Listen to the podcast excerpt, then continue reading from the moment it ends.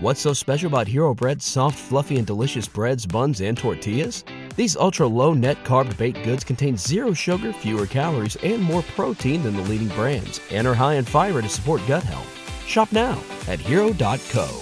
Music. It's not just part of our daily lives, it's part of our wrestling fandom as well, and it has been for decades.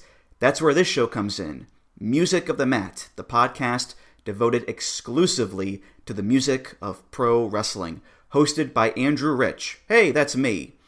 Each episode delivers a different topic with a variety of great guests, fun conversations, musical analysis, and of course, a heartfelt pun or two. New episodes drop every other Tuesday on Apple Podcasts, Google Podcasts, Spotify, or your podcast app of choice. Check out Music of the Mat only on the Voices of Wrestling Podcast Network. This podcast is a member of the Voices of Wrestling Podcasting Network. Visit voicesofwrestling.com to hear the rest of our great podcasts, as well as show reviews, columns, opinions, and updates across the world of wrestling. TNA is the best wrestling in the whole world. Oh yeah, I used to be king, king, king of these nuts. You know what I'm saying? It's not live. They'll edit it if they don't like it. Oh. TNA is my world. Welcome to Planet Jarrett. You will feel the power. Period. You get naked. This is BS. This sucks. I've lost my objectivity and I don't damn. Welcome, everybody, to You've Got to Be Kidding Me, episode number 32. We are a TNA history podcast that covers TNA one month at a time. This episode, we're talking about Final Resolution in January of 2005. I'm Garrett Gidney. I'm joined, as always, by my lovely festive co host, Liam Jones. Liam, how are you doing? Ho ho ho ho ho ho ho ho ho. You feeling the holiday spirit?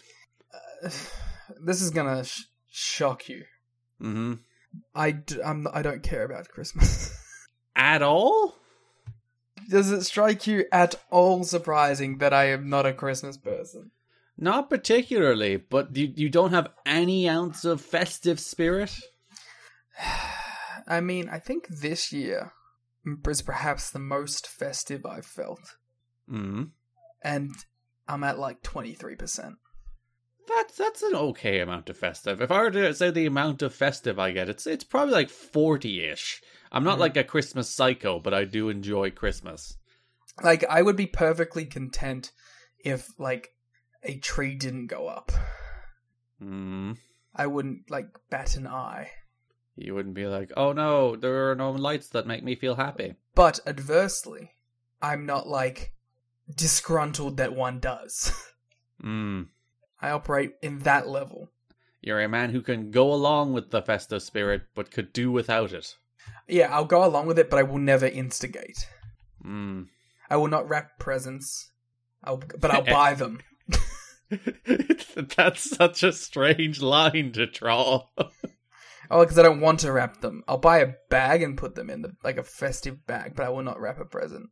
That feels more like laziness than But festive spirit. I will allow you to wrap it. For you? Not if I think not like for that person, but if someone's like, "I'm wrapping gifts," I'm like, "If you want, you can wrap it." But I'm I'm not gonna stop you. But I'm not gonna be the one who does it. That sounds a lot like a guy who's just trying to get out of wrapping things more than it does a guy who does not have festive spirit. I would counter that with, if I had festive spirit, would I not be wanting to wrap them regardless? No, I think you're just being lazy. Mm. Or regard, like I would be just as fine being handed the gift and saving the paper. mm, but the paper can be recycled. Don't you make this a, an environmental argument, pal. Yeah, but I won't. I'll, I'll, I'll throw it into the street. uh, leave it there to litter and try to throw it in a place where it will cause maximum harm and land in a dolphin's mouth. I'll find some Dickens-esque street urchin and biff it at his head. And then that street urchin will be like, This is the nicest paper I've ever gotten, sir. Thank you for your Christmas spirit. And I'll be like, Make sure you eat it. Then he'll eat it and it'll turn out it's like that edible paper. And he's like, This is a delicious Christmas meal, sir. Thank like, you for your Christmas No, joy. it isn't. It's covered in lead. then he'll be like, Actually, I have low iron and uh, metal levels in my blood. You've saved my life. Garrett says, if you have low iron, go Eat lick lead. paint. yeah, that's that's how you get better. I was going to do a, a fun ode to Red Letter Media's half in the bag and just get drunk for this because I don't care. But Mhm. I have no alcohol, so instead I'm just drinking a bunch of water and I'm super hydrated. Ah, so that means you're in prime podcasting condition. Mm. I've also, I think, learnt that my mic has been around the wrong way this whole time. This whole time, as in ever, or just for this podcast? Like, I mean, I'm sure at some points it's been in the position it is now, but semi recently, I was I was having it hang down above me, and now I have flipped it so that it's pointing up at me. Mm. So it is not the most wonderful time of the year for you. What is the most wonderful time of the year? Yeah, if this isn't it, what is it? November. November? Why November? Finish uni for the year. Mm. Oh, your seasons are so weird to me to think that November is where you finish uni. That always upsets me. well, it's only it's only because. Well, what do you mean? Like, should it be finishing earlier or later? No, it's just because that's the, the, the your summer point. So it, it's the same thing for us, except that happens in May. Ah. But you are in the other hemisphere, so it upsets me. I never realized that it was a summer thing. Yeah. I, I assumed it was just an end of the year thing. Ah. Like like you finish up November, get December off, and then you come back January. No, because our school year would generally run September to May. What the fuck? Yeah, see? The feeling of upset you have now is the feeling of upset I had 30 seconds ago. I gotta admit, I think mine's way better because you get all your, like your Christmas holidays and stuff surrounding that off. No, we get that too. Hmm, I don't know. I think mine's better. I think I think having an end of year point and, and then you go back in fresh in the new year is better. I have I have to say. Mm-hmm. Uh, so eat shit, I guess. Mm-hmm. Hmm. Oh, I- that's it? When you said I have to say, I thought you were going to make another point rather than underlying uh, your previous point. No, it was emphasizing. Cool.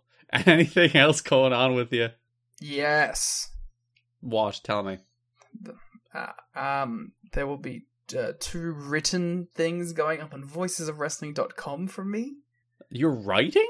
Yeah, I know. Oh. Right? My secret Santa. There you go. Hos- that's the that's the holiday spirit right there. Uh, when's it going up? I don't fucking know.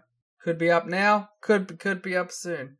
What match you get? Uh, Alex Shelley versus Bandido from uh, one of these companies that all sound the exact same. Uh, Prestige. Oh yeah, the Prestige and the Limitless and all those, all the same company. I'm convinced that Garden State and, and Prestige are just the same company because they popped up at like the same month, and they both are like, "Here's Tokyo Joshi talent versus like Name Women talent." Like, so I'm convinced those two promotions are the same promotion. And that's the only thing you need to convince you. Uh, here's a little taster, I guess. I enjoyed it because it is a company that has Alex Shelley as its world champion. So Uh, what was the match you gave? I uh, hasn't been reviewed yet. Ooh, what, what, what, well, tell me what it was. Should I tell who it was for? No, I think that does kind of spoil it, but I'm fine knowing who was in the match. Uh, I gave Manami Toyota versus Akira Hokuto. Nerd. Yes, but it was a choice based on who the person was. I see. Did you at any choice uh, point consider uh, giving a TNA match? God no. No. Uh, I would have gone to GLEAT before that.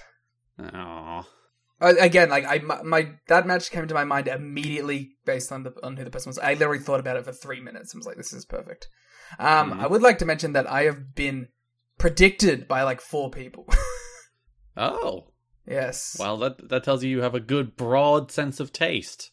Mm, I was I, I was predicted. Here you go. I was predicted uh, by someone who thought I gave them a territory WCW match.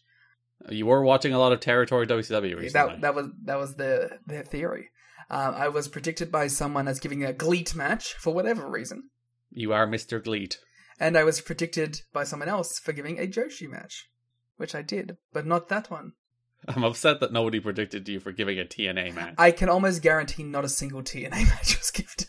I think I've read all of the Secret Santas, and I don't know if any of them were TNA. This upsets me. This is why I should have participated. Just to force TNA in on everything. Yeah. The the real joke would be for you not to do it, and then you know they they definitely would have predicted you, and then you would have gotten away scot free. Mm.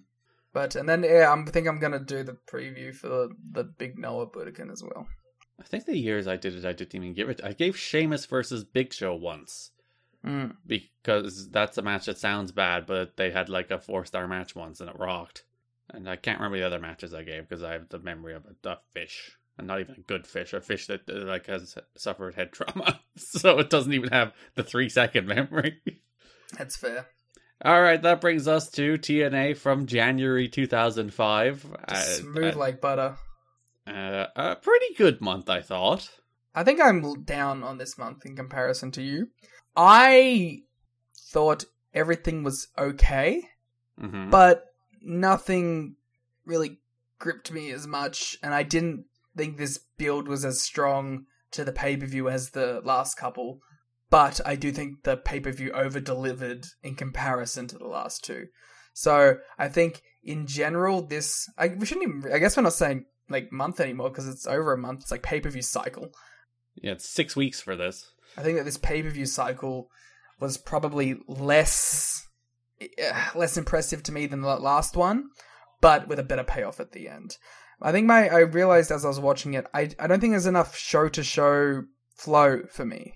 I think it kind of feels a little bit like the NWA TNA pay per views where they like there's some things that feel a little too insular to each episode, and just I don't feel like there's like maybe it's like the breaks between certain things that go like where like one week they'll they'll start building to something and they'll take the next week off and they'll build it the week after or they'll just do a video package or something.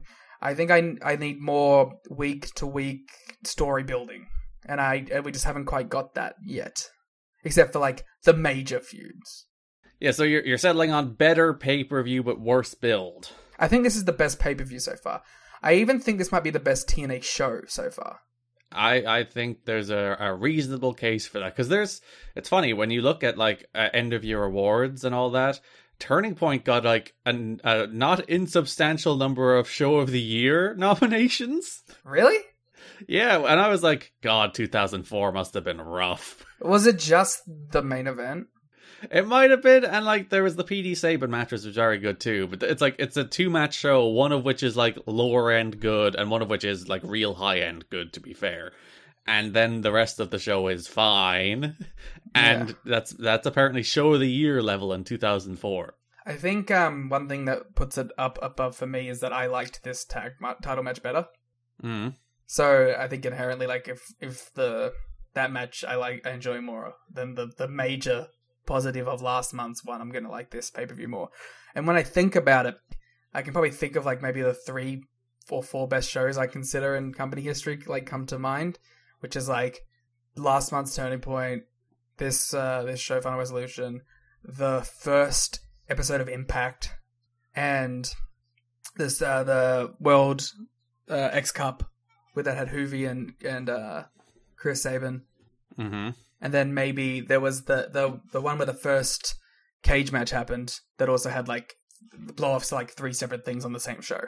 That those are like the five best shows in company history so far. And this is probably the best of them. I would say so. I would um. I, I think the only one that like I, I'd have to revisit the the World X Cup show first Mm. but I think this is probably better because it's better production, it's in a better environment, so it has those advantages, even if it's like a one to one match comparison thing. Yeah, because the crowd. I, I don't know how they've managed to get a crowd that are super hot, but the crowd are super hot at this stage. The Impact Zone crowd are so into shit. Was like the area just like kind of dead at that point, like for wrestling stuff, because like was FIP running?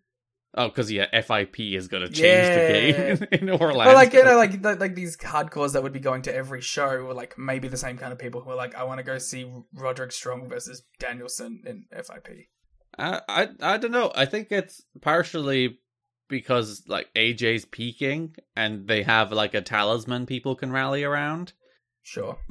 But like they weren't this hot during the summer last year. They were hot at the start, but then eased off. But then at the same time, they were also given much worse television shows that were literally nothing happened. There weren't even wrestling matches.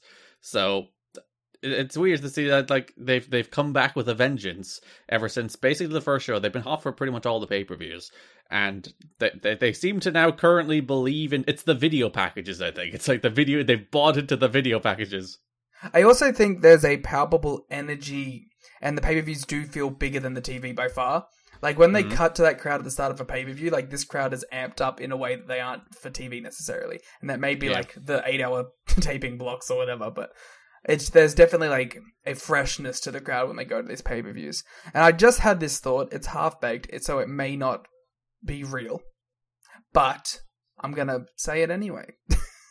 uh, I don't think for the live crowd there's a necessary there's necessarily a a big gap in popularity for these outside stars coming in versus the homegrown stars at this point. Mm.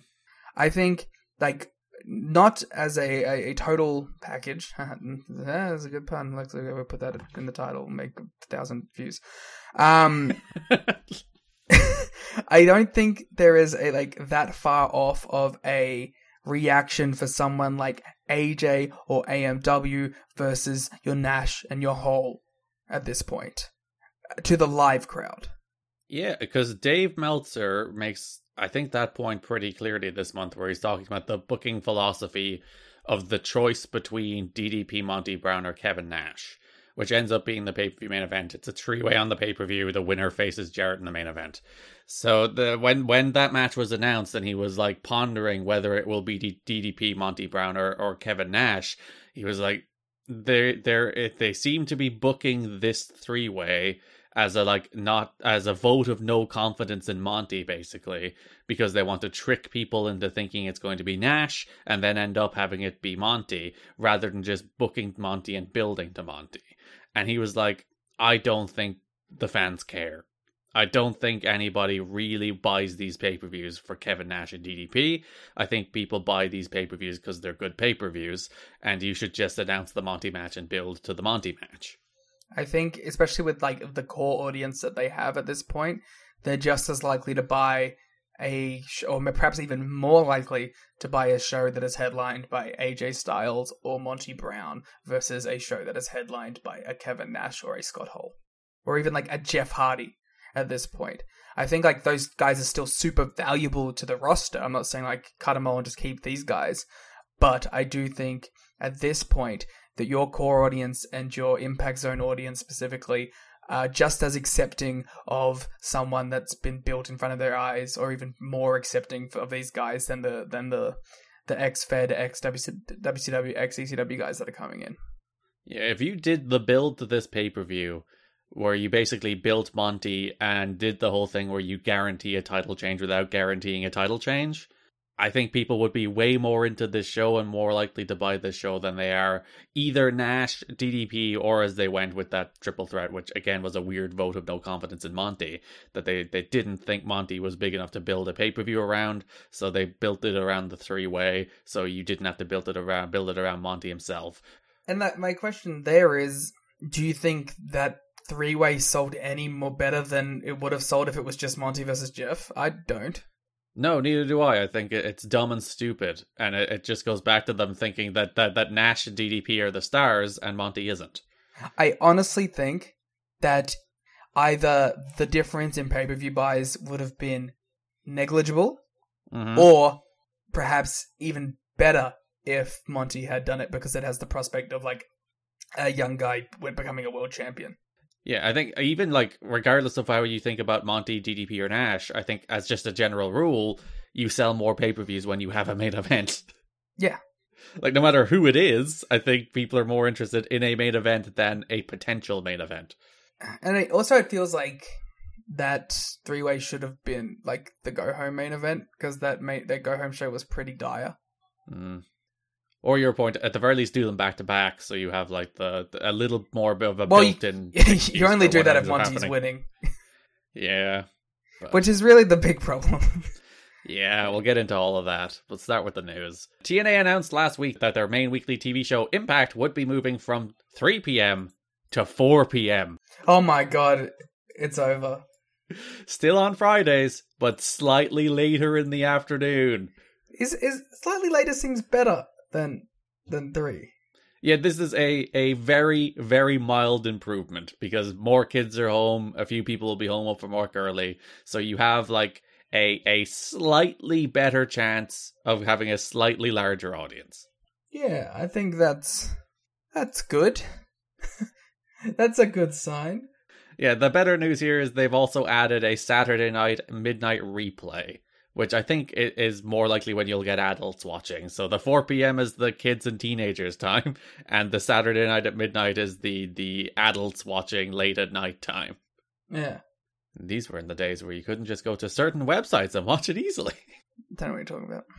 No one would ever do that. I, I remember you probably download like episodes of Impact on like LimeWire, couldn't you? Um, I'm sure you could. it would take like seven months on your 2004 internet connection, but it'd take seven months on my 2022 Australian internet connection. So Saturday is like a, a more traditional wrestling time slot. It's been there's been a lot of late night wrestling in in, uh, back in the day, and then 4 p.m. is it's it's still it's still kind of a death time slot. But listen, it's slightly slightly better. I do think like there is something to that that idea of you you might be catching some like younger kids after they like they're they're coming home from school though. Mm. That might be, that that is that is there is a a non negligible bonus to that I think because that also and as we've seen like you know with people that were like you know our age when we got into wrestling and stuff that does also create a a run of long life fans versus people who may just watch it and then never revisit it ever again you catch like a group of people in that time zone at that age then you're you're pretty likely to keep them around as returning viewers yeah, this is where you watched naruto isn't it uh no that was 10 p.m Oh, that's that's prime time post watershed programming then. Well, let me let me tell you. Well, the, let me tell you the reason, right? Mm-hmm. Uh, I actually do think that that time schedule was beneficial because it made me feel like, oh, I shouldn't be watching this. Oh, it's too edgy. Yeah, I was like, well, there's blood in this in a cartoon. I've never seen that, and it's like, oh, 10 p.m. That's like double digits at night. I, sh- I shouldn't be up. I, I, gotta go to bed. But oh, look, he's, he's this kid's turned into a wolf. That's crazy. It's a fox. Uh, but you get my point. Yeah, you do hear every time people talk about the Fox Sports Net era in particular. They will talk about. You'll always hear people talk about how they they rushed home from school to catch the latest episode of Impact, and this makes it a little easier. It's 4 p.m., so you can go home, you can do your homework, you won't have your parents on your back, and you can watch your pretty solid but unremarkable episode of TNA Impact. You can watch uh, someone throw a table on Jeff Hardy for like 12 seconds at the end of the show. Yeah. And then that's never followed up on for reasons. Like part of the reason the pay per view build feels a little all over the place this month is there is at least three of the matches that end up either not happening or having to be changed in some capacity because of backstage turmoil. I was gonna say, by the way, I gave you like the perfect segue then. Indeed, uh, we're still on Impact, by the way. There's a Dixie quote. I can't leave that behind. I know. I'm just saying, like that was that was that was unintentional. I didn't know that the Abyss story was the next story, but mm. that was like you know out of the park. Give me the Dixie quote, pal. I don't know if I want to do it anymore. No, you can't back off the Dixie. The fans want the Dixie. You're like a person that has one song. Someone shout and play Wonderwall at you. And I'm like, no. Oasis have one song. Yeah, you know Oasis, that that that, that little band with their one famous song. one hit wonder Oasis. Yeah, their their their one song, Champagne Supernova. Um, I I can't do it. no, do your Dixie. By changing the time slot of Impact of RPM and adding a Saturday night replay, we will expose the program to a much larger audience says to President Dixie Carter. Impact's move to 4 p.m. I'm turning you into a witch. Increases the number of potential viewers. and wrestling on Saturday nights has historically proven to be a rating success. George Greenberg, FSN Executive Vice President of Programming and Production, states TNA Wrestling has a pleasant rating surprise for us at FSN. We hope, with additional exposure, wrestling fans will uh, have more opportunity to enjoy TNA's athletic and entertaining presentation. There you go. Uh, uh, follow me on Twitter. Me, Liam, at the Cleat Mooter. So Impact, slightly better time slot with a replay. By the way, you might be asking, well, they're paying for all of this. Are they paying more for any of this? No. So it's it's all kind of beneficial without any extra cost here. They say like I don't know, you can't get mad at this. this. Even if it's like a tiny boost, it is a boost. Yeah, they're getting a free replay and a free, slightly better time slot. While they're still paying overall for the time slot, they're still giving FSN money, but not more money for this. So now that we're, that's wrapped up, I'm done with this section. I am very excited about this next news story mm-hmm. because I feel like for me, this story was always like an urban legend. like it was something that was like bandied about, but like I never had really read anything about it from the time period. So I'm very interested in learning about this. Abyss really upset TNA management at last week's TV tapings, leading to TNA pulling all offers from the table for a contract renewal. He showed up the afternoon of the tapings, pointed out that his contract expired last fall without them noticing, and he felt it was time for a raise. Sources say he told them that WWE had an offer on the table for him, and to keep him from taking that offer, they'd have to double his pay from 500 per show to 1000 per show, which seems a pretty reasonable request. I mean, considering he's a guy who like kills himself for you too. He's a guy who will throw himself in thumbtacks for you at a moment's notice. Mm.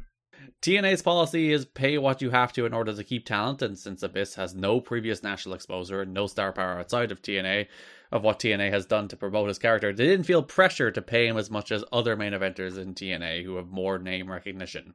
TNA management, trying to keep the budget low since the promotion continues to lose money, spent a couple hours discussing the situation, but eventually they gave in and offered Abyss the raise. They gave him exactly what he asked for, the one grand per show. However, rather than accepting the offer, sources say Abyss said he had to go to talk to WWE about it and think about it first. Within seconds, TNA management, so offended that he didn't accept what they felt was a generous offer immediately on the spot, pulled the offer from the table and sent him home. Abyss was working to work the taping as scheduled. He also, if he was leaving, he was willing to work, or was willing to put people over on the way out. But TNA management didn't want to give Abyss any more leverage in negotiations since his slated match for the pay per view against Jeff Hardy hadn't been promoted yet. This is an impasse with one of it like it's weird to talk about Abyss as a top guy because he's only ever really been a mid card guy at this stage, right? Yeah, um, he's always been floating around that top guy position, but he hasn't had the big push yet. Or really, to be honest, he hasn't even had the character that he will be known for yet. Yeah, they've been teasing the James Mitchell thing, but they have yet to put, pull the trigger on that. They've been teasing that for the best part of three months, and he he's never quite being in the main event scene. He's always like flirted with it and bumped up against it. Like he'd work a feud with AJ, but then never move into like title matches. But yeah, it's uh, it's, it's it, this this is like a fun uh, what if moment that like what if abyss jumped here what if he did go to wwe because there was rumors of him even working undertaker this year that that's what that's what was potentially on how the table insane for like is the idea of 2004 slash 5 abyss mm-hmm. working mm. the undertaker well when you think about the match he had in april 05 is arguably the best match of his career against aj you know what you're not you're not wrong there so imagine in April 05, WrestleMania might have been March that year, uh, drop him in there against Undertaker instead. I really wish I had like multi-dimensional viewing powers. Mm. Because I I, I want to see what that was. It, it, would be pretty cool. To see what kind of career Abyss would have had. What have, like it, it might have been the case they would have said, "Oh, we're thinking about you for an Undertaker match, but also we're sending you to developmental instead." Like that could have easily happened. In fact, I would say it's almost more likely that that would have happened. Well, what was the Taker match that year? Uh, was that Randy 05? It seems like it was Randy. Which was a very good match, that Randy match. I haven't seen it. You know, I've seen like three WrestleManias ever. And like there was a moment in that match where Randy hits the RKO, and like the the streak is a thing at that stage, but not. It's not drilled into your head yet. I feel honestly, it's weird that I feel like the the streak doesn't really become the like a selling point as a major thing until like the Batista match. I almost go like I, I don't even think it's a selling point by the Batista match, is it? Does Batista talk about wanting to end the because like the Batista match is, is, a title match? Yes, but I think that was that was the first time where you you started seeing like the number being bandied around a lot more. You know what I mean? Like hmm. e- even if that wasn't like the explicit purpose of the angle or the, or the the build to the match, it was a part of it at that point. It was a significant. It was starting to like build it up to that legacy, where then eventually it would become the only build to for the matches at Mania. Because I think Randy was the point where people most thought Undertaker was going to lose. Because Randy was doing the legend killer shtick at that stage. He was a young guy.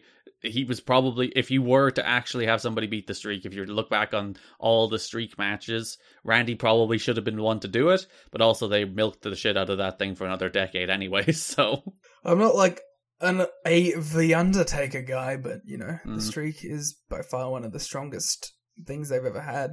one of their best angles that they stumbled upon it by accident, as they always do. I wonder what the point was where they were like, oh, he has never lost at WrestleMania. I'm sure it was pretty early on. Mm. Like, but I, I don't know if that was like a let's keep doing it thing. I think like they got like six in and they're like, oh, that's a fun little fact. So Abyss uh, was quite torn apparently in that he was a little offended that they didn't even notice his contract had come up. Fair. But also he felt a degree of loyalty to TNA, both because Dutch Mantell was one of the people who gave him his break in Puerto Rico, and TNA were the people that gave him his break in America. So like part of him wanted to stay, but then part of him felt slighted that like they moved heaven and earth to re-sign AMW when those deals came up. They're like, we'll give you a title run, we'll give you a pay rise, and then when a business deal comes up, nobody even notices. You know what? If Dusty had got his like his full control and, and fucking Mantell was one of the guys who was out, probably Mhm. would have he probably would have just gone. Yeah. So when Jarrett told Dusty Rhodes about all this, about the contract coming up and Abyss being on the fence and one, the thing about them being like, we're going to pull the offer because you want to go ch- talk to, that's fucking bullshit. Fuck off with that shit. yeah, that's like stupid wrestling logic that would never apply to real life stuff. Trying to pressure the man into signing a deal when he could potentially have a much better deal on the table is carny bullshit and you can fuck right off. Yeah. But when Dusty was told they made it, they uh, even though Abyss agreed the job on the way out, they they made the decision to pull him off TV again, likely to reduce the leverage he'd potentially have on the way out, which I guess makes a degree of sense.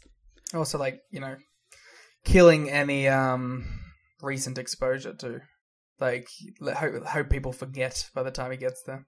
Yeah, they they they did ever so slightly begin building to what was meant to be a TLC or the first Full Metal Mayhem match at the pay per view, where there was a, a, kind of almost post credits coda at the end of one of the episodes where you saw Abyss drop a table on a man and scream.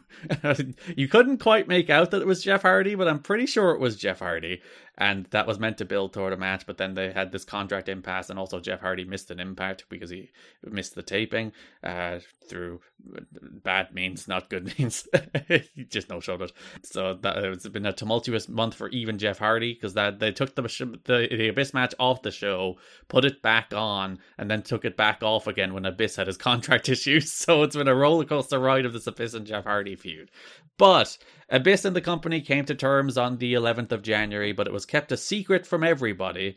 It is believed he got the raise he asked for, and then it makes it does beg the question just how much interest WWE actually had in him. And again, I, I think if Vince did look at Abyss, who is a big guy, but he's not like a jacked lean guy, He's also not like a like a giant giant either. Because like if his shoot height is I think about six five, which by any standard is a giant, but in wrestling it's not. Yeah, it's just like a big dude. It's like uh, Mike Awesome when he would went to WCW, and you're like, oh, you're just, you're just like pretty big.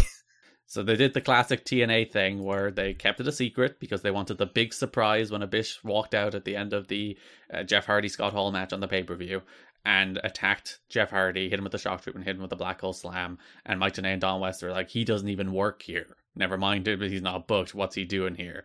But not even Scott Hall knew about that, and Scott Hall was pissed because it was his match that it was happening after. And fair enough, Scott had already cleared the ring, but yeah, it's just the classic wrestling bullshit. Keep secrets from people for no particular reason. Then it's shocking. It will work the boys.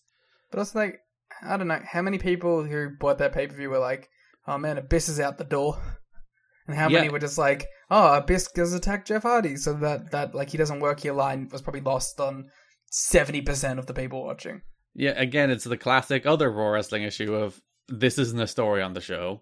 And like in the internet age, it's a, it's less of a problem because it would get around a lot further that Abyss would be on the way out. Like in, in 2022, I think the number of people in that building and that bought these shows that would have known that Abyss was at a contract impasse would have been higher. But in 2004, it's just people in the Torch and the Observer. and like, that's a tiny number of people. And you're doing a whole angle about it and a whole secret, like, return around it. It's like, cop yourselves on that. Yeah. Doesn't make a ton of sense.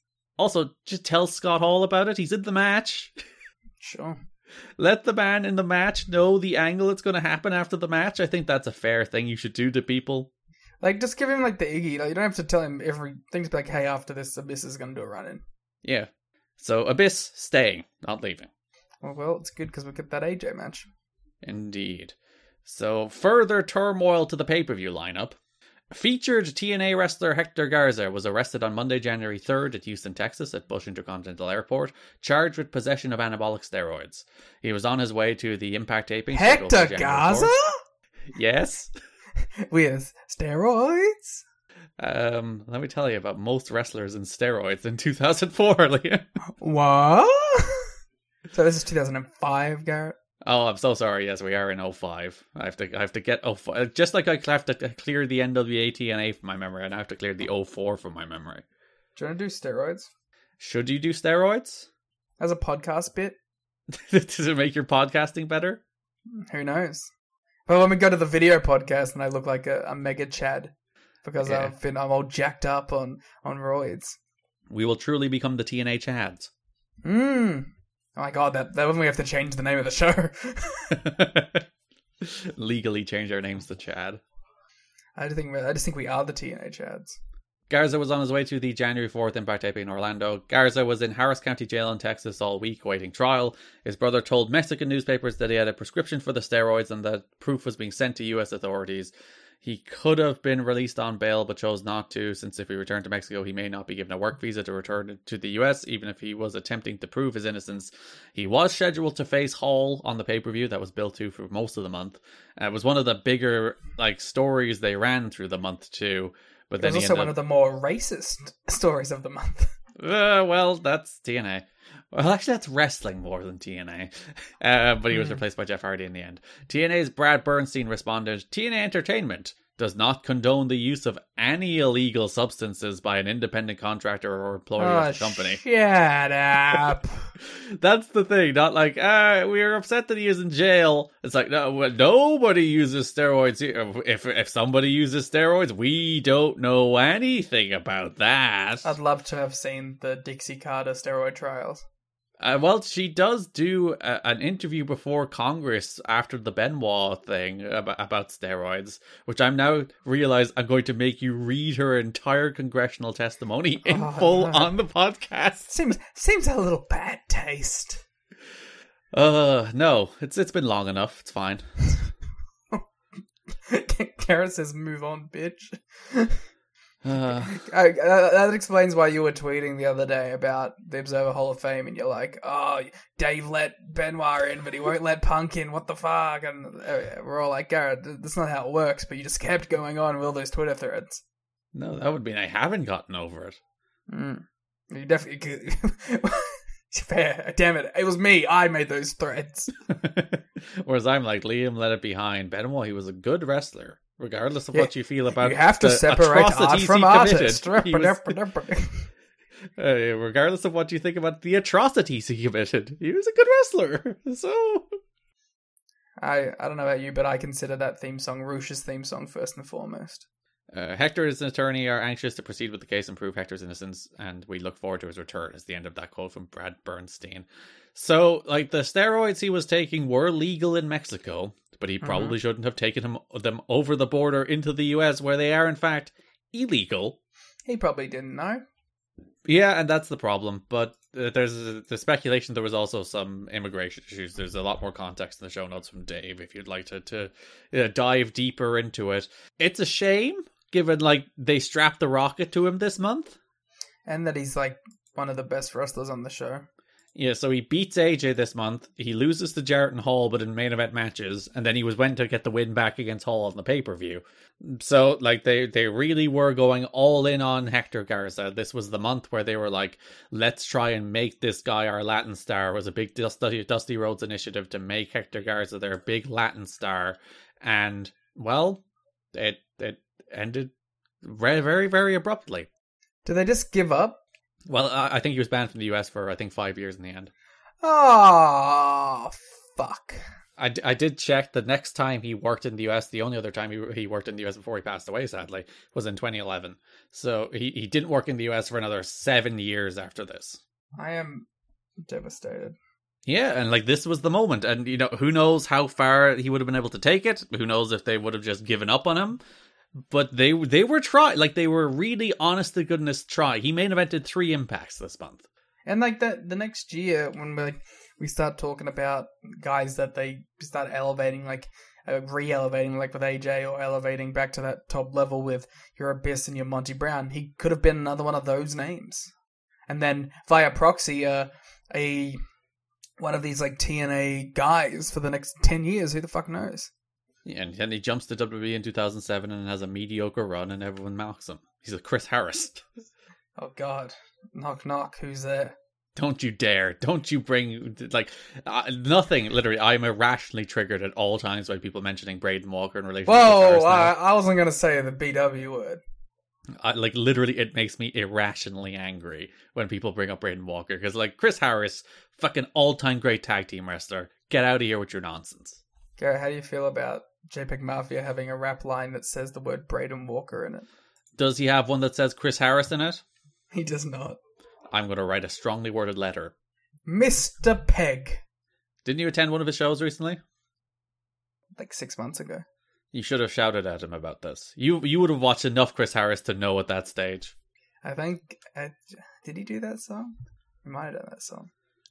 He did. He definitely did do that song. And I think I was like, I'm like, I'm the only one here who gets that. Mm.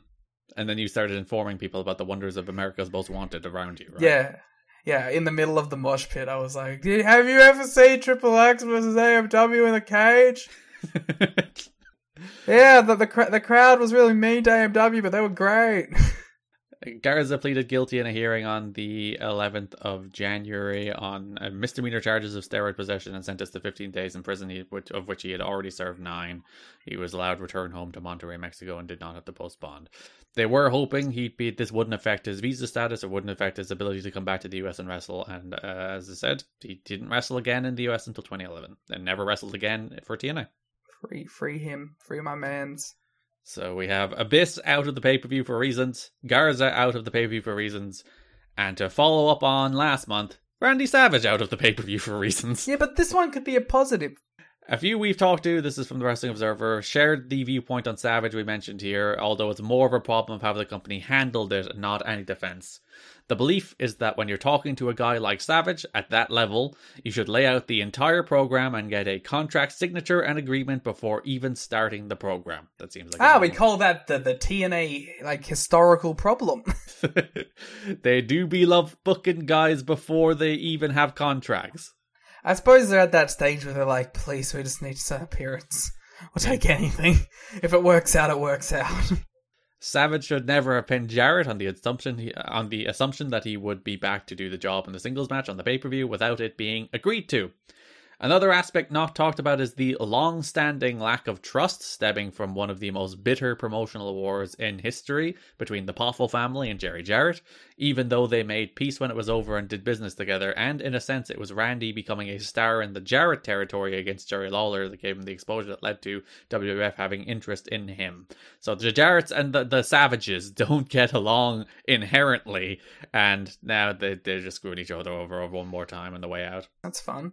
Uh, Dusty Rhodes and Jerry Jarrett both talked to Savage for 15 minutes on the 7th of December to lay out the scenario of Savage losing at the pay per view, and Savage was like, nah, fuck that, I'm going home. That's fair enough. This all happened 15 to 20 minutes before the view started, which threw a monkey wrench into everything since Savage was booked all over the show. Oh no, 15 minutes. It's a raw situation throwing these shows together.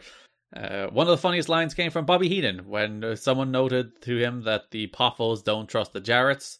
Bobby Heenan responded, The Jarretts don't even trust the Jarretts. He's not wrong, and he's also the goat. Uh, Bobby Heenan, which you, who you who you will be seeing in 2005.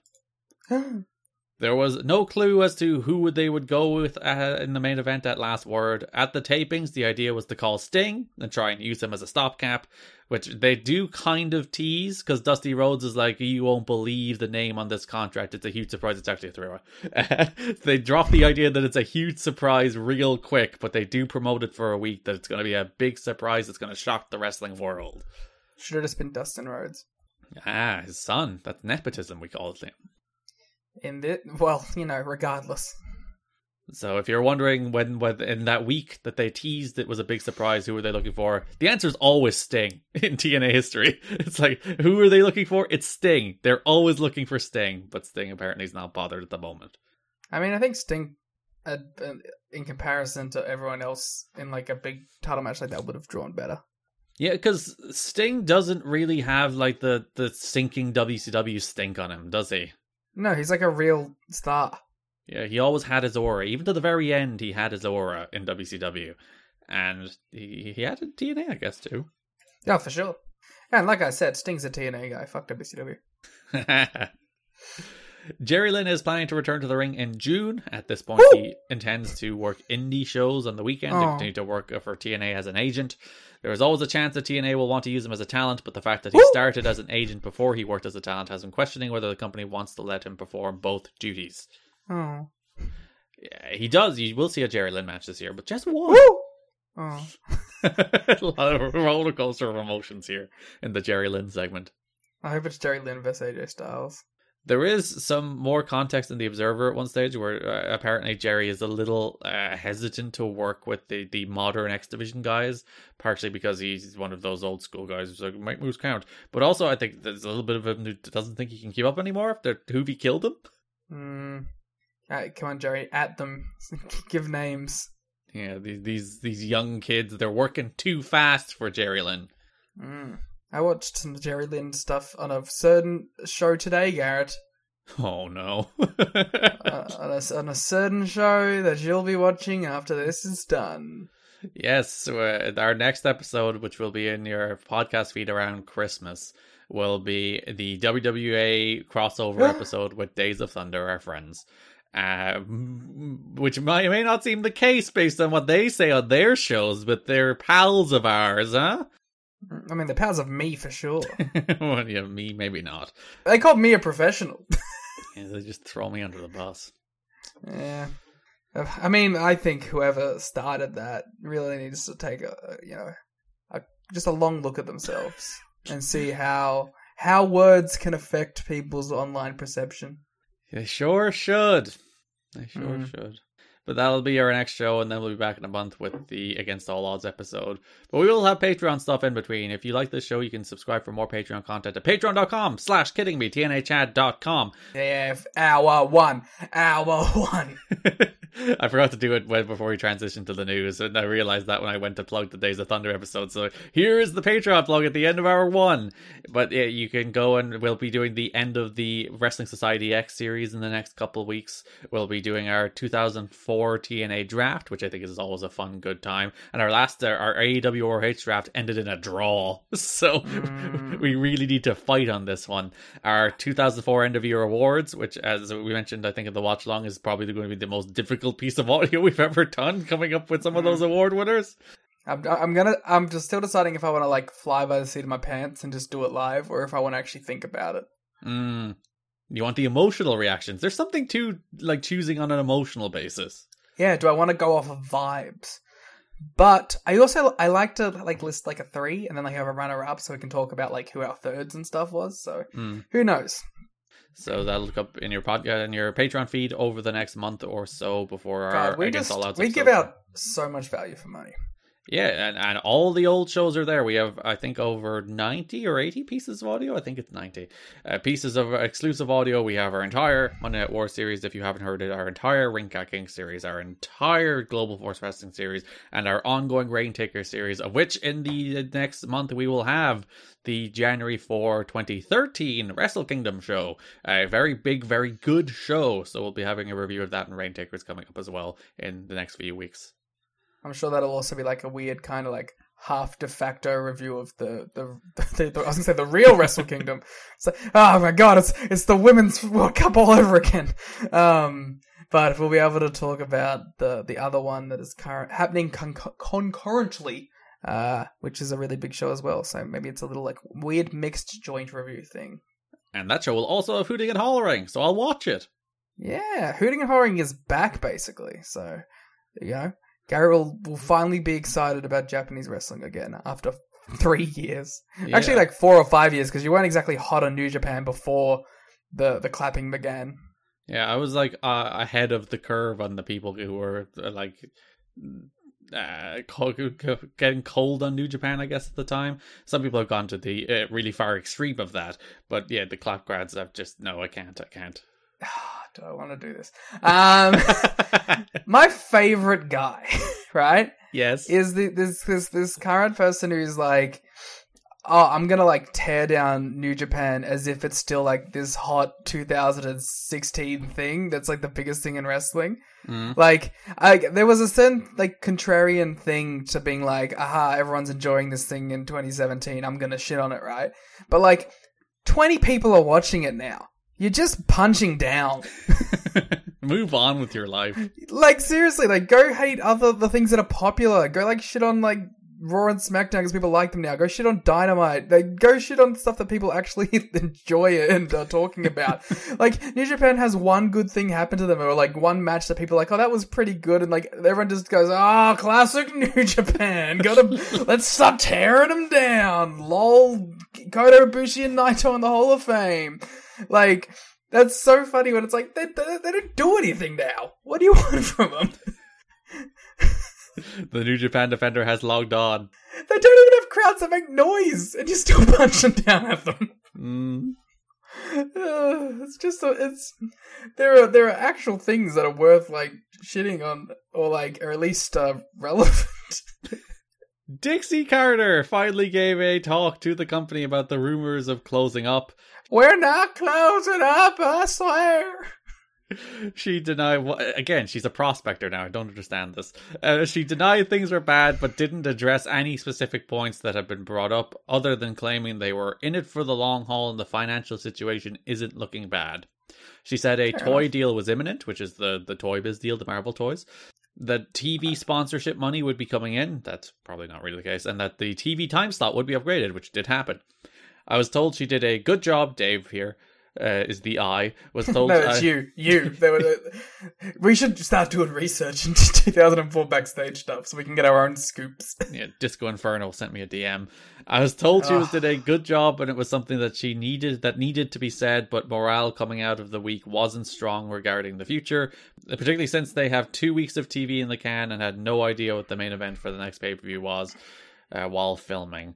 Uh, well, get over it. Randy Savage walked out. And- know what? And Sting said no.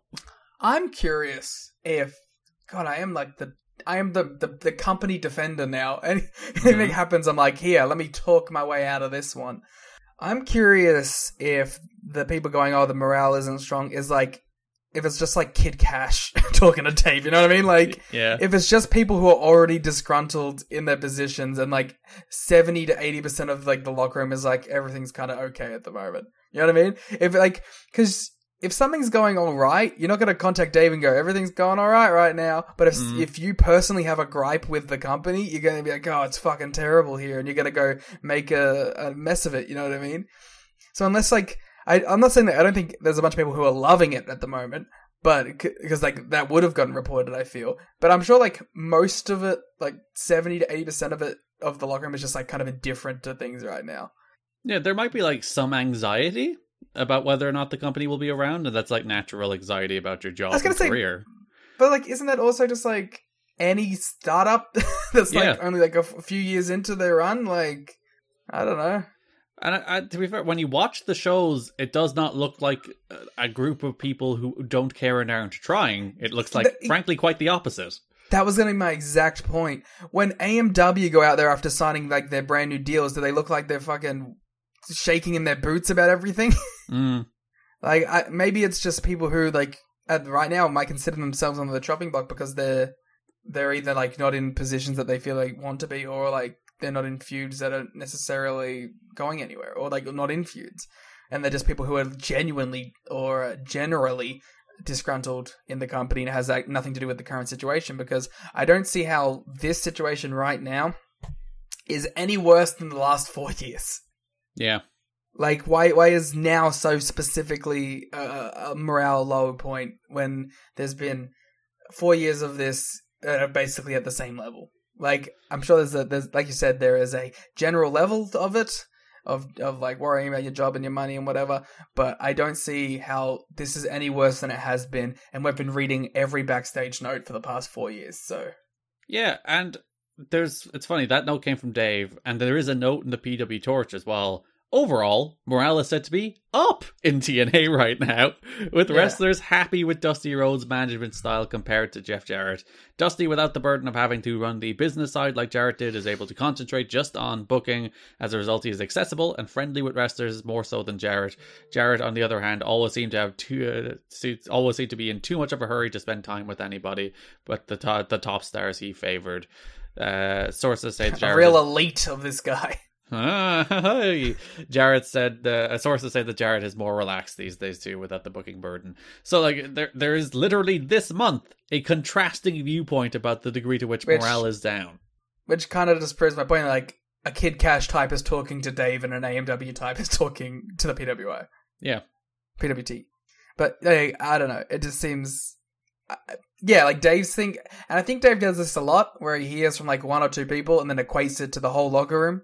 Mm, When like you're getting a very specific set of opinions from people in a business that is very egocentric, and if it isn't going right for me, it isn't going right for everyone. Uh, During that Dixie Carter meeting, she said that the company learned that the monthly pay per views blew away the money they were making while running the weekly pay per views.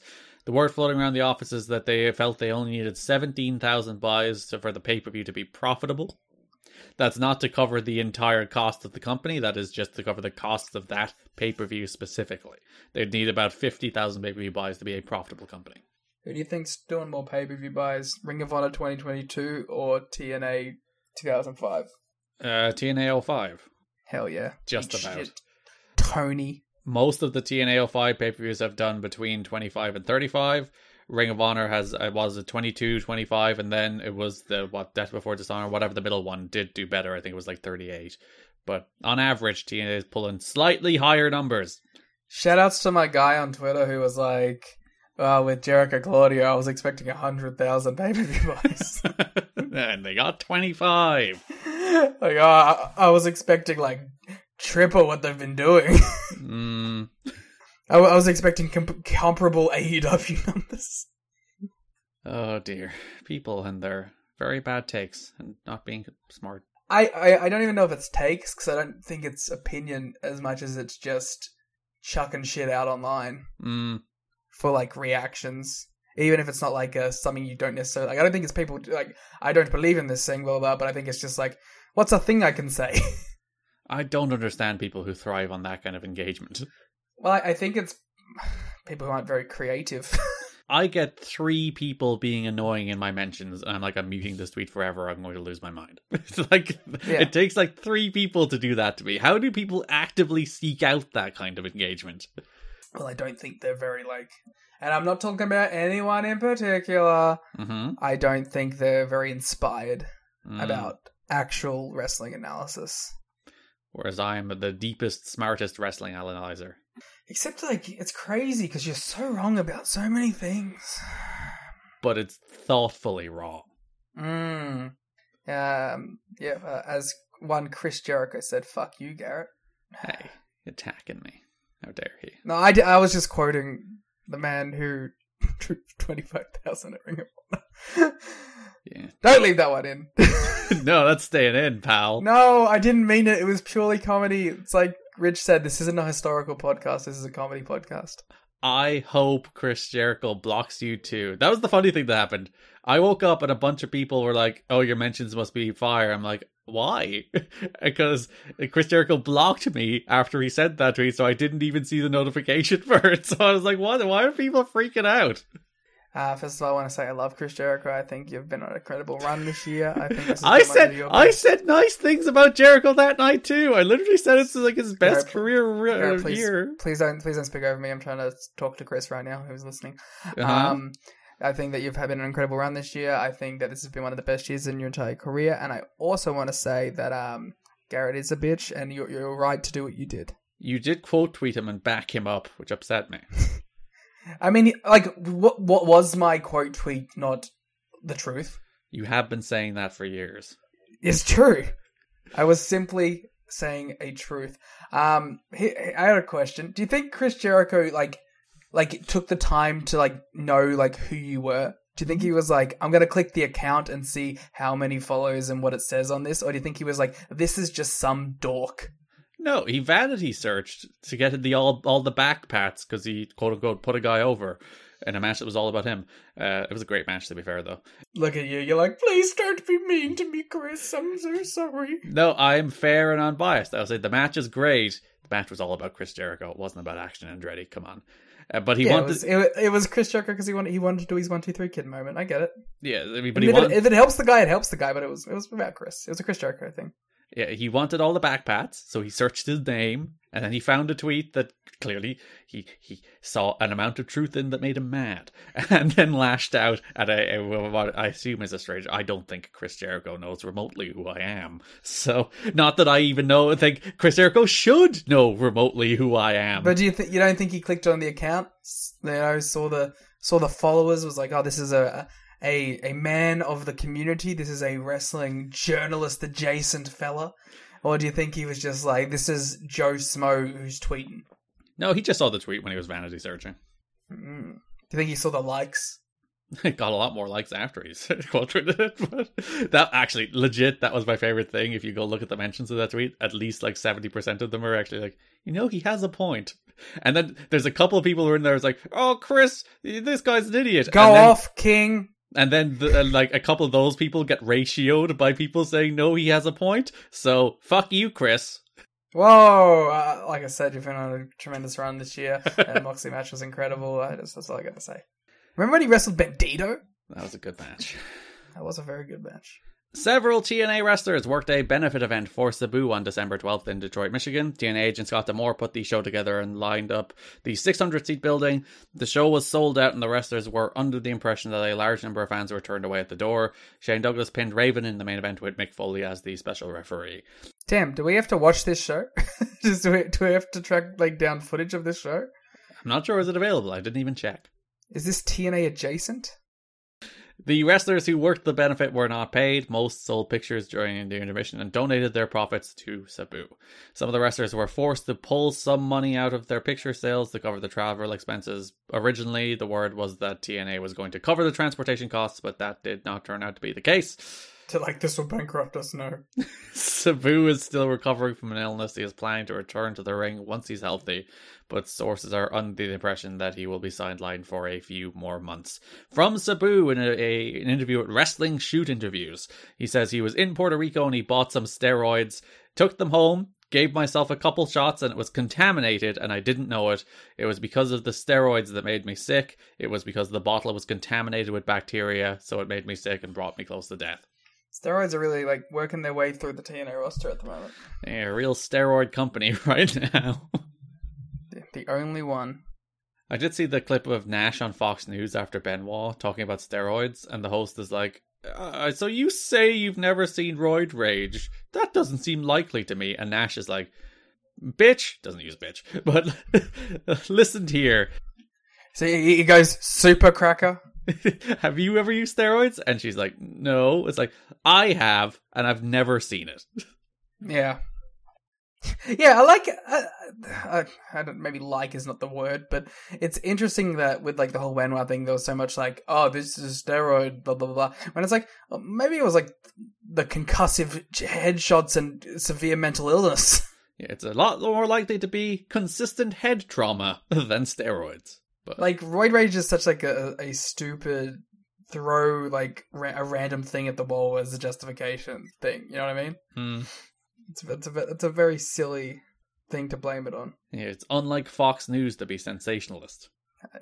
Uh, listen, Uh, I think Fox News has had the best year of their career this year. I, th- I think they ROH announced that AJ Styles will be making his return to Ring of Honor for the first time in a year on their February 25th event in Dayton, Ohio. He'll face Jimmy Rave, billed as his former protege. Styles was banned by TNA from working ROH early this year, ostensibly because of the controversy caused by the Rob Feinstein situation. Oh, what was that, Garrett? Uh, we there's a YouTube video. Go, go Google Rob Feinstein TNA. You'll find our YouTube video with fewer dates being offered by being offered to talent by TNA recently. It has become more difficult to justify their policy preventing certain wrestlers from working Ring of Honor. So that policy is out the window. Yeah, well, you know, they need to get paid. There was also a story this month of Jeff Jarrett taking a picture with Rob Feinstein at an indie. Ooh, ooh, ooh. And there was a bunch of people who were like speculating that like Rob Feinstein was going to be their promoter for live events, and that, that this was actually uh, like the Excuse me, that is Jeff Jarrett's job. Uh, yeah, well, it is now, and, and it was the hypocrisy of TNA to, to demand such things of Ring of Honor. And Jarrett said like I didn't even know who he was. That's one hundred percent what I was gonna say. There's no way Jeff had a clue who that fucker was. And apparently, according to the person who took the photo, Jarrett in fact did not know who he was, and I completely believe that Jeff Jarrett had no idea who Rob Feinstein was. I, I you didn't even need to say it, and I knew that's what it was. There's no. He thought it was just some fucking mark. He was just that an Indian, and some dude took a photo, and everyone's like, "Whoa, it's a thing!" And Jarrett's like, "I don't know who the fuck that guy is." yeah, one hundred percent. I do find it quite funny though they made such a big deal about the Feinstein thing, and like they couldn't pick him out of a lineup. Which again, I honestly 100% believe they could not pick him out of a lineup. But And also, like, I think that's fair as well. and based on his behavior, he probably is in a lineup. But that's neither yeah, here nor no, there. No, no, no, no, no. He's he's running shoot interviews. Ugh. Um, but yeah, like one hundred percent. Like, I don't think you need to like know what the dude looks like to not want to do business with them. You know what I mean? Like, that's Yeah. fine. Jeff Hardy showed up roughly 30 minutes before the December 21 tapings were set to begin. Management was finally pushed to the point that they decided to send Hardy home rather than use him on the show. In comparison, Scott Hall arrived at the show more than six hours in advance, and Kevin Nash got there about four hours before the taping started at 6:30 p.m. When Scott Hall is out professional professionalizing you, Yeah, he may have to readdress some things. because I imagine call time for these shows is probably like one ish, maybe two, but it's usually one ish. And Jeff Hardy is thoroughly not meeting call time. Yeah. Jeff Hardy's New Year's resolution was be on time for work. So far, so good. As Tuesday, he showed up for earlier than ever for the TNA tapings. There before catering. His timeliness may not last long, as he was expressing frustration with being there for six hours with nothing to do.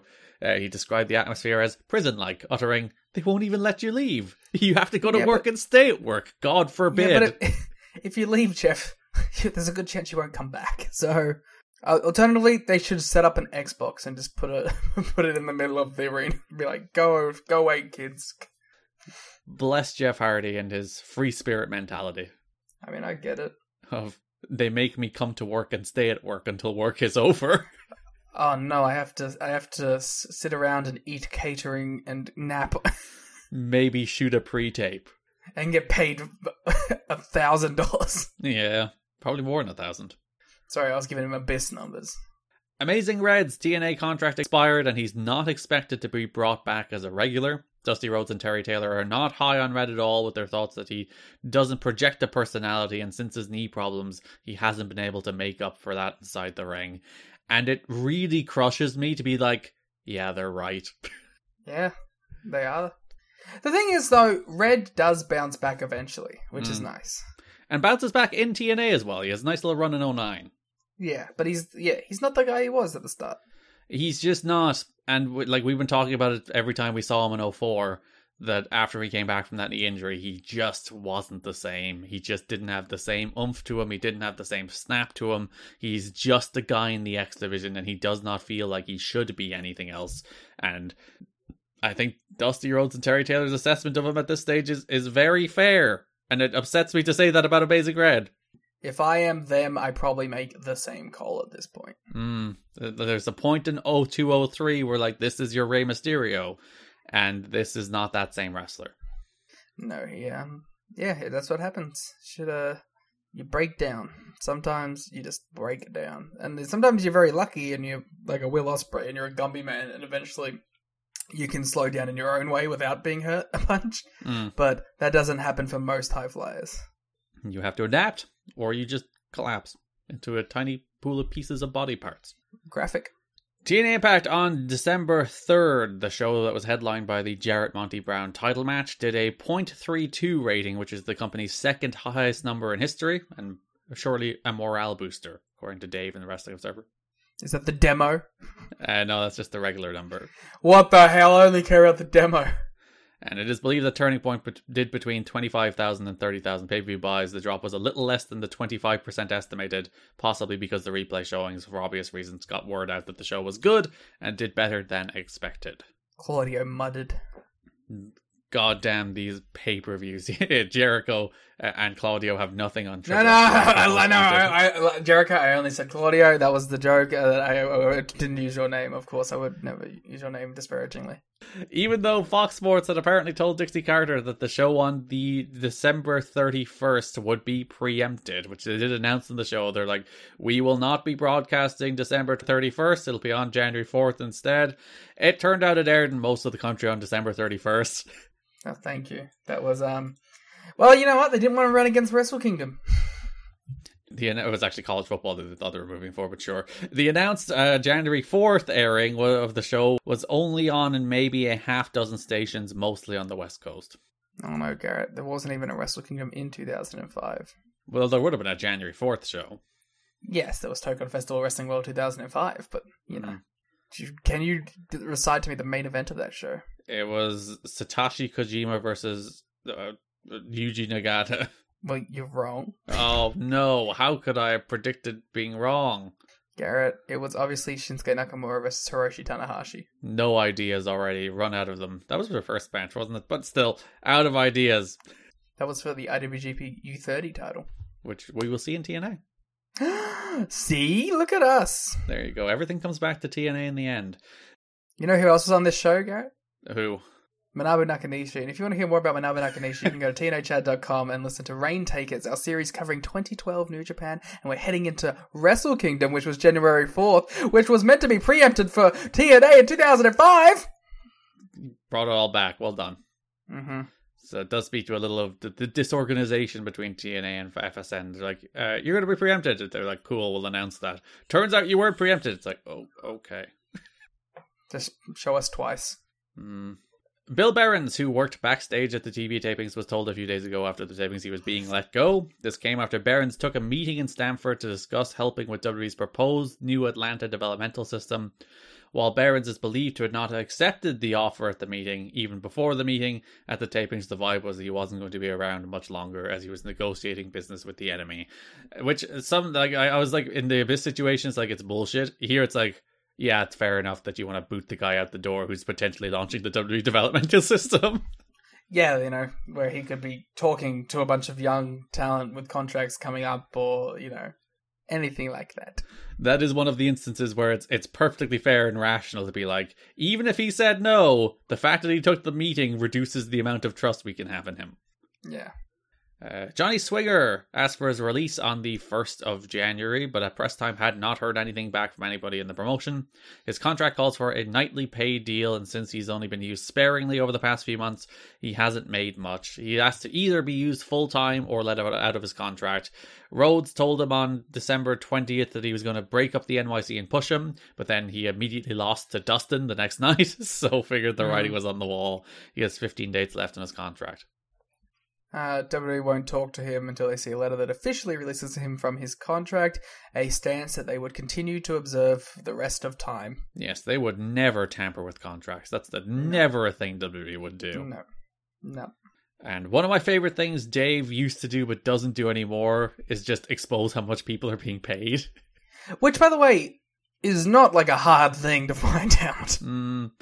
The top paid wrestlers in the company at the moment are DDP, Kevin Nash, and Scott Hall, all of whom are making 5000 per show. Most in the company are making between 300 and 1000 with a few of the bigger names, Raven, Rhodes, AMW making more than 1000 per appearance. Probably Jeff Hardy. I'd imagine Jeff Hardy's in that group too. Yes, uh, probably Styles as well. I would hope. And Jarrett is making significantly more, and he's probably the highest paid in the company, given he's part owner, world champion, and makes a lot of the business decisions. Yeah, if I was uh, the owner and made a bunch of business decisions, that'd pay me a lot too. I'd deserve it. I'd earn it. Yeah. I'm look at me. I'm world champion. I'm putting all this effort in. I'm getting Monty Brown over at the pay per view. Like, you know. you're over. Yeah. You've got to be kidding me. Is brought to you this week by HelloFresh. With HelloFresh, you get farm fresh, pre-portioned ingredients and seasonal recipes delivered right to your doorstep. Skip trips to the grocery store and count on HelloFresh to make home cooking easy, fun, and affordable. That's why it's America's number one meal kit. It's the most festive time of year, and HelloFresh is here to help make the most of every moment. From holiday hosting to dinners during busy weeknights, you can count on HelloFresh to deliver fresh ingredients and seasonal recipes. HelloFresh can help you eat better amid all the holiday temptations. Their meals have 20% fewer calories than takeout, so you can still have full flavor, just without the guilt. I know, personally, given just how busy a time of year this is between holiday shopping, meeting with family, meeting with friends, getting the last bit of work in, getting the last bit of festive preparations in. There's there's a lot of things on your mind during the festive season, and it's nice to have HelloFresh there to make cooking a little bit easier and a little less time consuming. Go to HelloFresh.com slash VOW18 and use the code VOW18 for 18 free meals plus free shipping. That's HelloFresh.com slash VOW18 using the code VOW18. That brings us to broad topics for the month, starting with the world title picture. As we mentioned, Randy Savage was meant to main event Final Resolution when he pulled out. They then didn't really have a main event for Final Resolution. No, uh, I, mean, I don't think we ever really ended up with one. I don't know why they didn't just do a four way. Or just do Monty. Just announce the Monty match and do the Monty match. Listen, are we getting into the Monty stuff already? Or let's just save that for the actual matches.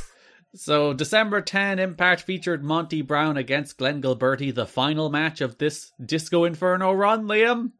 Uh, rest in piss, bitch. Uh, no, I mean, he's not exactly looking tip top bread at this point, is he? Yeah, he gets pounced, he loses immediately. It's literally 20 seconds long. Crowd go ape shit. Best match of Disco's entire career. It might be the best match of his TNA run. I gave it three stars because it's the 20 second match where he gets pounced. So thumbs up. Good job. You good, nailed it. Good pounce too. Yeah, pounced him out of his boots. He even did the like pose. He hit the pose. He did the rope thing after the pounce before he did the pin and everything. Like Monty at this point, just in this match, it's like, oh, just pull the trigger on this dude. Come on. More importantly than Monty Brown, uh, this is time for our Remember When segment for Glenn Gilberti. Mm-hmm. Our, our, remembering of Disco's tremendous two year run in the total nonstop action. Hey, Garrett, do you remember Sports Entertainment Extreme? Uh, the good days of sex. Do you remember Glenn Gilberti, world champion contender. The month of May 2003, we all remember it. A whole month built around the Disco Inferno as the number one contender, where they did the big Raven match, and they're like, that's a good formula to announce the match a month in advance and really build to it. Who are we going to do it with next? Glenn Gilberti. Do you remember that jersey that you were really obsessed with? Oh, it's fake Man United jersey. I do remember that. The cheapskate son of a bitch who couldn't afford. The man who's been on national television and probably earned hundreds of thousands of dollars couldn't afford to buy himself a real Manchester United jersey, so he had to be a, a cheapskate and go out and buy a fake one.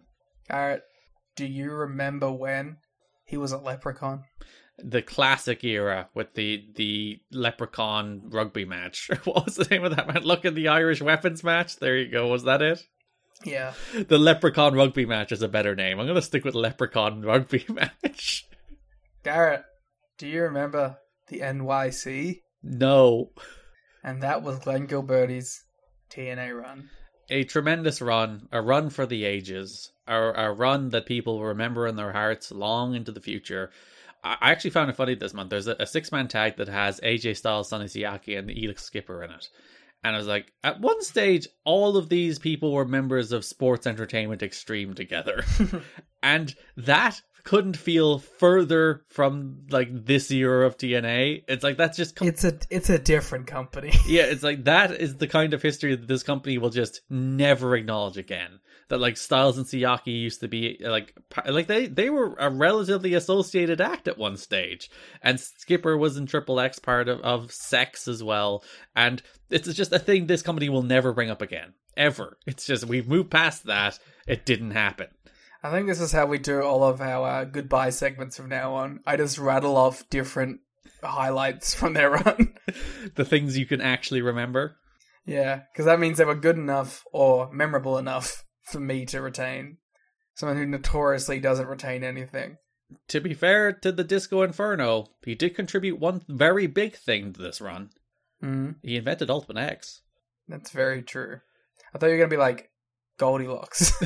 no, to be fair to him, he's the man who from whom the Ultimate X was the genesis. Because I think he was the guy who's like, "What if we do a ladder match without a ladder?" Which is ultimately what became Ultimate X, and that came from the the brainchild, the strange mind of the Glenn Gilberti. but don't worry, fans of Glenn Gilberti. If you want to hear us talk about more Glenn Gilberti, then just wait for the Days of Thunder crossover episode, which will be coming out any day now. Yeah, we're not done with the disco. In fairness, he does pop up again in 2007 for one match, and then uh, he, he pops up here and there from 2017 to 2019. So we're we're not done with disco on the main show either. But I do appreciate how Monty pounced him out of TNA and he wasn't seen for three years. Oh, and maybe you'll you'll appreciate a little taste of Glenn Gilberti and Scott Steiner. Sure. You won't. You won't enjoy it. Uh, so Monty calls out all his challengers and says he's still coming for Jarrett. Afterwards, Jarrett comes to the ring, separate segment, says he's still king of the mountain. I am so fucking over this dude's promos. I just It's the same things. He goes in, he hits his catchphrases, he goes ha ha ha ha ha, and then he smacks someone with a guitar and he leaves. like he says nothing. He's like, "I'm the mountain. I earned this. I'm best wrestler. None of you can carry this belt. None of you." You're can all and living does- on planet Jarrett. He does that same promo every time, and like he's been doing it for months now, and I just cannot tolerate listening to the man anymore. And there's nothing wrong with his delivery. There's nothing wrong with any of that. He's just it's the same promo. How am I supposed to listen to this man do the same promo over and over again? Yeah, I mean, I don't, I don't care. I don't want to talk about this segment. I don't want to talk about Jeff Jarrett, man. It's a, sh- I, I don't, no, no, I'm not doing it. you nearly, so nearly lured into discussing Jeff Jarrett in earnest. It was just going to be the same points I've been making for like five months, so there's really no point to it. The most interesting Jeff Jarrett thing is the actual Monty match, so we'll wait till we get there. Yeah, so Dusty comes out, he puts over a turning point, says it was the best pay per view ever. Jarrett did say he's not defending his title at Final Resolution. Jarrett tries to talk, and Dusty tells him to shut up. This happens multiple times. Yeah, which is the the creative ethos of the company. Just fucking do things multiple times. or just tell people to shut, tell Jeff Jarrett to shut up, is apparently the creative ethos of the company now. Apparently, it's not. I do like these two anytime. Like, this happens every time they have a promo exchange where, like, Jarrett tries to do his little Jarrett lines, and Dusty's like, shut the fuck up, I'm doing my promo. yeah, these two don't like each other. The crux of this is that while Jarrett claims he won't defend the title at Final Resolution, Dusty Rhodes has a contract on his table for a Jarrett Final Resolution title match. He talks about how Jarrett signed it with Russo for some reason. I don't care. Wow, that's a real Tony Khan over explaining there, baby. yeah, Jarrett will have uh, opponent to Final Resolution, and Dusty will find the best name possible to put on that contract. He'll find the best three names. Uh, December 17th, Impact was main evented by Jarrett against Hector Garza. I thought it was pretty good. Yeah, so we have th- this Hector Garza story running through the month. We'll actually cover it here because it does tie into the Jarrett stuff and then spin off into the Hall stuff. So, previous show, December 10th, was main evented by Garza against AJ Styles, the winner of whom would face Jeff Jarrett the following week in a non title match. So, that's a big reward to get to wrestle Jeff Jarrett on television. Well, the idea being that if you beat Jarrett there, you'll get you'll get yourself an NWA title match. And I guess in this current instance where there's not a number one contender, that's, I guess, a better reward than others. Really funny Trusky's like, and I got someone to call and I signed him, and it was Hector Garza. So December 10th was main evented by Styles and Garza. They had a, a, a, decent match. They did this thing. How did you feel about their, their bilingual broadcasts where for all the Hector Garza main events they had a Spanish announcer at the desk doing like English Spanish commentary simultaneously? I liked his energy, but I thought it was a little clunky. Mm. Because, like, yeah, Mike Tenay would do, like, the English portion of the call and talk for 30 seconds. And then throw to Moody Jack, who would do the Spanish portion of the call and talk for 30 seconds. And then they'd just do that back and forth for the entire match. You know what I'd rather? Mm. If they just went all Spanish. Yeah, get Mike Tenay out of here. I do hope that because they had Moody Jack at the um, the English desk, they also sent Don West to the Spanish desk. we need to do some research and find out if anyone was watching these shows at this in Spanish at the time. Please let us know if Don West came over to the other announce booth. You hit the SAP button and you get Armando Quintero speaking Spanish and Don West shouting in English. Oh, I want to watch that version. yeah, a, a, decent match. I didn't care much for the finish. So the finish was AJ hit a superplex, but Garza cradled him and got his shoulder off the mat. So AJ was counted down for three. Garza kicked out. Garza wins the match. They do show a replay on the next week's show where it makes it very clear AJ's shoulder wasn't down either. But mm. Yeah, I mean they tried to protect them both, but by protecting both, they made neither of them look good. Yeah, it's that classic problem where you like you you worked yourself into a shoot. You're like, we can't have him beat AJ clean, so we haven't beat AJ with bullshit. But it turns out AJ just looks like a dumbass for losing in a dumb way, and Garza gains nothing because he won in a dumb way. Or even worse, it also makes your officials look like shit, and they don't need any more help doing that. Yeah, so just have have AJ be beaten by Garza. That's fine. If you're gonna have AJ lose, just have AJ lose. And if it's a good match, people won't care. Uh, this match did have a 15 minute time limit, uh, which confused me at first because I looked at the clock and I saw a 10 minute time limit. I was like, oh, 10 minutes. And then I looked like two minutes later and there was 13 minutes on the clock. And I was like, wait, wait, what, what, what's happened here? They're counting up, Garrett. but I went back and checked, and the clock starts on 10, ticks down for a couple seconds, then jumps to 15 and starts again. I was like, oh, I'm not going crazy. I think you still are. Uh, I think five of the six TV main events have 15 minute time limits in this month as opposed to 10. And they explain it every time. It's like Dusty Rhodes, the importance of this match is giving it a 15 minute time limit. It's like just give all 10 main events 15 minute time limits at this stage. I think I would prefer that. I like uniformity with my wrestling shows, mm. and um, especially with time limits. I think they only work if you commit to them, which isn't hard either. Like just have the announcers be like, mm, "Time minute time limit," like at the time. That's what annoyed me about some of the the phases when Dynamite would not use the the time limits correctly. Just like you don't even have to like have a thing on the screen or do calls, which I miss. I I miss them doing calls. They're great, but um, just have them go like, just have them say at the start of the match. It's really it's so easy. Mm. So December 17th, main evented by Jarrett against Garza. Garza earned the title shot, well, not the title shot, the, the match with Jarrett by beating Styles. This time they had Moody Jack join Mike and Don. They didn't get rid of Don, they just added him to the two of them. the one guy on the Spanish team just talking to himself. Mm. Poor guy, yeah, he's all by his lonesome. I hope they gave him Konnan. I, I was actually curious about this too. If we, um, you know, if we do have anyone that was listening to it in Spanish at the time, and who listens to AEW Spanish at the, uh, currently, was it actually good? Because I I hear that uh, from most people that do listen to the Spanish version of the of Dynamite that the Spanish team sucks. Mm. So I'm curious, like, is there like was the the Spanish side of Impact at the time actually good? Yeah, Moody Jack and Armando Quintero, I think, were the the commentators at this stage. Uh, in fact, I know because both of them were on main commentary for Oh no, I've I've I've women's World Cup it with main commentary. No. Wow, Garrett, you horrible racist. Wait until Dave hears about this. Uh, Garza accidentally bumped the ref. Jarrett tried to use the guitar, but Thomas recovered. Garza was about to go for a tornado. we we can't call it women's World Cupping it. what?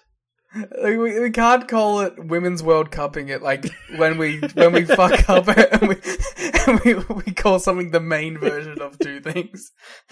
That's loaded language, which makes it much worse. Yeah, I think if if we weren't cancelled in the first place, we are now. Yeah. I was referring to a, a, mistake I made. You were using it as an actual like a descriptor. No, I was still referring back to your mm, error. I think that's true. Uh, th- I I liked the Jeff Jarrett guitar shot in this. Uh, yeah, Garza was about to go for the tornado, but Hall and Nash came out. Nash threw some punches on Garza, and I was like, "Why isn't that a DQ?" But to be fair, they they they built that into the story. Garza took them out with a drop kick. The referee was then about to disqualify Jarrett, but Garza was like, "No, no, I want to beat him." And then as Thomas was getting Hall and Nash out of the ring, Gar- Jarrett hit Garza with a guitar mid torneo. It's crazy. And like, probably just whacked him right in the face. When I was watching this, I was like, Garza looks like he's uh, setting up for this a little more than he normally does. And I was like, ah, that would be why. because he's getting nailed with the guitar in midair. like, that's a crazy like one to get hit with too. Like, didn't some didn't like the Bucks like do a super kick to someone while they were moonsaulting? That was like just as crazy. Yeah, and, and the Ricochet's done something like that as well, hasn't he? Johnny Gargano, Yeah. Ricochet. Was that that spot? I think it was Cole. oh, it was Cole. You're right. Yeah, so but like like that kind of shit, like I, I, uh, you can understand why someone has to take an extra minute. Mm. And yeah, Jarrett won after the guitar shot. So this, continues the push of Hector Garza, spinning him off into a feud with Calden Nash. December 24, Christmas Eve. Roddy Piper's here. jingle bell, jingle bell, jingle all the way. Roddy Piper's here to say some horrible things. Hey, So Piper comes to the ring and he has a mariachi band with him. and which is never a good sign. he tortures this poor band. They're like, we got paid to do like a guest spot here, and, you got, and Piper keeps making them do stuff. yeah, they come out, they play some music, and then Piper's like, okay, stop. And then he's like, now play again. And they look a little confused for like three seconds. Then they start playing again. Piper's like, no, no, stop again. then one guy starts playing again, and then they all like go, "Oh, okay, we're doing this." They're all just deeply confused and put off by Piper. But the point of this is that he invites out Hector Garza, who wants, and he talks about the loss to Jarrett, and like he asks Garza a question. Garza has, I think, it's Moody Jack in the ring doing the translations for him. So he asks the question in English. Garza does his promo in Spanish, and then Moody Jack translates. And like Garza does his promo, Moody Jack does the translation, and Piper's like, "I don't think that's what he said." yeah, uh, I got, I don't know what this was. This felt like Piper was like burying Garza. Yeah, uh, the point of this segment was like to, to have Pi- Garza be a star by association with Piper and then get the better of Hall and Nash.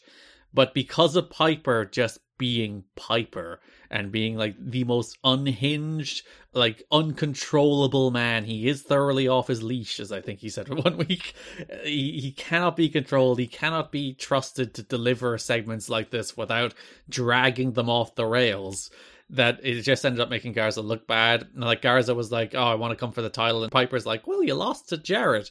And that's that's not what you should be reinforcing here, Roddy. Yeah, Uh, Garza says he lost the match because of Hall and Nash, which brought Hall and Nash out. Hall says, "Don't sing it, bring it." Then Piper repeated that in a Mexican accent. which is was very cool. Uh, they gave Garza a guitar and asked him to play a hit. Then Garza hit Hall with the side of the guitar. Yeah, I was. It was such a womp that I thought it was a non-gimmick guitar for a second. Yeah, he just bonked him with the guitar sideways. looked like it sucked. And then like, but like the absolute professionals of these guys, that they get Hall up again, and he whomps him for real. Yeah, so then he drop kicked Nash and then he, he nailed him over the head with the guitar properly. Uh, and this pleased Piper to the degree that he shouted, Yeehaw! after he hit him with the guitar. Okay, After the first Garza Outsiders confrontation, where Garza cleared house on both, uh, some fans at ringside made fun of Nash for being beaten up by Garza. Nash got in their faces and said, Don't you guys know this shit is fake, dumbass? they should have been like, "Yeah, we're playing along, dickhead." So Piper apparently does not remember his lines, so writes them down on the palm of his hand. this is a fucking a sitcom sketch where like I have to write things down on my hand, but then like I get sweaty and I can't read them. That's why he goes off the rails because he's like, "All right, it's just a bunch of scribbles." That's why his promos are so incoherent. He just sees different words floating about his hand. So, according to Dave, I should have went back and checked the tape, but according to Dave, if you watch him while he's introducing Hector Garza in this segment, he says the words Hector, then obviously looks down at his hand to remember the rest of the name, and it's like Garza. Yeah. It was not a, a, segment that made Hector Garza look particularly good coming out of it. No, and it's one of those things where it's like, in theory, you, you understand what they're doing, and then in practice, it makes them look like a geek. We call that the Roddy Piper effect. Uh, the following week, Hector Garza faces Scott Hall in the main event. Earlier in the show, Garza's walking backstage as Scott Hall and Kevin Nash are, si- are sitting on a bench, wearing some ponchos and sombreros with their head bowed. Garza walks past them. They look up, they nod at each other, they duck their heads again. This is very TNA comedy. and like, there's no reason for this. There's no callback to it. It's not like they're they, trying to, it's just like they thought of something funny to film. yeah. There's there's no reason. They don't jump them. There's not a story. There's nothing. It's just they did a little skit where they're sitting there dressed in sombreros and, and hats, or sombreros are hats, but sombreros and ponchos. And Garza walks past them. They give each other a little nod. They're very pleased with themselves, and that's it. That's the whole reason this segment exists. I, I respect it. I really do. These guys are getting paid five grand a pop to come here and just goof around. Which probably like influenced how this company's promo styles and backstage segments would develop moving forward. Yeah, the Nash influence. Wrestling Observer Hall of Fame worthy for influencing the TNA comedy. Well, you see, this is why you need to get your uh, your ballot so you can vote for the outsiders for this run specifically. Yeah, everyone's like, you know, their WCW case uh, has merit if you think about it. And I'm like, no, TNA comedy has merit if you think about it. What the greatest wrestling segment of all time? The Team 3D funeral. Would that have happened without Kevin Nash in this company? I don't know. Yeah. So main event of that December 31st Impact is Scott Hall versus Hector Garza in a match where I'm I'm still like marveling at how Scott Hall is still good. Yeah, he he he puts it together. And he absolutely shouldn't be at this stage of his career in 2004, but he's still pretty good. He's like as good. It's very weird. Like all his moves just still have that same snap to them. Like there there's just that little bit of extra oomph, that little bit of extra polish on every single thing he does that makes him just seem much better than everybody else in the show. Like he's just It d- he's the truest of pros. It does make you a little sad because you're like, what if this guy could have kept it on track the whole time? Because he's so good at this stage. Yeah, like he's he's like just the fundamentals. That's the thing. Like his fundamentals are so leaps and bounds above everybody else that again, as I said, oh even here doing a 5-minute television match against Hector Garza does does it he pops. He still like jumps off the screen as a guy who's a better worker than nearly everybody else around him. There's this like thing that goes around about like Scott Hall being an overrated guy. They're wrong. yeah, they're, they're wrong, and like I think you're you're pretty dumb about that because if this guy was like straight laced wrestler guy for the rest of his career, like he, I think he would have made it to every level. And when you look at like this is 2004 where he's not in shape and like he has had every demon in the world at this stage Yeah, and he's still pretty darn good. it's insane. Mm. So Armando Quintero was on commentary this time with Mike and Don. There was a special 15 minute time limit again for this match, even though it ultimately only went about five. Uh, Garza knocked Nash off the apron. Nash took a surprisingly big bump for that. I think I these guys do respect the boys. They just don't respect the office. Yeah, fair play to them. Yeah, I, I admire it. Kevin Nash says workers' rights. Yes, I mean probably. Garza took Nash out with a baseball slide. Then he went up top for the tornado, but Hall crotched him, and then Hall picked him right out of the corner into the Razor's Edge to win. And then Piper came out to close the show because earlier in the show, Mike Tenay, I think, produced a miracle where he did a sit down interview with Roddy Piper that had a purpose, and it fulfilled the purpose without Piper derailing it. And I like, listen, it's, it's, it's like I, one. I like the aesthetic of the interview they did, where they, they- it was the the top of the ramp interview, which they've done before in the Asylum, but I think this is the first time they've done what Mike Tenay in the Impact Zone. And I think that top of the ramp interview in the empty Impact Zone looks really good. It's a really cool aesthetic. I like um any of these kind of interviews that aren't just in the back. Yeah, even later in the month, or in January, I suppose, they do the sit down with Jeff Hammond, where it's Nash, DDP, and Monty in the ring, but again in an empty impact zone. And I think it- just adds a cool, different vibe to those interviews. It definitely helps them stand out. Yeah, so Mike Tenay was doing this sit down interview with Roddy Piper where he was announcing that Piper will be part of Final Resolution, that Dusty Rhodes has replaced Terry Funk on the championship committee with Roddy Piper. Disgraceful. Terry Funk, who has never been seen since he was announced in the championship committee, has been fired. Do you think he got like any money for like his name being constantly mentioned? I don't know. I, I, I hope so, but probably not. Like, yeah, you can't just do that. You can't just use somebody's name in your show without their permission and or paying them. No, you can't. Yeah, like we're gonna start being like, ah, yes, you know, Chris Jericho, we love him. He should. He's he's always talking about how he's gonna come on the show and make and like start talking to everyone. Just keep tuning in. He's part of the You've Got to Be Kidding Me Championship Committee. Yes, the uh, we'd like to officially announce the three members of the You've Got to Be Kidding Me Championship Committee: Chris Jericho, Liam Jones, and Terry Funk. yeah, yeah. I think they make good decisions. no, you meant to like get up and start knocking over the monitors with AMW. yeah, so Dusty fired Funk, which I do appreciate. At least that's like a little bit of continuity. He's like, I've gotten power, so get Funk out of here. Get the funk out of here. So the new championship committee has Larry Zbyszko and Piper, and now Piper is also TNA's new enforcer. Dusty Rhodes is he's a special enforcer for the company. The enforcer, Roddy Piper. I said I like fair enough. It's mostly because Mike Tenay did like eighty percent of the talking and cut Roddy Piper off every chance he could. But And also pre-tape.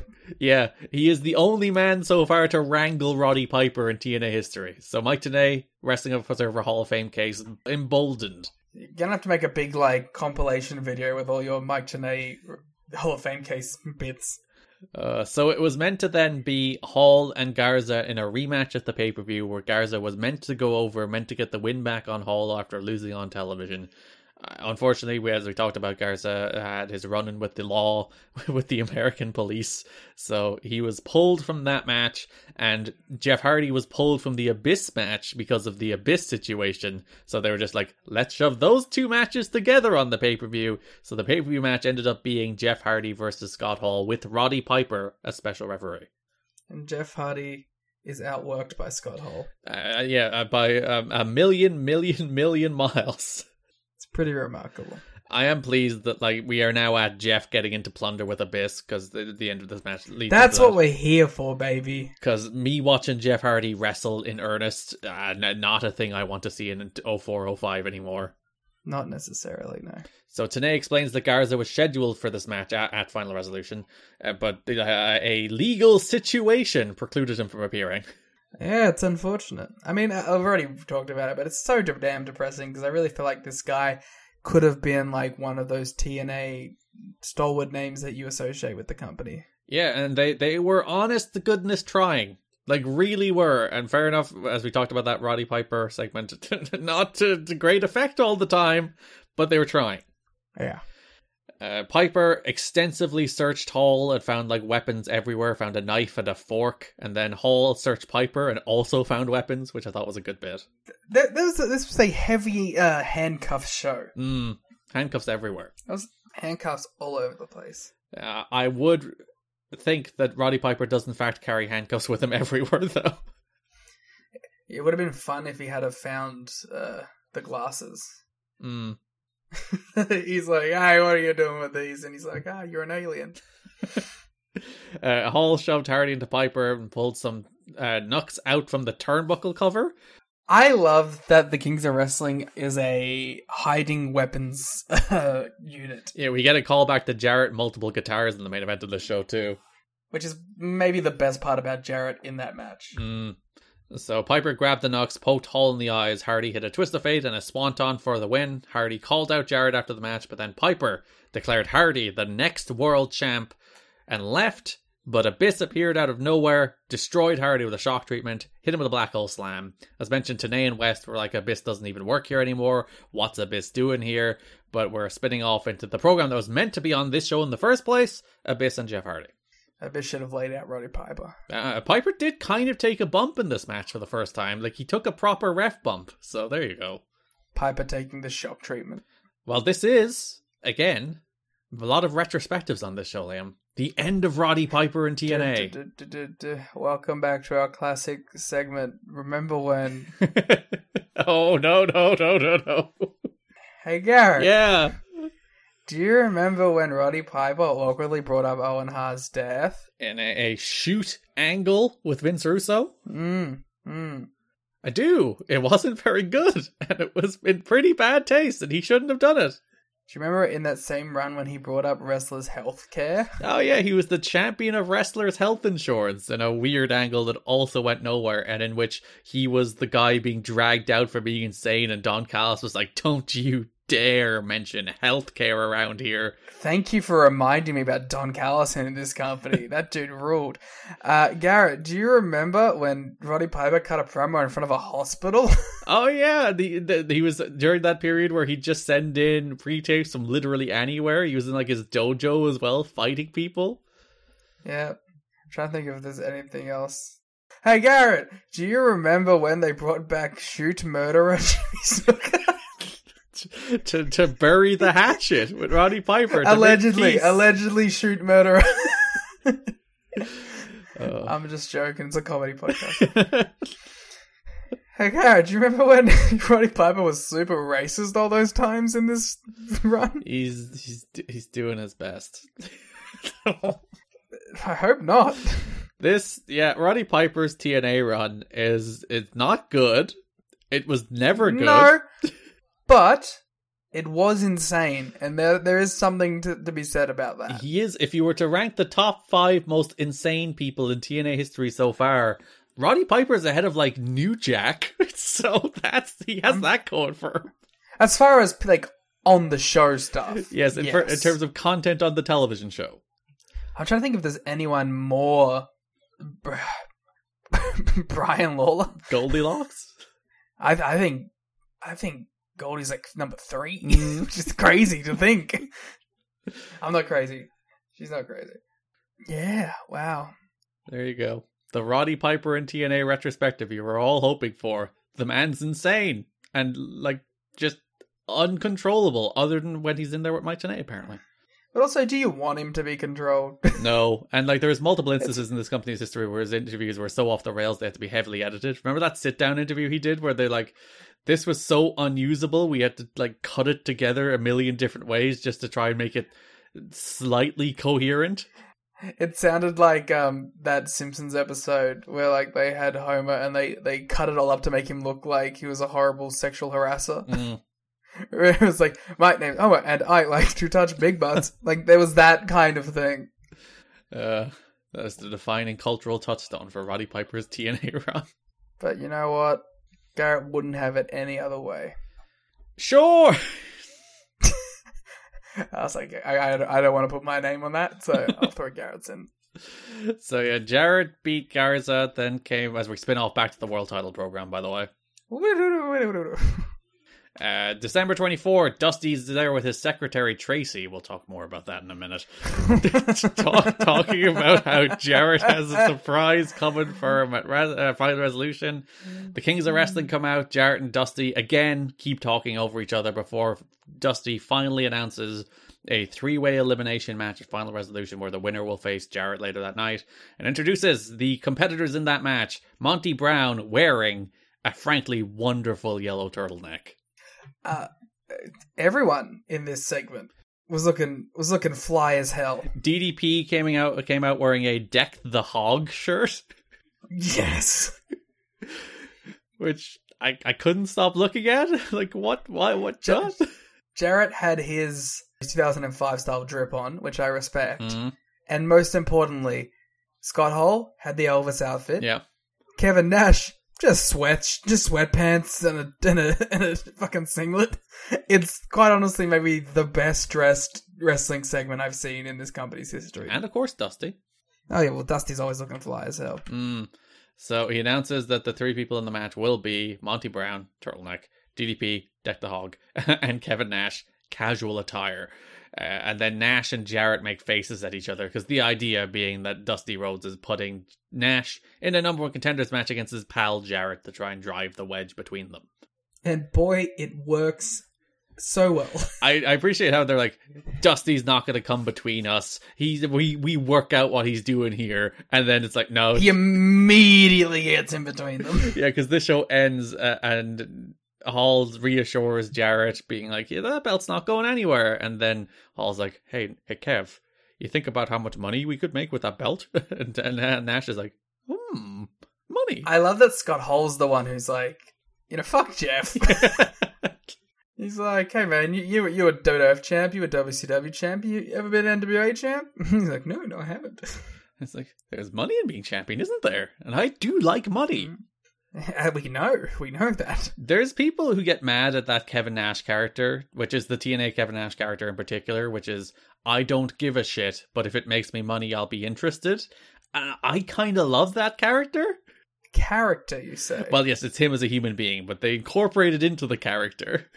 Kevin Nash is one of the best TNA characters of all time, and I will not hear a single word differently. Because there's people like, oh, you should always be putting over the title, which I, I generally agree with in principle. But then it makes Nash feel special that he's like, I really don't give a fuck. But if it makes me more money, then I do give a fuck. Which puts over the title. because the title is the thing that makes you more money, because it's so important. Jeff Jarrett comes to the ring with Scott Hall and Kevin Nash. Jarrett says that Dusty can stack the odds against them all he wants, but Jarrett will always beat the odds. And Jarrett, while doing this, I, I can't remember why he put the NWA title down. I think it was to lift his guitar. And Scott Hall p- just picked the belt off the mat, but Jarrett pulled it away from him. Hoisted by his own guitar. Uh, Monty interrupted, told Jarrett to shut up, said he's going to go through Nash and DDP, and then Jarrett, he's going to win the belt, and the crowd will, won't be singing next world champ. They'll be screaming, the world champ. And then hits his catchphrase, and by God, this man should have won the belt. Pounce. Pe- pe- pe- pe- Period. January 7th show. I think the idea here is everybody gets a confrontation with uh, Jarrett. I think that's what they're going for. Uh, Jarrett comes out in his denim jacket, orange chinos fit. Just, I love this man. I take everything bad I've ever said off the table. This guy, he he knows drip. You you gotta respect it. Tenay lays out all the challengers he could be facing. Jarrett talks about all his potential opponents, including Liam, dropping his favorite double A ball player line for Monty Brown. I love that Jarrett's like he thinks of a thing and then he's like, I'm gonna say this a thousand times. He will never come up with a second thing to say about Monty Brown. He has that one thing and he does not need anything else. It's not even just that. Like, remember when he was trying to get the fucking Planet Jarrett thing over and he ended every promo by like being like, it's Planet Jarrett, you're just living on Mm. it. It was like, this is a global warning. Oh, he tried so hard with that global warning thing. It's like that's that's that's not a thing. This isn't stop it. We should steal that. Uh, Tenay lays out the challengers, and then Jarrett talks about them. Uh, says there will be no divide and conquer, and that the Kings of Wrestling won't fall for Dusty's game. But then Jarrett demands Nash get his head straight, so he's like, "I won't fall for it." Nash, cop yourself on. I, I liked where this segment went from here. So DDP interrupted, then Monty ran out. A brawl broke out that Nash joined in on. Nash was wailing on Monty in one corner.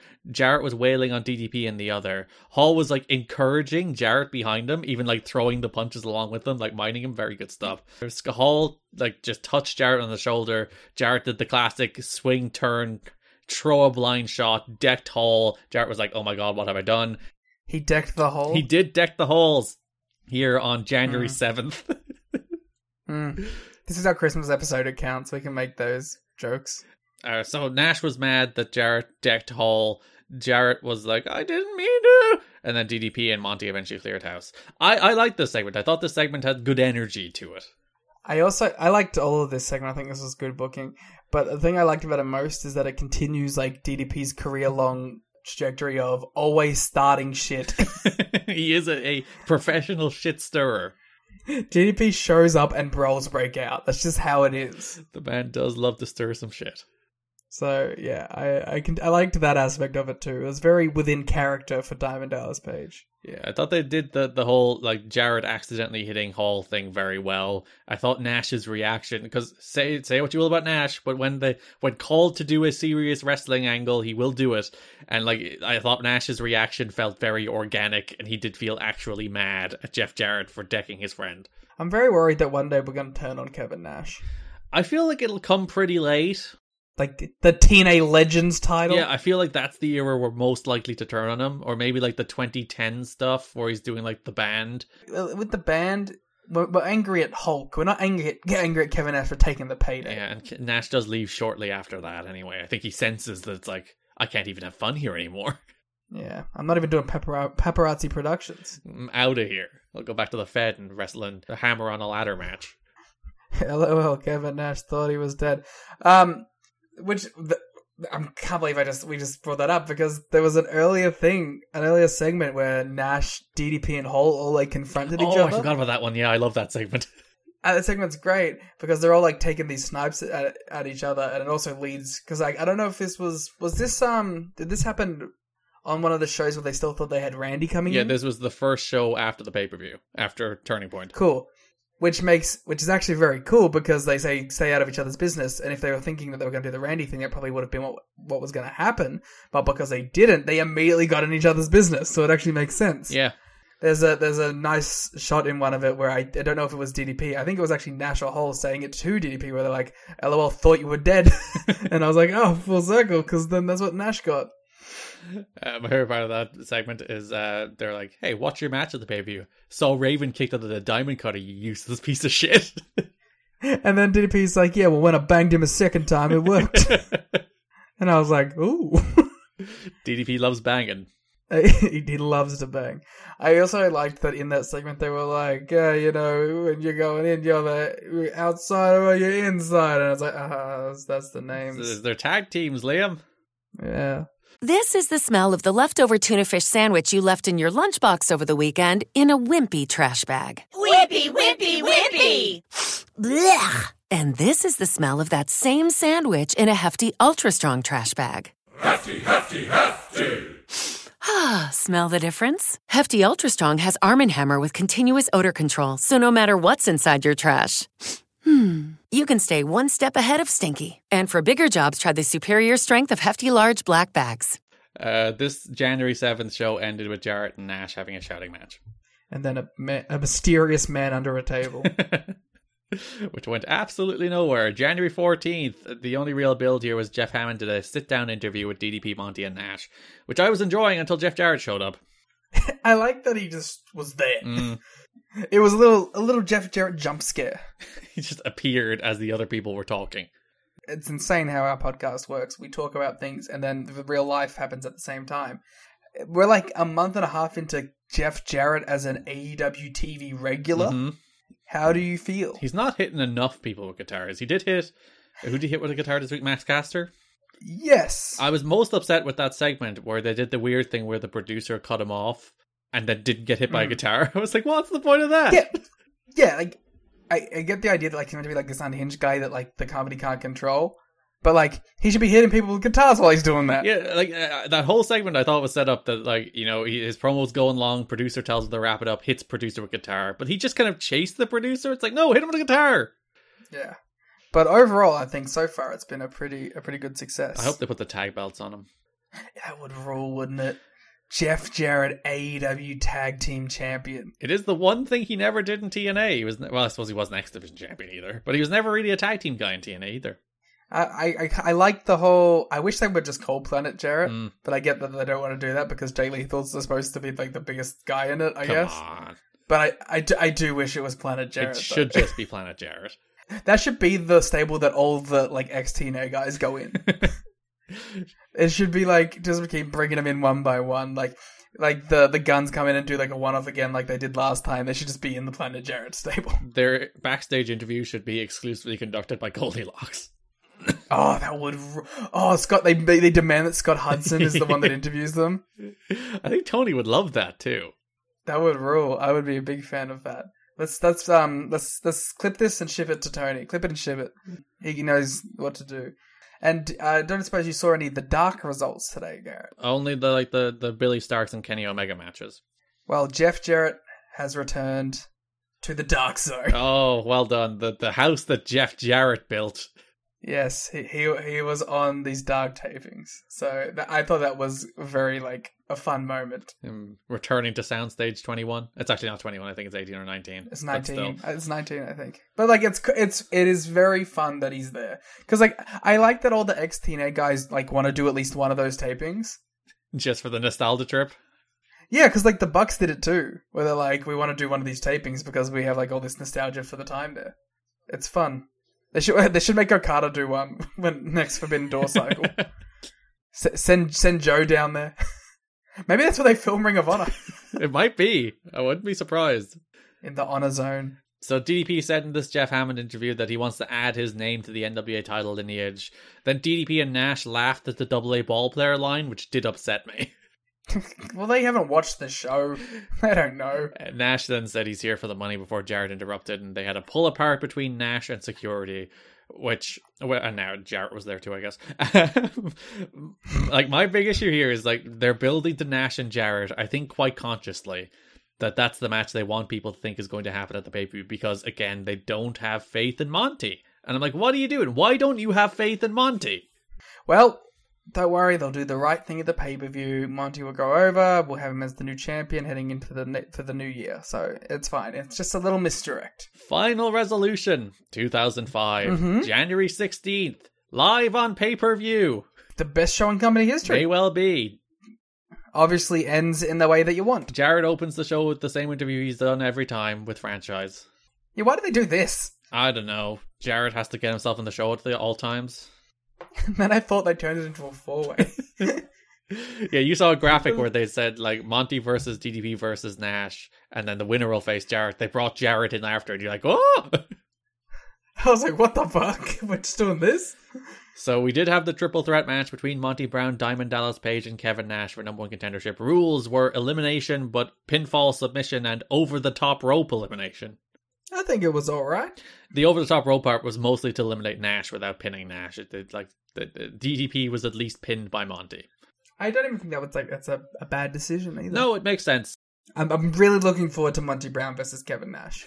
Nash earlier in the show uh, approached DDP and I was like, "Hey man, you know what? How we could get away with doing minimum work here? If if we double teamed Monty and eliminated him, and then we could have ourselves a little like two three minute rest." And then we could go on and have a, a gentleman's contest to determine who would become number one contender. DDP was skeptical of Kevin Nash's suggestion. He's like, Ugh, trusting Kevin Nash. That'll be the day. So they do this match where, where Nash kind of stands in the corner as DDP is attacking Monty. Anytime Monty gets uh, anything on DDP, Nash kind of intervenes.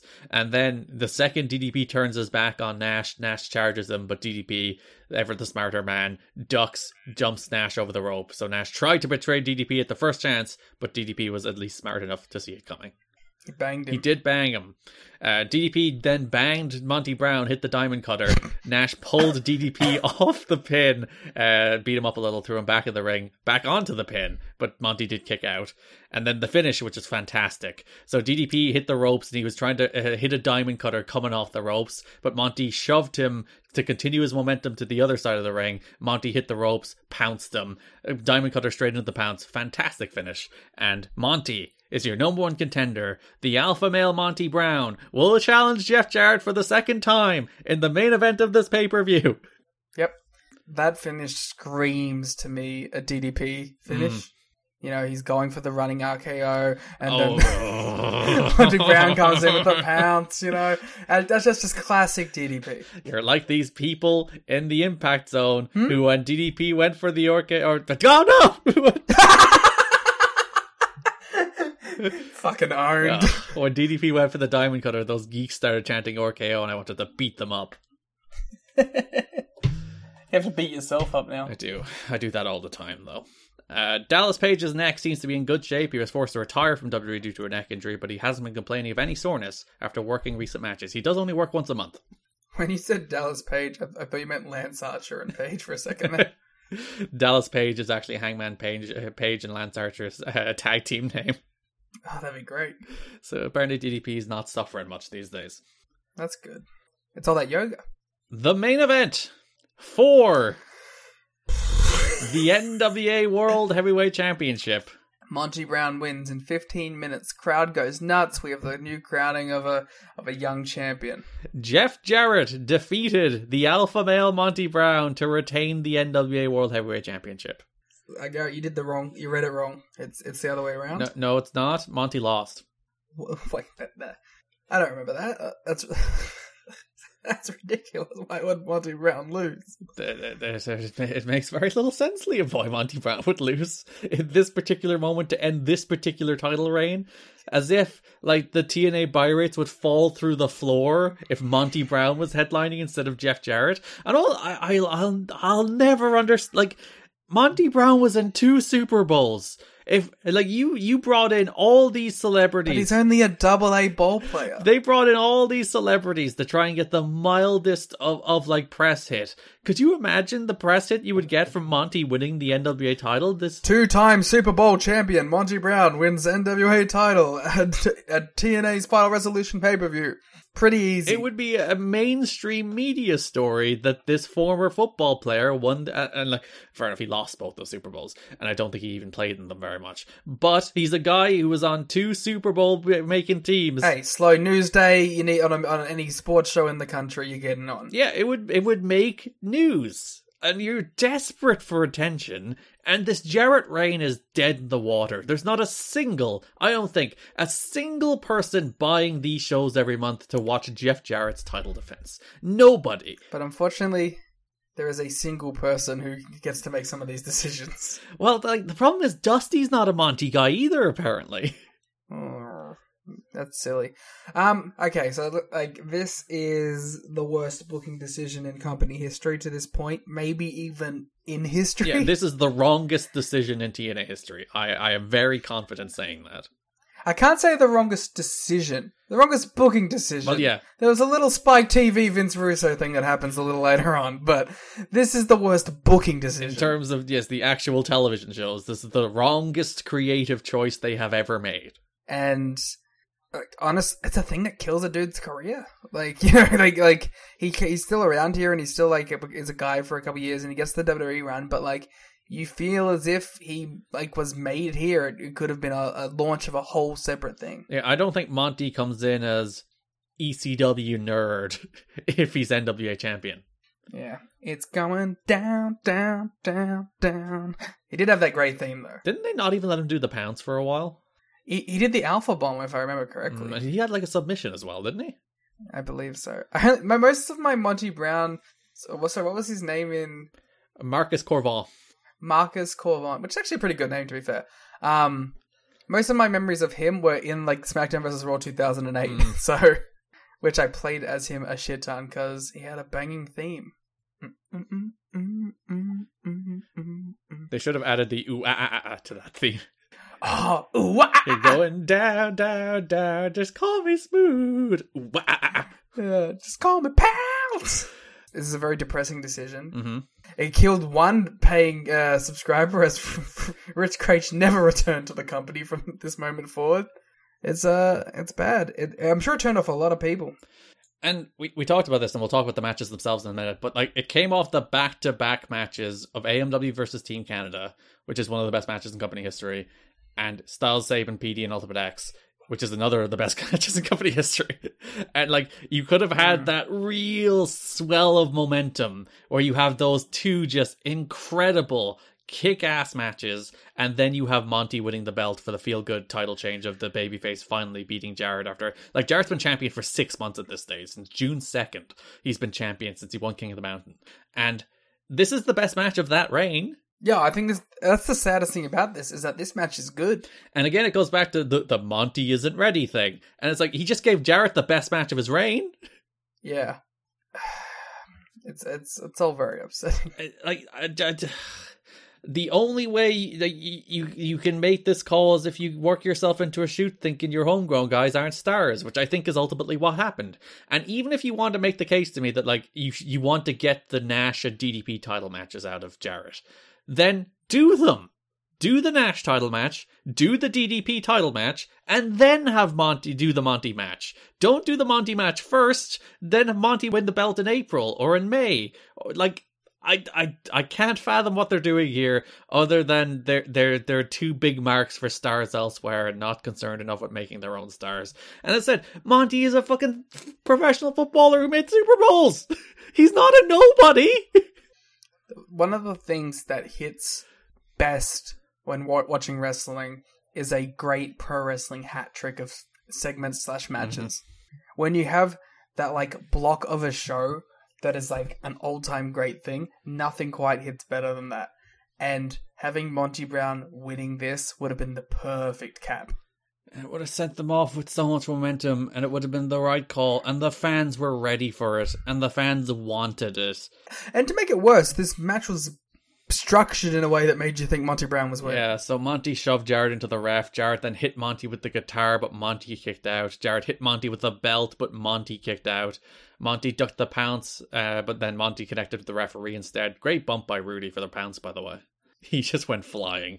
Jarrett then, classic callback to the Ron Killings match where he had uh, guitars hidden everywhere. He pulled the guitar from under the steps, a second guitar, It was like a sort of guitar too. It was like a little stubby one. It was great. a little baby guitar. He has to find like like smaller guitars that he can hide under the steps. His regular sized guitars clearly won't fit. um, Monty got the guitar. He nailed Jarrett with it. Second referee came out, but Jarrett kicked out. Monty went for the pounce. Jarrett hit him with the remains of the guitar. Hit three strokes and a low blow to retain the NWA World Title. So we were talking about this during the watch along. hmm Jeff Jarrett definitely thinks he got this guy over with this way the match is structured, right? Yeah, and like the thing is, it, it's ultimately a Dusty Rhodes call that Jarrett retains. I'm sure there's politicking going on. I'm sure there's more behind the scenes than just that. But like Du- Dusty's the booker, and he booked Jarrett to retain. But when then when they brought this up on Jarrett's podcast, Jarrett still defended it. So it's not like Jarrett's a guy who's like, "Oh God, that we really bottled it. Then I really should have lost the belt." Like Jarrett is like, "Oh, he came up with seven different excuses for why Monty shouldn't have won the belt." So clearly he's in support of this decision too. It wasn't that thing he's where he was like, "We really need to drop the belt tonight. Come on, it's the perfect moment." It's like, nah, he wanted to retain as well. The most egregious thing to me is that he went back to his hotel, he ate his well done steak and milk, and he was like, he was like, I did a, I did a great job today. Yeah, we I really got that kid over. we made this guy. Yeah. I think there's a worse Monty booking decision to come. Ooh. When he looks at another NWA title match. No, you can look forward to that one in March. I think they they even bottled it even further with him. But we will get to that when we get to that. There's, as I said, it's it's the, the the worst creative decision in TNA history. There there is no single result that is more wrong in TNA history than this. Monty should have won the belt. There's no if, buts, or maybes about it. He should have won the belt. Yeah.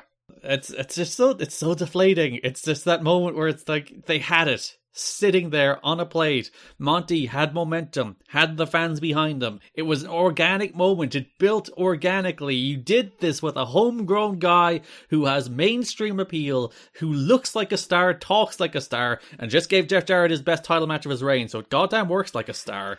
There's no reason you shouldn't have pulled the trigger here. Absolutely none. Jarrett, six months into a reign, people are already sick of.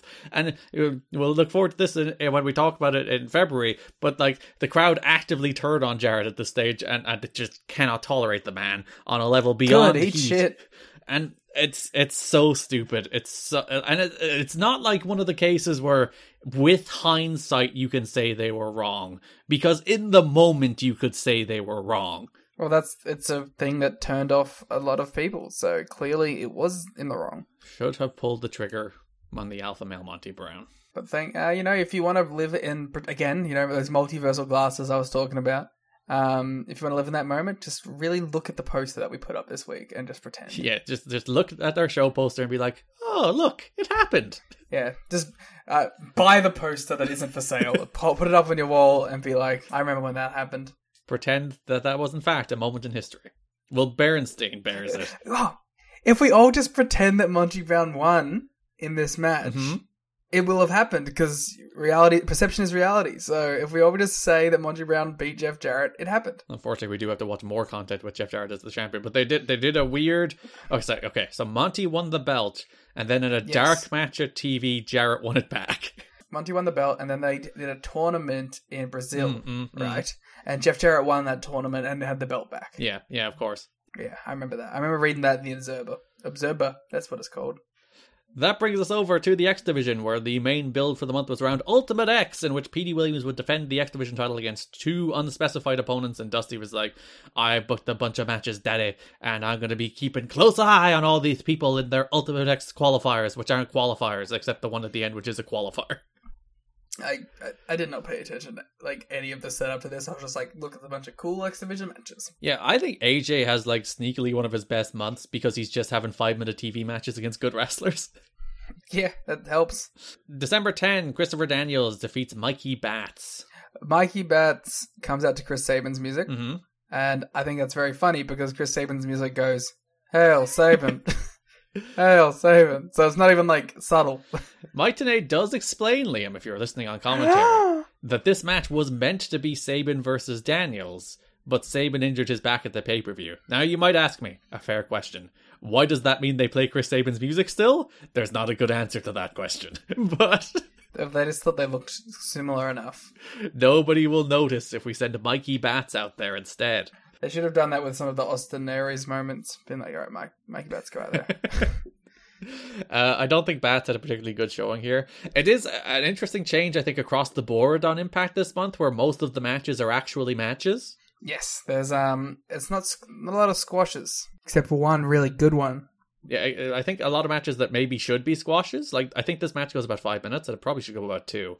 But I, I, I on the whole, appreciate the fact that most of the matches on this show now are, are feel like actual real wrestling matches, as opposed to we just want to get these guys in and out to do a story thing or whatever. Well, let me let me throw a little logic at you. Mm-hmm.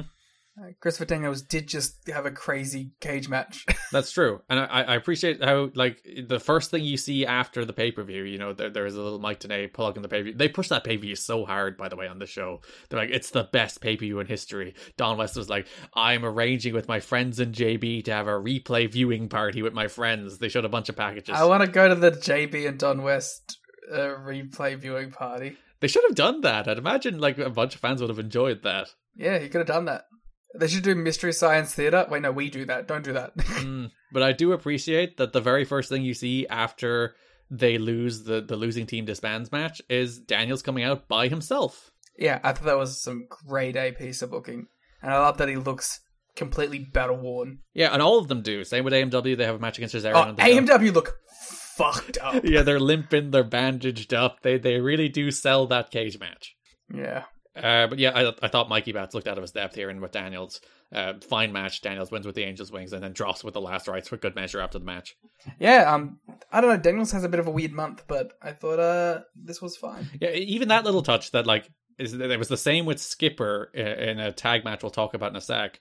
But both Daniels and Skipper showed like real visible frustration and anger over the fact that they were broken up. Like here, he hit him with the last rites after the match in the the six man tag that Skipper's in. He like starts wailing on people really angrily and out of control. Again, just selling the idea that these two guys are real mad that their tag team broke up. They didn't just come out and be like, "Hey, uh, let's go singles career." Woo! Yeah, they're not just moving on. Yeah. Just a reminder, they were going to break up AMW. They've well, like seven different times they thought about it. So yeah, fucking insane, stupid shit. Uh, December twenty fourth, Impact next X Division segment. It's AJ Styles versus Johnny Devine. Um, I like Johnny Devine. I really like Johnny Devine. He hit a real cool float over reverse DDT in the corner where he he went to do the standard Yeah. float over and he caught him with a reverse DDT on the way down. It's like that's a real cool move. I really like Johnny Devine, man. I think he's good. I like his big "I'm stabbed in the tummy" scar. Yeah, Uh, he, I think he's a lot of fun. He's a, and he's a little like madman too, which I appreciate. I like his his touches in. I like his vibe in the Team Canada promo as well. Mm, this is where they announced that Dusty is watching these X Division matches extra close to determine who will be in the Ultimate X match against Petey Williams. I, I don't love when they do builds to Ultimate X like that, where they just like, we're doing an Ultimate X for the sake of it. Who's going to be in it? I prefer it to be like, when Ultimate X is announced, it feels like a special moment, but at least we're getting some good X Division matches on TV. I think that's always been the bane of the X division when it's just here's some people throw them in a multi man for the title at the pay per view. Mm. That's that's that's always a sign that things aren't good. They're not thinking about it this month. Yeah. Uh, Styles hit the his springboard reverse DDT like halfway across the ring.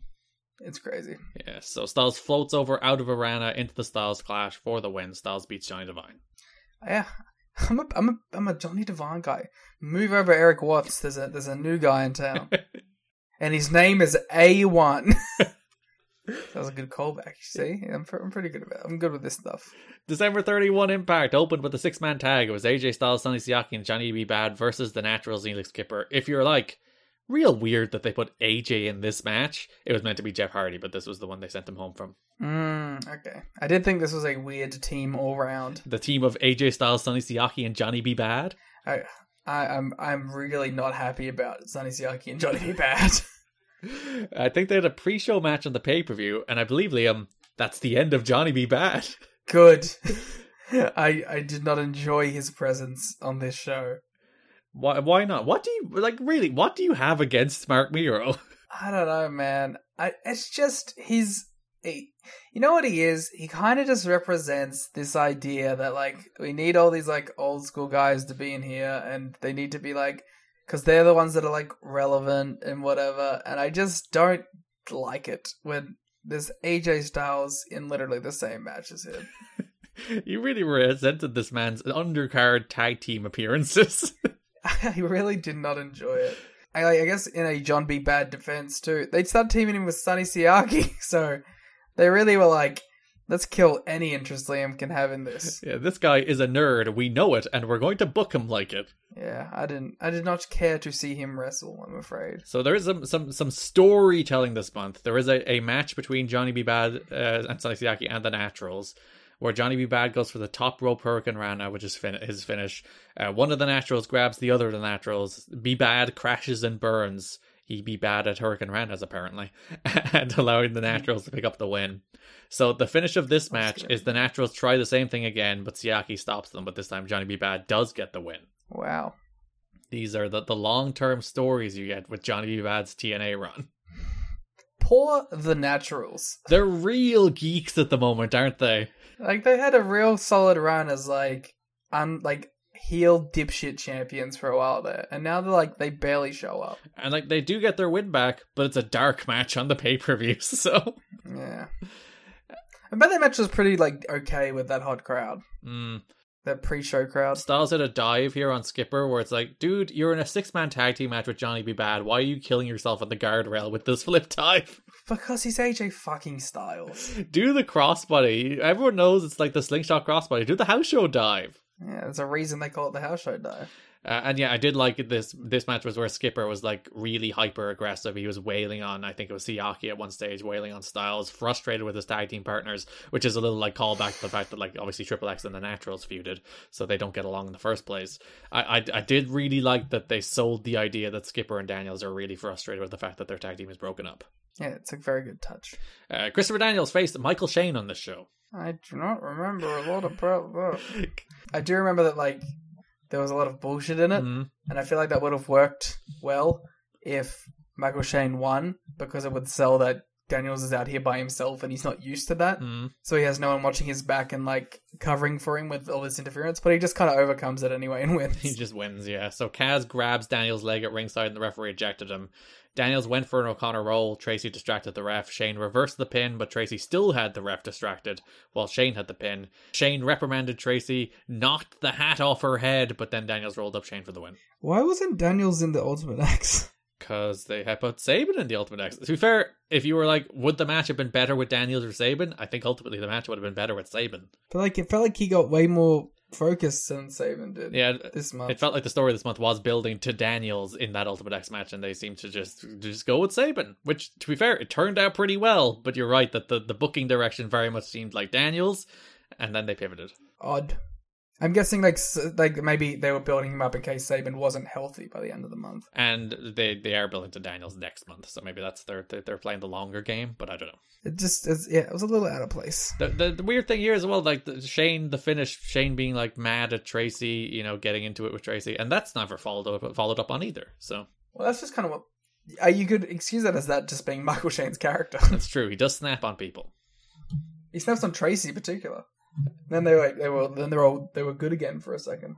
So this January seventh Impact opened with a real good little match between AJ Styles and Chris Candido. I thought Candido looked awesome. here. Oh, he was like a like like a wily like vet mean guy technical wrestler who was just kind of like bullying AJ around. I thought that was really good. He was so good. There was like a bunch of little things he did in this match. Like Styles hit the house show dive, and he he hit like he did like the most insane get tangled in the guardrail sell of it you could have possibly it do. was it was it was so over the top. yeah, and like there was a moment where he hit like a power slam on AJ, and he, he was the next spot was like go up the top, be thrown off top with like the press slam off the top.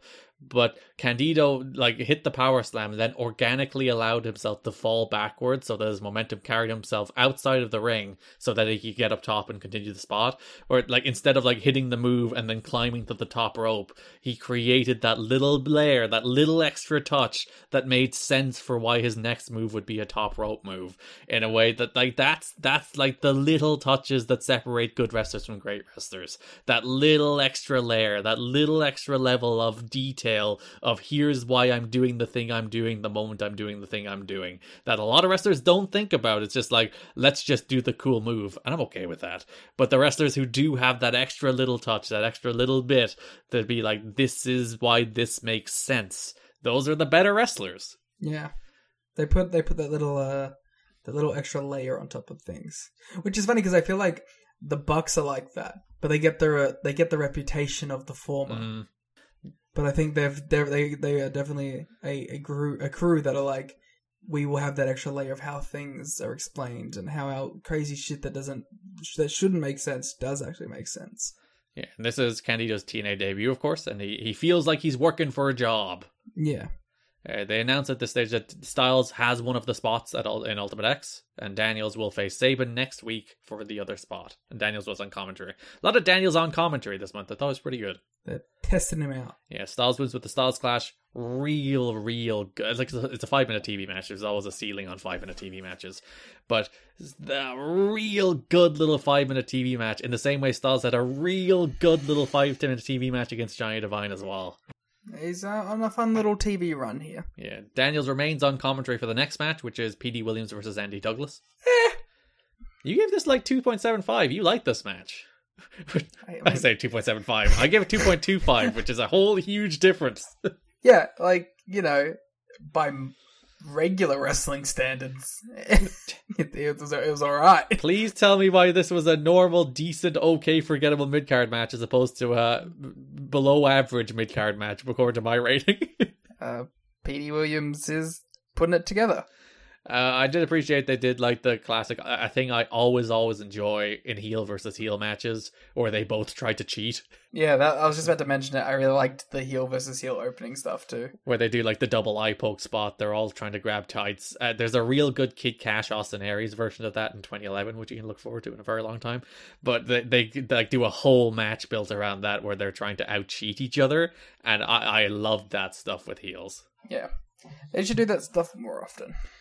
That's like when you watch the like uh, in the best of the Super Juniors. Uh, often you'll get like a random Suzuki Gun Suzuki Gun match, mm. and it'll be, it'll be like Taichi versus Taka or something, and, and they, they, just cheat their way through the whole thing. So D'Amore pulled Stevens off the apron, which allowed Petey to roll up uh, Andy Douglas and grab the tights for the win. The better heel. Daniels was also still on commentary for the next match: Bobby Roode versus Chris Sabin.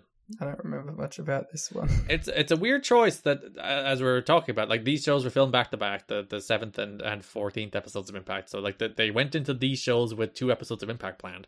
So they pinned Sabin here, fair enough with interference from Daniels, to set up Sabin then beating Daniels the following week to qualify for Ultimate X. I'm like, just just don't have Sabin lose. Yeah, you're allowed not have Sabin lose. Uh, Tenay informs us Primetime and Jeff Hardy will be at Final Resolution, which is my favorite thing they do. It's, it's like the wrestlers we have booked and are under contract will be at the pay per view. We're not going to tell you what they're doing, but they'll be at, they'll be there because we don't know. Yeah, that really, realistically is the reason that they're announcing it that way. It's like, well, Jeff was going to face Abyss, but he'll be there. We swear. Uh, they do announce Daniels will face Sabin next week to, to earn the third spot in Ultimate X. Uh, Sabin was on a roll, he was running wild, but then Daniels tried to use a chair. Sabin stomped the chair onto Daniels' fingers, and in a real cool spot, Roode Northern lariated Sabin, and then Sabin fell face first onto the chair for the win. So Roode beat Sabin. They repeated in the AMW Team Canada the match as well. But I, I think the setup for that was was real nifty. That that, that the Northern lariated him, and he just fell face first on the chair that was lying on the mat. Much like Petey, Bobby Roode is starting to put it together too. Yeah, these Team Canada boys. We'll talk about Eric Young as well in the pay per view. Oh, ah, there we go. There's a bunch of Eric Young stuff on the pay per view. And then main event of the January 14th Go Home show, it was Chris Sabin versus Christopher Daniels. Winner gets an Ultimate X. Special 15 minute time limit for this match too, but for once they actually used most of the time. Ooh. This went like 12. Ooh. Also, they had a really good little TV match. Ooh. It might well be the best match in the history of the Impact television show so far. Ooh. There's a couple matches in the first show that give it a run for its money, and then maybe the Jarrett and Monty match. But I don't think like uh, you gave this three and a half stars. I gave it three two five. By the time they got there, it, it, it had felt like one of those Dynamite matches that you're like, oh man, that was really good. You know, like it stood out on a show. Like that, this would have stood out on a show that was like all good stuff too. You know what I hmm. mean? Like it's not just good for the promotion that it's in. Yeah. So uh Daniels went for the Angels wings. And, and a fun thing on commentary the week before where where Mike Tenay was talking about how, you know, oh, Chris Sabin has a counter for the Canadian Destroyer. And then Daniels was like, let's see, does he have a counter for the Angels Wings? Does he have the counter for the Last Rites? And he beat Daniels here by reversing the Angels Wings into a cradle. So uh, tying that little commentary line into the finish of this match was a real smart little touch, I thought. I also like that Sabin is the guy who like learns how to beat other people's shit. Yeah, he counters finishes. That's Sabin's gimmick at the moment. Yeah. So the Ultimate X match at the pay per view will be Petey Williams versus AJ Styles versus Chris Sabin. Yeah, I bet that'll be alright. Uh, Styles also has a squash match against Cassidy Riley on the show. Also, just a lovely little TV match. This AJ guy. You could just put him in there with anybody and give him five minutes, and you'll be like, ah, yeah, I enjoyed this. It's good pro wrestling. So that brings us to Final Resolution, January 16th, live on pay per view. AJ Styles defeats Chris Sabin and Petey Williams to become the new X Division champion in an Ultimate X match. Well, I mean, this is real good, isn't it? It is, I think, still to this day the best Ultimate X match. Ooh. It's definitely the best one so far. Oh, far and away. I don't think any of the others come close to touching this one. Crowd are going absolutely bonkers for absolutely everything. They do just a bunch of wild shit. The the peak of which is AJ's hanging from the, the, the cables, just climbing along. Chris Sabin springboards from the apron, drop kicks AJ. AJ does a full like 360 flip in the air and lands on his back, looking like he nearly died. Then he does the great like sit up, glassy eyed stare into the distance before he falls back down. And it's like one of the craziest moves you will ever see in Ultimate X. This is peak AJ being a crazy gummy man who can't get hurt. Yeah, it's like I, I mentioned this on the watch along, but I cannot even like think about how you think about doing that. Like most people will say, "All right, I'll do a drop kick and you'll fall off the cables, and you'll just take a regular bump. You know, you'll you'll let go of the cables and you'll fall to the mat." That is how most normal people, most rational people, would do that spot. And AJ's like, "What if you drop kick me?" And I pendulum backwards so that I can do a full flip in the air and not land on my head somehow and make it look like the most insane move in the history of wrestling, even though it's just a dropkick off the cables. And that's that's apparently AJ's mentality these days to make absolutely everything look like the most insane move it can possibly look like. Yeah, we, we were talking about it during the watch along that it like it feels like the only other guy who was like in that kind of mindset was like very early Will Ospreay. Mm. Because he was like in that same of like every tiny thing is I'm going to make it look as sick and as insane as possible. And it made you think of like the comparisons between those two are so apt because like they both had like this this growing up phase, you know what I mean? Where they become like these fully fleshed out pro wrestlers, and they also have like these very early stages where they're like, we are just crazy athletic people who can do things with our bodies that shouldn't be able to be done by anyone.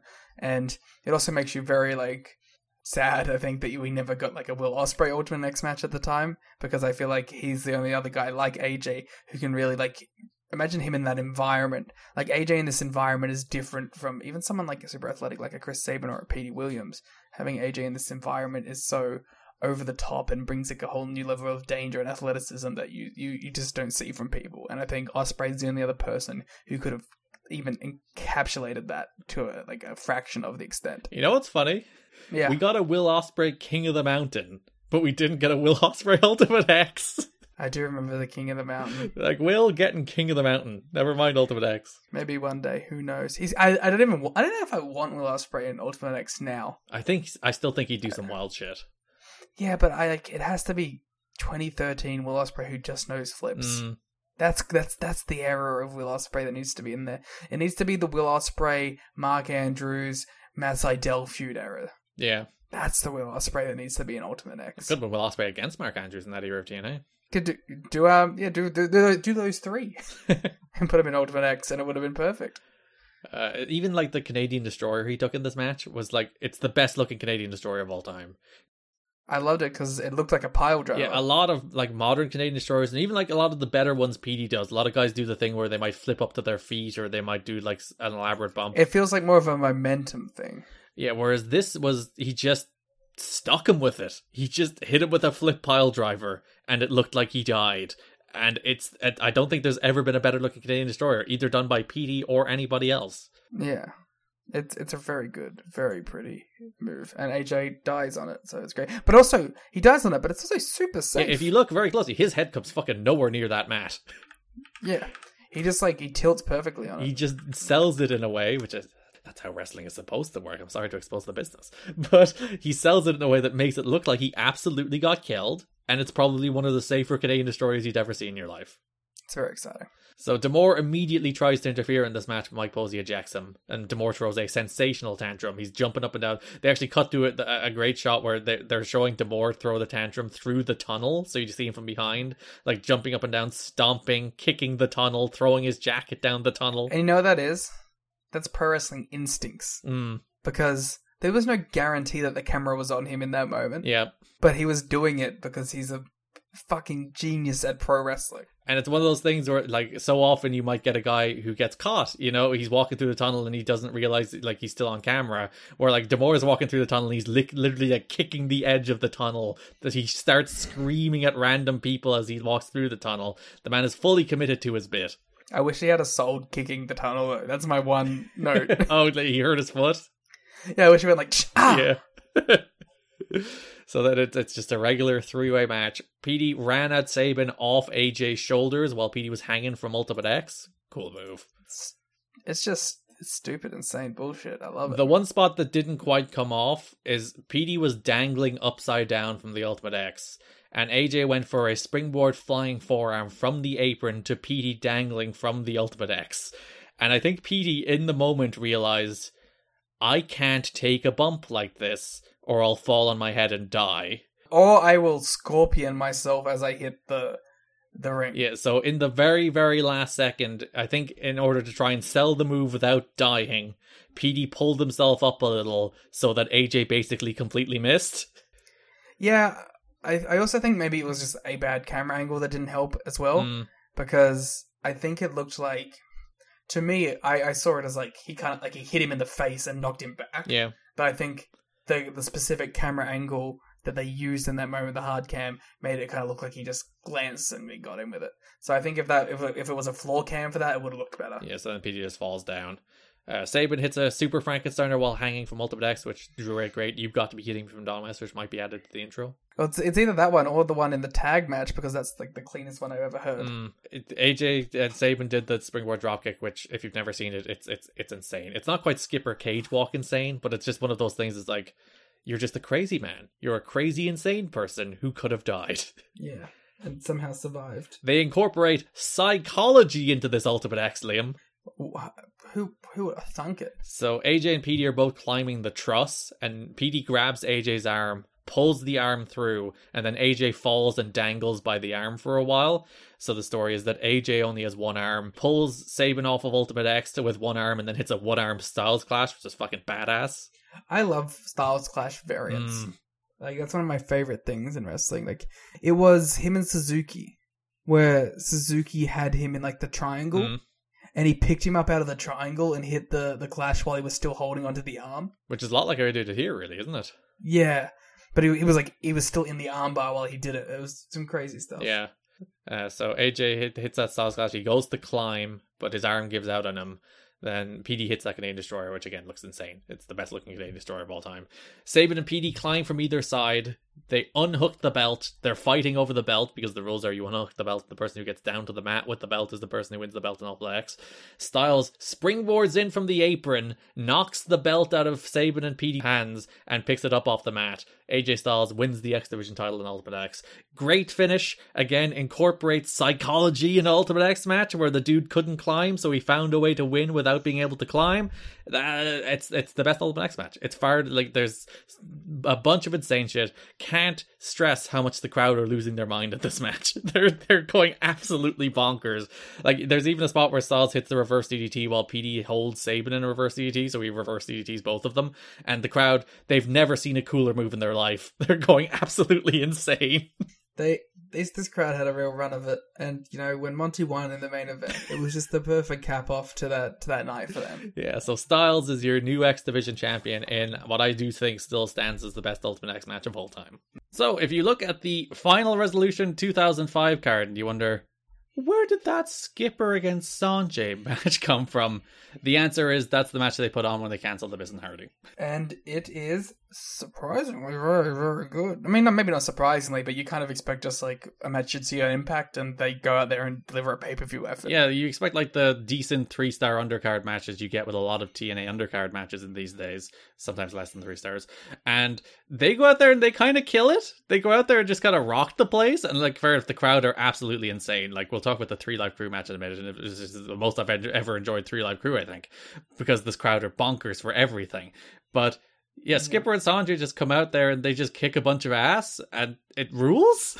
Of course. Um, and it's good for Skipper too. Yeah. Skipper really needs like something. Daniels is always going to have like the charisma and he's going to get bigger opportunities at this point. But Skipper really needed a little fucking oomph to him. And apparently, coming out of the Triple X breakup, like they're like, we have plans for Daniels. Not really for Skipper. I mean, you, you could kind of see it, but like Skipper took like three episodes of Impact before he started showing up again, and the first thing you saw after the pay per view was Daniels. Yeah, the only thing Skipper really does on the TVs is we talked about the six man tag, and he also has a squash against David Young. So he's he's only on two episodes in very small doses, not building toward anything in particular. And here he just goes out there with Sonjay and they just have a great match. They just have a real great match. Like I was three and three quarter on this. It's like shockingly good when you look at the lineup and you're like, what are the good matches on this card? Again, as you said, you, you it's not that you don't expect it from Skipper, particularly Sonjay, but you kind of didn't, and they went out there and rocked it. So good job to them. Yeah. That takes us over to the tag team. Before we do the good tag team stuff, let's do the bad tag team stuff. Uh, would you call it bad? No, it was fine, but it barely existed. I you told me that there was like a week of build to this, and I was shocked. So there was there was that one segment where Jeff Hammond was working out in the ring with Trio K. I forgot that that doesn't count as a real build. I was so confused by that. I was like, who is this random fucking nerd hanging out with 3LK? I was like, what fucking kind of like is this? Is this Billy Gunn? Is he here for the 4LK run? What's going on? Yeah, so they just they they show a, a, thing where before the show, Jeff Hammond is just he's just working out. He's doing some some running some spots with the three live crew. And then Shane and Kazarian come up and just start mocking him and start like Don West characterizes it on commentary later. He's like he started saying there's no left turns here, mocking him for NASCAR. It's like owned. and that is the only build you do get to the Kazarian and Daniels against three live crew match on the pay per view. Which is actually good. Yeah, like uh, we were mentioning the watch along. There's two minutes of Konnan chain wrestling at the start of this match, where like he comes in there, crowd Crowder hot. He does a bunch of really good looking chain wrestling. It's really smooth. It's really like like crisp. And if you just watch those two minutes of Konnan, you would think he is in fact the best wrestler in this company. Yeah, he's because the thing about Konnan too is he has all this fucking charisma about him as Mm. well. So it's like you really if it's like a whole era of these dudes where you're like you have all the charisma in the fucking world, but you just don't care about work rate because you- you've come up in an era or you've been in companies at their peaks where like work rate is not a priority. But if you just had both, you'd be fucking all time greats. or a little bit of Konnan at this stage. He is in his his physical decline. He's he's out of his prime. I was using Konnan as a platform for more of a general point, hmm. but I, I I understand. So yeah, you do get the the catchphrase guys with their 3Live Kru, and they're they're super over here, and like this is what they should be doing. really good, fast, energetic eight minute matches. That's all three life crews should ever, ever, ever be doing. I shouldn't hear them talk, or unless they're doing their catchphrases. I'll allow them to do the uh, Konnan and BG catchphrase. Ron doesn't get a catchphrase, which is a little upsetting. The other two hit their catchphrases, but poor Ron gets nothing. What would what, would- what would Ron's catchphrase be? This mother is a bad jam. What's up? Oh yes, he doesn't get that until 2006. So Maybe the most famous of all the catchphrases. Mm. Wrap up. Mm, Actually, actually, that's pretty. It's probably pretty fucking even all around, right? Yeah, and people might not know a TNA catchphrase before a WWE catchphrase. Isn't it a TNA song? It is. He debuts the song in TNA. There you go. He's one of the very rare people to take their TNA theme song to WWE. He's just like Cody Rhodes. And Mickie James. Yeah, she counts too. Surprised that that's even happened three times, to be honest. Mm. When has there been other instances of people bringing outside themes and using them in WWE? There can't be a lot. Yeah, WWE are, are very, very particular about what they own, which I guess makes sense when you think about it. But WCW themes that made it over, I guess. there weren't even a ton of those. Like Billy Kidman's at the start, but they changed it. Well, oh, good. Wait, no, was his WWE theme the rapey one or the WCW one? WWE one was the rapey one. Oh no. Like Goldberg, he, did he have a WCW theme? Was his they the same? His was remixed, but I think it's more or less the same song. They changed Stings. Yeah, NWO was a big one. Yes, and uh, Hogan did have Voodoo Child in both companies for a while. yes. Yeah, a lot of the WCW ones are. Like Rey never had his WCW theme. Jericho never had his WCW theme. The the the the, the Radicalz never, of course, never had their WCW themes. All those people came in. Chronic, Chronic had their WCW Chronic, theme. chronic, chronic. Oh, Garrett, do you love chronic? Uh, I don't mind Chronic. Oh, well then, hope you're looking forward to WWA. oh, good. Well, you'll get to see like a 15 minute chronic match. I'm excited. Good. I'm glad. Hey, Garrett, Yes. you like Alan Funk? Uh, that's Bruce, isn't it? Yeah, I want to see him do a 20 minute Hulk Hogan gimmick. I want to see Bruce at all times. I don't think you do. Look forward to that at Christmas. Uh, it was fun to see Daniels and Kazarian on a team together. That's a fun little foreshadowing toward uh, Bad Influence and SCU. Uh, bad influence, of course. The goatest of the goat themes. Mm. Uh, Michael Shane, original SCU member. We, we already tried to sell that. Uh, there's like the, the three steps to SCU. There, there's this one-off tag team with Shazarian. There's then Ego, the Extraordinary Gentlemen's Organization with Bobby Roode. Good stable, short-lived. Didn't have enough long, long enough of a run.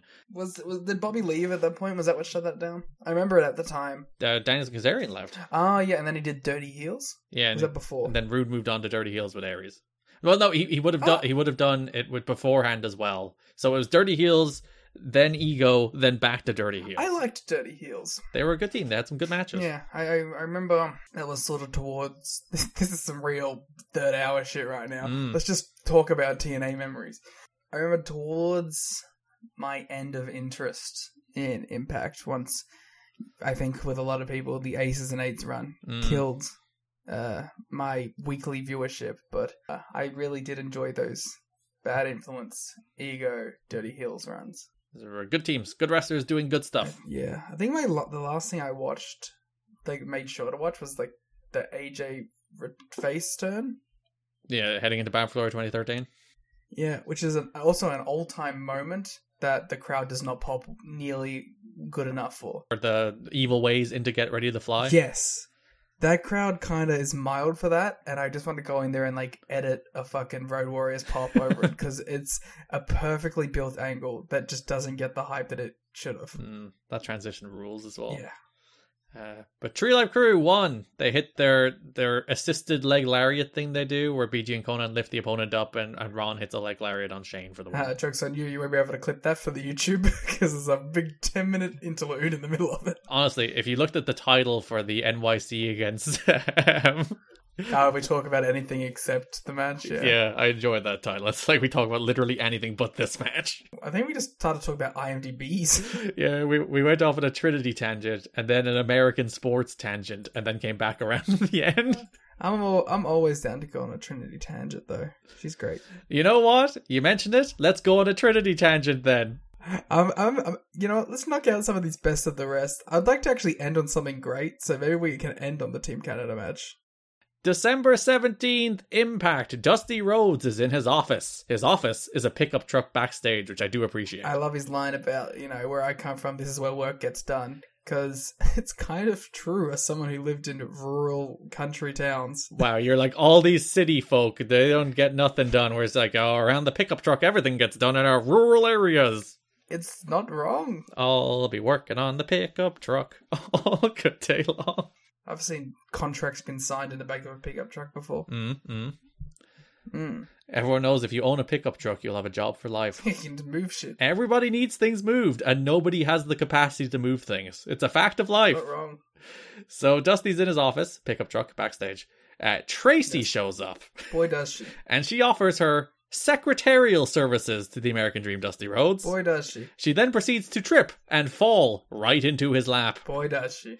And she, he's like, "Oh, go answer that phone call." And Dusty stares at her butt as he she does. Boy, does he. So, a reminder, just in case you don't remember, that the booker of this show Mm-hmm. is the American Dream Dusty Rhodes. Ah, that's why he's now the sexiest piece of meat on the show. So he is now booked himself to be in a love triangle between Traci and Trinity as they horn on him at all times.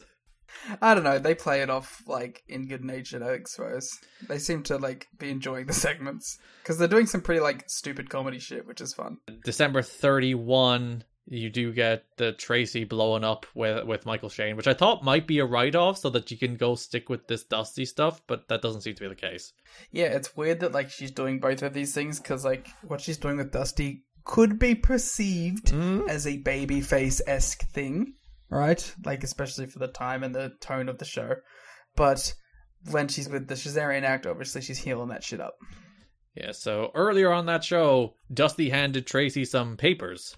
Then Trinity showed up, and she's like, I know what you're doing here. And Traci's like, I have no idea what you mean. I just want to help the American dream. Yes. She's like, You're kissing Dusty's ass. So they're feuding over Dusty Rhodes. Okay, uh, is this the last segment before the actual show, like the pape? No, there's more. Okay, I, I, I, my, my only thing I have to say is about the pay per view stuff. So There's a segment on the January 7th Impact where Traci welcomes Trinity and Johnny Fairplay to Dusty's office. Again, pickup truck. Anytime we say Dusty's office, it's a truck. Uh, Trinity sits on a rope, thinks it's a snake, freaks out. you know, they these city folk. So Dusty has left behind a survivor like note that declares some kind of vague clue that they need to follow and solve, and immediately Johnny Fairplay and Trinity declare an alliance and steal the clue. Yeah, which again, you know, Traci is the face. And then Go Home Show, January 14th. Trinity and Johnny Fairplay were looking for the clue. Traci frowned it and declared that the game will begin at final resolution.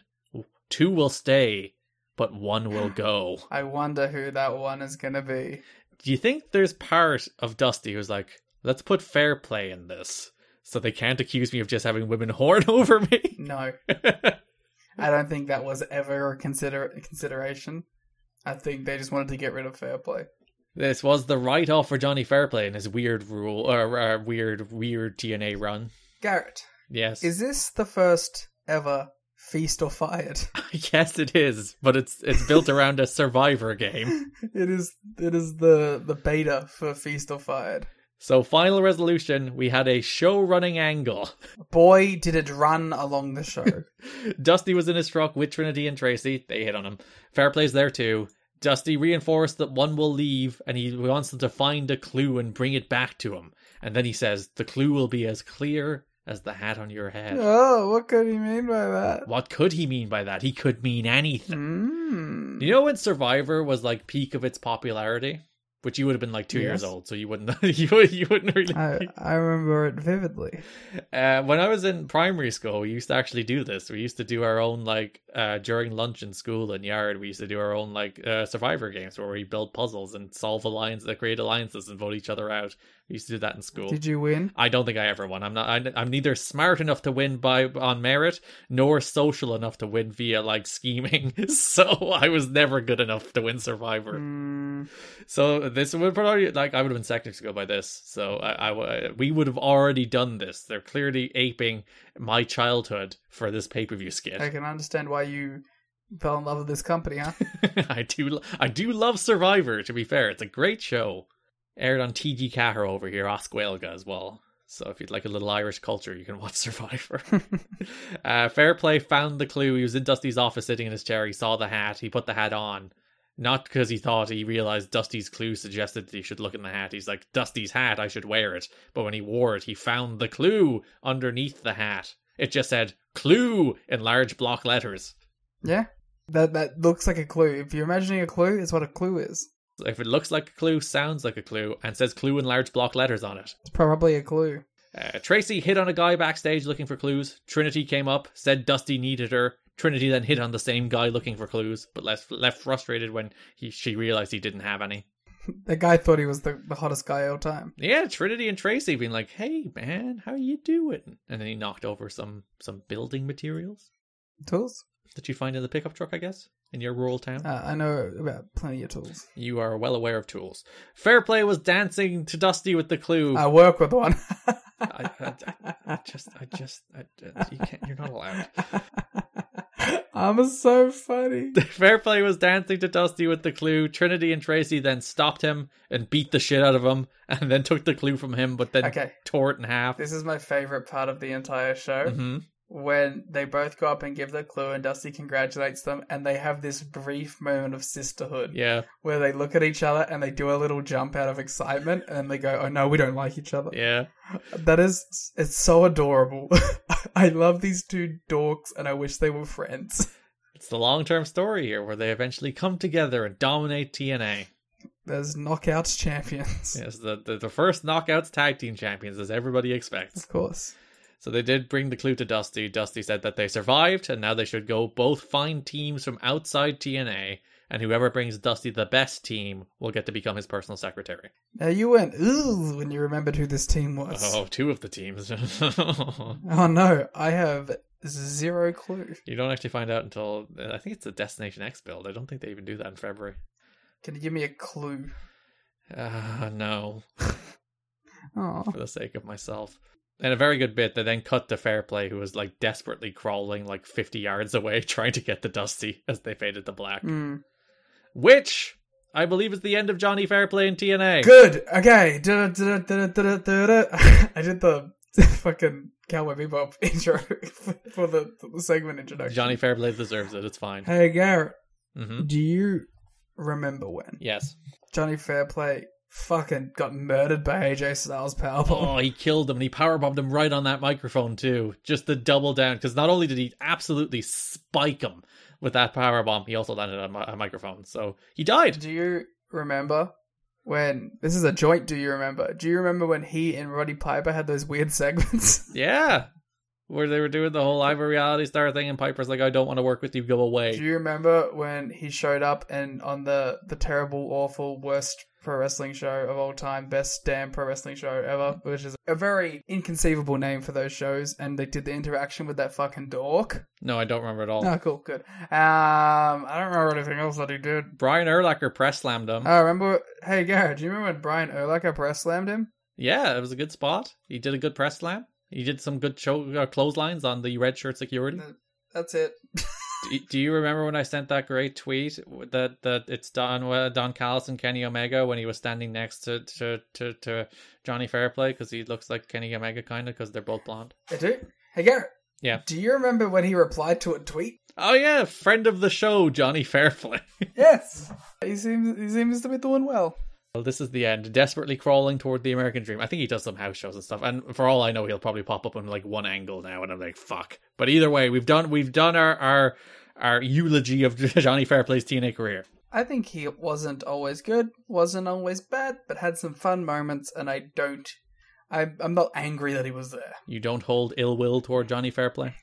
I do not. Hey, Garrett, do you remember when the Miz and him like were on the same show? Oh yeah, they they wanted to get the Miz to wrestle Johnny Fairplay. yeah, good good stuff. They were both on. They were they were on Joe Rogan's thing. Do you remember when Johnny Fairplay pretended his grandma died in Survivor? yeah, that rules. That's by far the best thing he's ever done. All right, let's lean over to Watson Raven. Again, there's so many like this is the end of this person's run. This is the end of Eric Watson TNA. Oh my god, I have to prepare very good. Do you remember? this is like the do you remember the show? yeah. Garrett. No, we do the segment first, then we talk about the end. Oh. Okay, well, okay, run through it. Let's go. December 10th Impact. Raven walked up to Watts. He hugged him. He's like, why? He Watts had a bunch of bad names for DDP. Uh, uh, whereas Raven just called him Yoga Man, which is a better name, I like that it's, Yoga Man can be said with some respect. but also some disdain. Yeah. Raven stirred the pot. Watts said he's going to own DDP. Before that, franchise asked DDP about the Watts thing. Raven walked up. Raven said that DDP doesn't know about the Watts and the thing. And Raven was very smug about this. Like, you don't know about Watts and the thing. Oh, how do you not know about Watts and the thing? It's so stupid because it's not good manipulation. it's just him being like, oh, look at you, idiot. You don't know anything. to be fair, DDP doesn't fall for it, and Erik Watts does. And I'll believe that Erik Watts would fall for the lamest manipulation. That makes sense. I watched enough Erik Watts and Goldilocks to know that Erik Watts will fall for anything. Yeah, that's fair. December 17th, we were meant to get an Erik Watts and Scott Matthews match. Mm. As Watts was making his Mm. entrance, DDP hit Matthews with the diamond cutter and stood waiting for Watts. Watts feigned getting in the ring, but then backed away and ran. He banged him. He did bang Scotty Matthews. DDP banged Scotty Matthews. You heard it here first. To be fair, this this entire story is about uh, potential banging. So, That's about the thing, Garrett. December 24, DDP ran into Watts backstage. DDP said Watts would never understand what getting a title shot feels like. Raven strolls in and stokes the scent between them again. It's pretty mean. Yeah, it's not very nice. It's also your friend. And you're like, you'll never know what a title shot's like. Well, to be fair, he did attack him at the pay per view.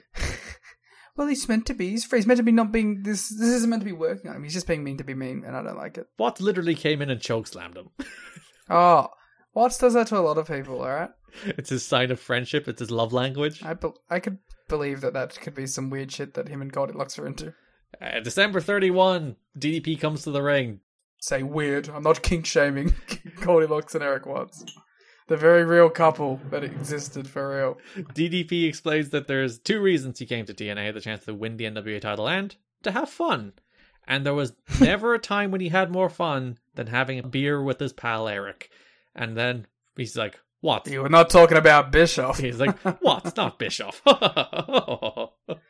Uh, me and Bischoff shared something else.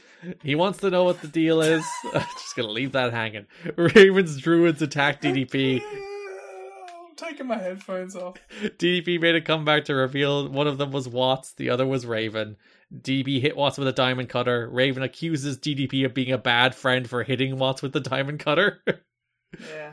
which I thought was a good bit. It's like attack him. DDP retaliates, and then you're like, "What a terrible friend!" yeah that, that was like the one good bit of manipulation he ever did. and it says DDP ruined Watts privately and now publicly, and DDP is going to pay.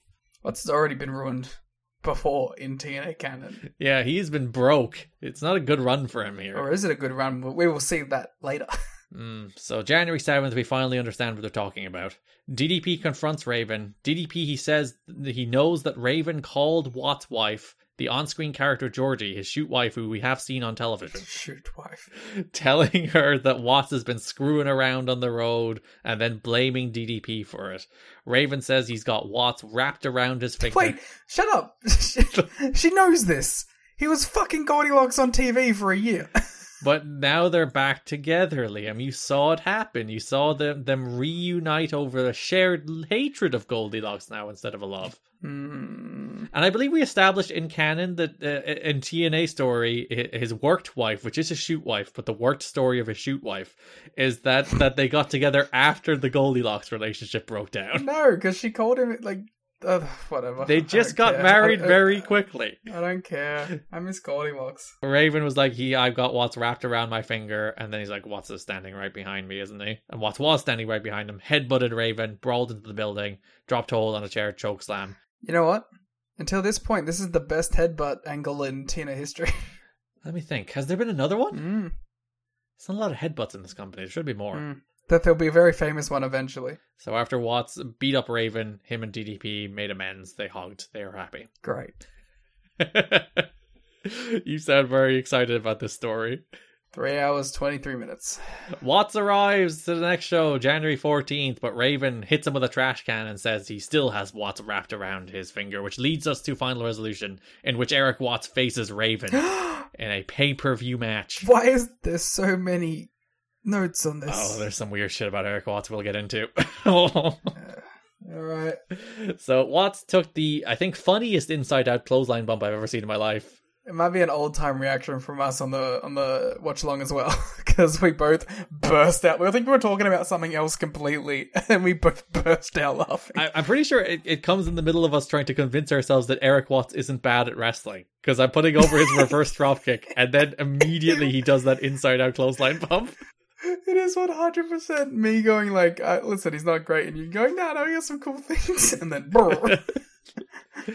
Uh, he did get injured early in the match, to be fair to him, but that doesn't help. no, and then Watts wins, which is a very weird that Watts is beating Raven, Mm, he hits a choke slam that looks very bad, and then hits another one and wins. and then there's like a very weird segment now after it. Yeah, so Raven gets on the microphone. He's like, "I'm so sorry, Watts. I, I, I, I hate DDP. He fucking sucks. But I apologize to you. I, I didn't." because like he, he almost stumbles into saying it by accident and he corrects himself because he goes like I've always respected you Erik and I've always respect well I've never had any respect for DDP Man, fueled by spite. And then uh, Watts is like, "Oh, all right," and starts turning around, and for some reason starts standing on the stage. it makes no fucking sense why he would climb onto this precarious bit of the stage. It's like a foot and a half a gap between that and where he's standing. He only got on it to fall off of it. Yeah, he stepped over onto it, and Raven hit him with a trash can. And then he looked to take the bump, and then turned around and realized the bump was in the other direction and fell in the opposite direction through a table off the stage. it looked very dangerous. And then there's a uh, there's a table there. You don't even see it. So we took a table bump for nothing. You could have just put like a thing for him to fall into and not get hurt. And pulled it away by the time the camera gets there. Yeah. That is the end of Erik Watson TNA. There's a very strange note about this match. Do we want to do that first, or do you want to do the? Let's do this first and then the Watts retrospective. We'll end it on a positive note.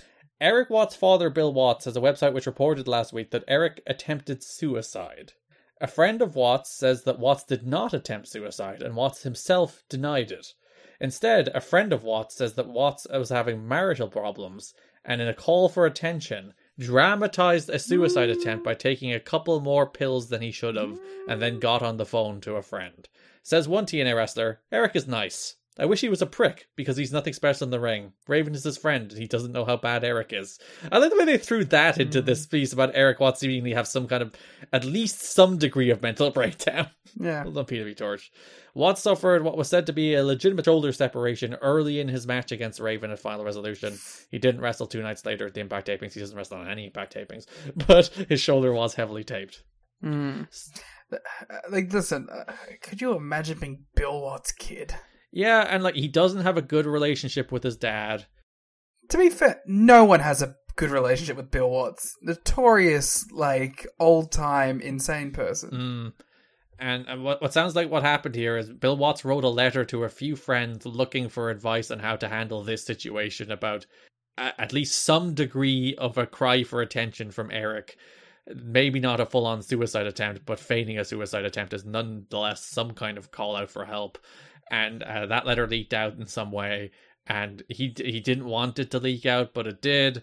And Watts denied ever trying to commit suicide, and it it seems a very strange a very personal situation that should never spill out onto the internet. And then like TNA thought about whether or not they should even go ahead with the pay per view match they did in the end. And then even like people were doubting his like Dave has a whole paragraph here about whether or not his shoulder was actually separated. He goes into like the Mm. game theory of like he didn't he, he didn't realize the match was going badly and then faked a shoulder injury because he hurt the shoulder at the start of the match. It's like you really you really do not want to give this man the benefit of the doubt, do you, Dave? Mm. but it's a it's a very strange situation. Uh, apparently, his marriage with his wife Georgie wasn't going so well, which is again art imitating life. Given the entire story was that his marriage with his wife Georgie isn't going so well. Sorry, I'm just reading some of the other stuff. Yeah, there's there's a bunch more details if you want to look at the show notes. We covered like the the, the high level stuff of it. There's a lot more like uh, in depth details in the show notes from the Observer at TNAchat.com. There's a weird like note where Bill was talking about how like Erik has a rationale that he needs pain pills to wrestle, and that if you can't wrestle without pain pills, you need to get out of wrestling. Which I think is a fair stand. That's a good point. Yeah, that's... Especially if you're like, no offense to Erik Watts. Actually, a little offense to Erik Watts. But if you're like, yeah, a way to punch down. Yeah, but if you're like, I really need pain pills to get through this and have these matches, it's like, pal, that's not worth it. Maybe just get out of the business. Yeah, it's not worth it in the best of scenarios. It's definitely not worth it for mid card TV matches against a Raven. No. But now we can celebrate the big moments of Erik Watts' career. Garrett, hmm do you remember Erik Watts and Jeff Jarrett's on again, off again friendship? Yeah, their their frenemy relationship, their feud that turned into friendship. But Watts was like, "I'm your friend," and Jarrett's like, "I hate you. I don't want to be your friend." And Watts was like, "Please let me be your friend, and then I'll beat you up instead." Do you remember when Erik Watts was hanging out with all those celebrities? Oh yeah, there was like a decent caliber of celebrity too. The man is he's he's in the know. It was a fun segment. Garrett, Mm. Do you remember the Failson World Order? Oh, I, that's like the the biggest missed opportunity here because they debuted that stable of David Flair, Erik Watts, and Brian Lawler as a, like a sub stable of sex, and Hmm. it lasted like two weeks, and everyone spun off doing their own thing. And I was really disappointed because I loved the stable of fail sons. Mm. Garrett, do you remember Mm. when Erik Watts was feuding with Abyss and Kid Kash? yeah, that's when we realized he was a good tag team wrestler. and he had and he was a, a hell of a run in guy. Come in and hit a couple big moves. He is not a guy who can carry a match. He does not understand No. wrestling. But he's a guy you can give a hot tag to. He'll do a cool power move and then do his cool springboard reverse drop kick, which I, I love for reasons beyond comprehension. And he'll have a, he'll be good in a tag match. He's a good tag wrestler. Well done, Erik Watts. That's what we've re- that's like the real takeaway, aside from the memes and the nonsense. That Erik Watts sneakily good little tag wrestler. Mm. Garrett, Mm-hmm. do you remember when Erik Watts was the DOA? You know what? When I was thinking about the moments of Erik Watts' run, that didn't even come to my mind. So no, Mm. Garrett, you remember That was when he like seven feuding with months. Red shirt security. he was in charge of the company for like seven months. Yeah. Yeah. Garrett, do you remember four and a quarter star match Don Callis versus Erik Watts? You love that match more than you love any match. That match is so much fun. Uh, I guess we should we should hit it. hmm Do you remember Erik Watts and Goldilocks? What a relationship! From the moment of the turn, from their the start of their relationship, which was entirely like we hate each other from the very beginning. To the yeah, we hate each other. To the development of an early relationship. To the development of a like a three way relationship with Traci or Trinity. I forget which It one it was. Trinity, I believe. Trinity. Yeah. Yeah, which was dropped very quickly to the development of them both being insane but on the same page, Mhm. and then eventually the sh- the rift in between them. When then, of course, Goldilocks is all about that money later on. It's just it's a hell of a run, isn't it? That's a one year angle, by the way. They told that story over the space of like a full year, maybe a little longer. And it was perfect. Mm-hmm. Garrett, do you remember Victory Road 2004? Yes, Erik Watts was in a tag team match. yeah, I just thought I'd mention it. Mhm. Garrett, do you remember what Erik Watts did with the thing? you haven't heard about the thing? You don't remember the thing? Uh, he did go out on a low to make you feel worse about, no, or I guess less worse about the fact that he's leaving. That's like, oh, he's bad in the end. I'm okay. He, he had, you know what's funny? hmm I was gonna say he had like that classic, what would you call it, charting of like coming in low, go digging down, then shooting way up, and then going back down again on the way out. But honestly, I think it was kind of just up, up, up, up, up, up, up, up, up, down. because I loved the the introduction when he was just weird stalker Jeff Jarrett friend. Mm, that was the best moments of your life. And then when no, the best moments of my life were the Goldilocks Goldilocks angles. Thank you very much, hmm hmm Garrett. I- I have one last. Do you remember? Shoot. Garrett, do you remember when Erik Watts interviewed Raven in Raven's sex dungeon? Oh yes, and they were like feuding for ages before that. And, uh, hey, we're just having a chat. Erik Watts, we wish you the best. What a run! What's a run? What's a run? it's a good question. I'm very sad. Just talk about Dustin Rhodes. Let us go to the nepotism corner of the show. Dustin Rhodes makes his return to TNA, not his debut, if you'd remember. He debuted in that random match against Jarrett a while back. So December 17th, Dustin Rhodes made his return to TNA as he faced a man we will have to also eulogize, Johnny Swinger. Oh, fuck me. There's a lot of people leaving on this episode of the show, Liam. This is really the end of the era. You've committed to this bit too much, and now you've had to do four of them in one show. Don't worry, I, I, I, I think this is actually the fifth. It's all right. I, I've developed a strategy for it now. So let's talk about this match first. First, Dustin back in TNA. How do you feel about that? You see, you think I'd be negative on it Mm. because I'm negative about most things. You're true. But I'm actually positive about it because I think there's no harm in having a name value guy hanging out in the mid card. Mm. Adds a bit of star power to some matches. He's a decent worker. I'm fine with the with Dustin Rhodes being here. Could have been a wonderful leader for the Falson World Order. Oh yeah. Arguably too good to be a Falson. There is periods of his career where he's been a fail. son. Yes. If um Black Reign was leading it, it would be perfect. So yeah, uh, like as you said, I think a problem with the undercards they have is that they don't have the roster depth for three-hour pay-per-views. And Dustin is a guy you can throw in an undercard match, and he'll give you a nice little match, which is ultimately what happens with this feud with Kid Kash. He ends, ends up in here. He defeats Swinger. Uh, Swinger spits in Dustin's face, and Don West is has never been madder about anything in his life. He should have come to expect it though. He is outraged at this behavior from Swinger. Uh, Dustin wins with the lifting reverse DDT. Yeah. And that is until uh, televised, I think, 2013. He does some of the one night onlys. The end of Johnny Swinger in TNA. Actually, no, uh, the, the Hardcore Justice show. He does that too. But the end of Johnny Swinger in TNA for a good while. Liam, talk about Johnny Swinger. Garrett, do you remember right. the Swingman and Simon Diamond? Surprisingly good tag team. Great feud with America's Most Wanted. I I, I would 100% agree that some of those uh, AMW matches were like legitimately the best matches on the card. Like shockingly good. Not not that that, that feels a little disparaging to Swinger and Simon Diamond to feel like they had good matches, they had surprisingly good matches with the best tag team in the country. Here's what I think we're not like clarifying. They had like seven tag matches together. Mm. They like I'm looking at the page now. They had like seven tag matches with AMW over 2003. They had like brawls and strap matches, and many of them were very, very, very good. And then they did the the, the six man tag with Dustin uh, Dusty Rhodes as oh, well. that match rocked too. Yeah, I forgot about that match. That match ruled. I think I think legitimately, uh, 2003 was our most competitive year for year end awards. I feel, Mhm. and I think this tag feud actually ranked in our awards. It was like in our thirds or seconds Yeah, because they were they were a sh- and they I think they were ended up being our third best tag team. Or they, they were mine, I think. Uh, maybe it was the Disciples, but I remember being like they had a shockingly good 2003. yeah, and it was a, a thorough mistake to break them up. 100%. I guess we should briefly talk about do you remember Simon Diamond, Johnny Swinger, and Glenn Gilberti? Uh, yeah, they did good bits where Disco was stupid, and then they'd call him stupid. I enjoyed that. That, that that did happen a lot, yes. Mm. I guess we should talk about it. Garrett, do you remember when Johnny Swinger and Simon Diamond broke up? When he ripped the Simon Diamond robe, Yeah. and then had a series of underwhelming matches. They had a lot of matches. They only had two, I think, two singles. They were yeah, but there, was a lot of tags. Yeah, and I don't think people gave a single solitary shit about Simon Diamond as a babyface, or sorry, Pat Kenney.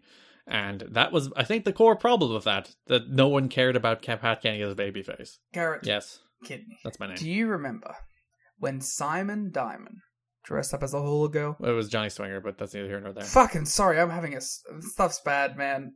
It's almost one. It is one a.m.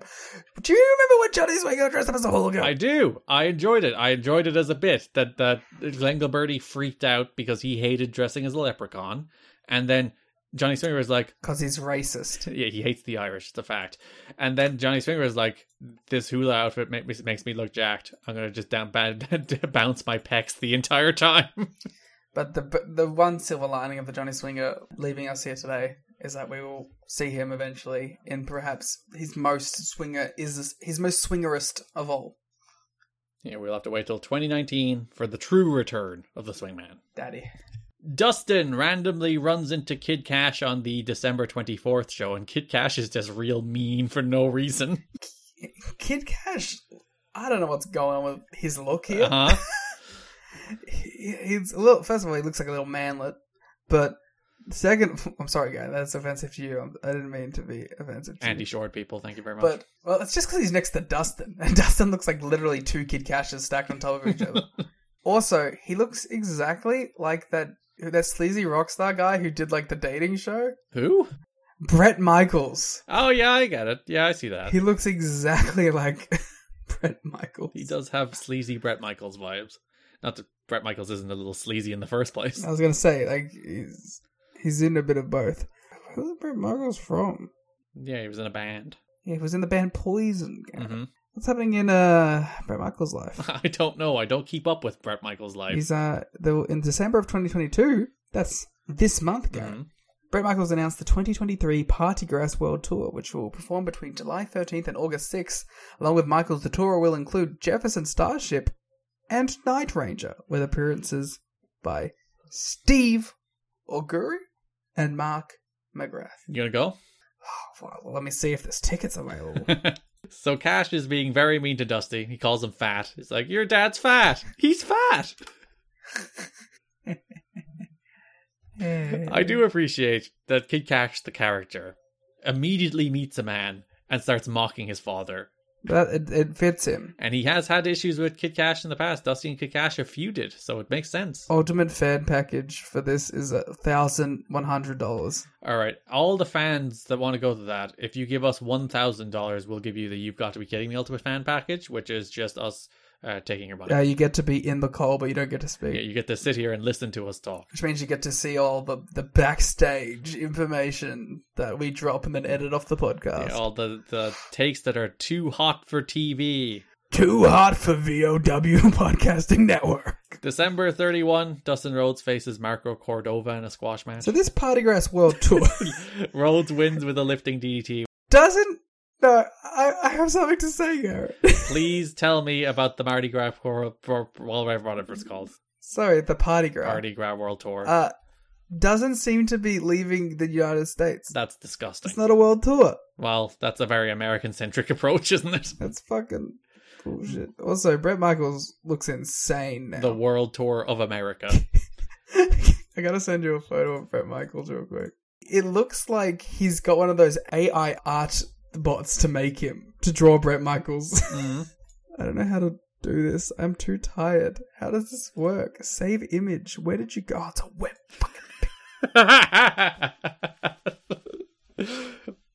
Welcome to the suffering of WebP files.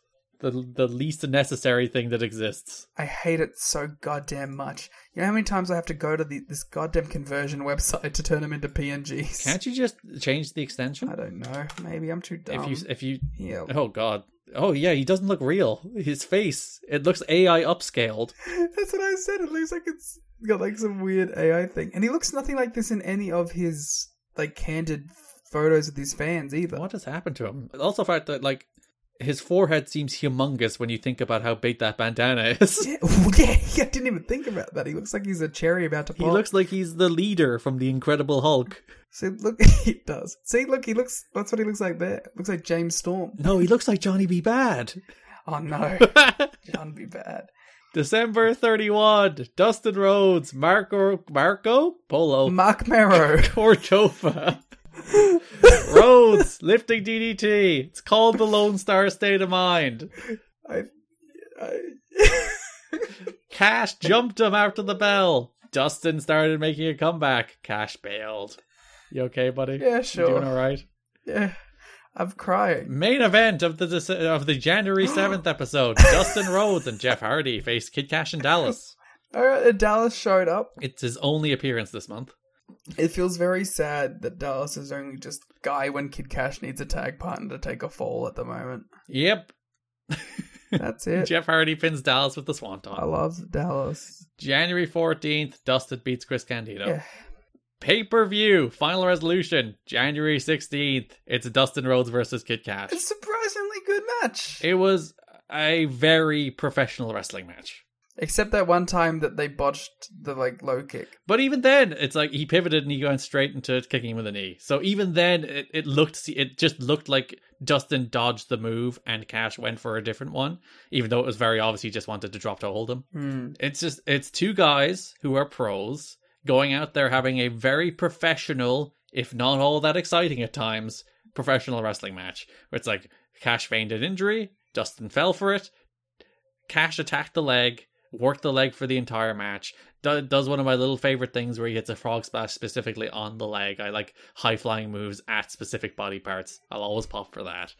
And it's it's nothing special in any way whatsoever but there is absolutely nothing wrong with it. It is the Dave Meltzer two pros working on a different level, except it actually applies because he applied that to like a, a two and three quarter star match that was well wrestled, which is what this was a two and three quarter star match that was well wrestled. Hmm. I want to keep delaying this show Mm-hmm.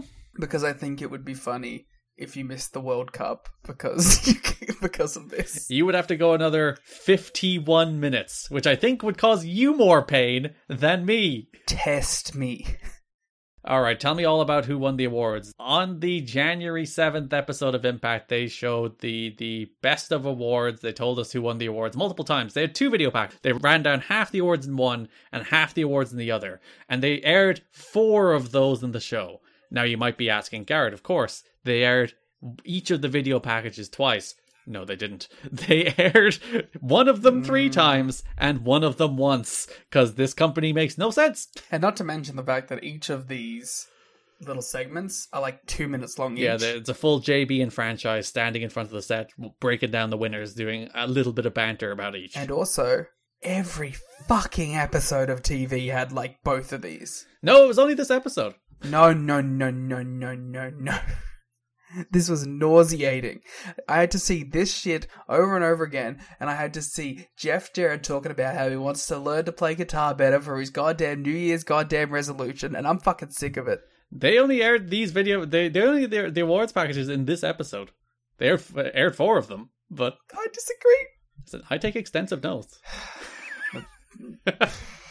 Tell us about the awards, Liam. Who won? AJ Styles won X Division Star. Mhm.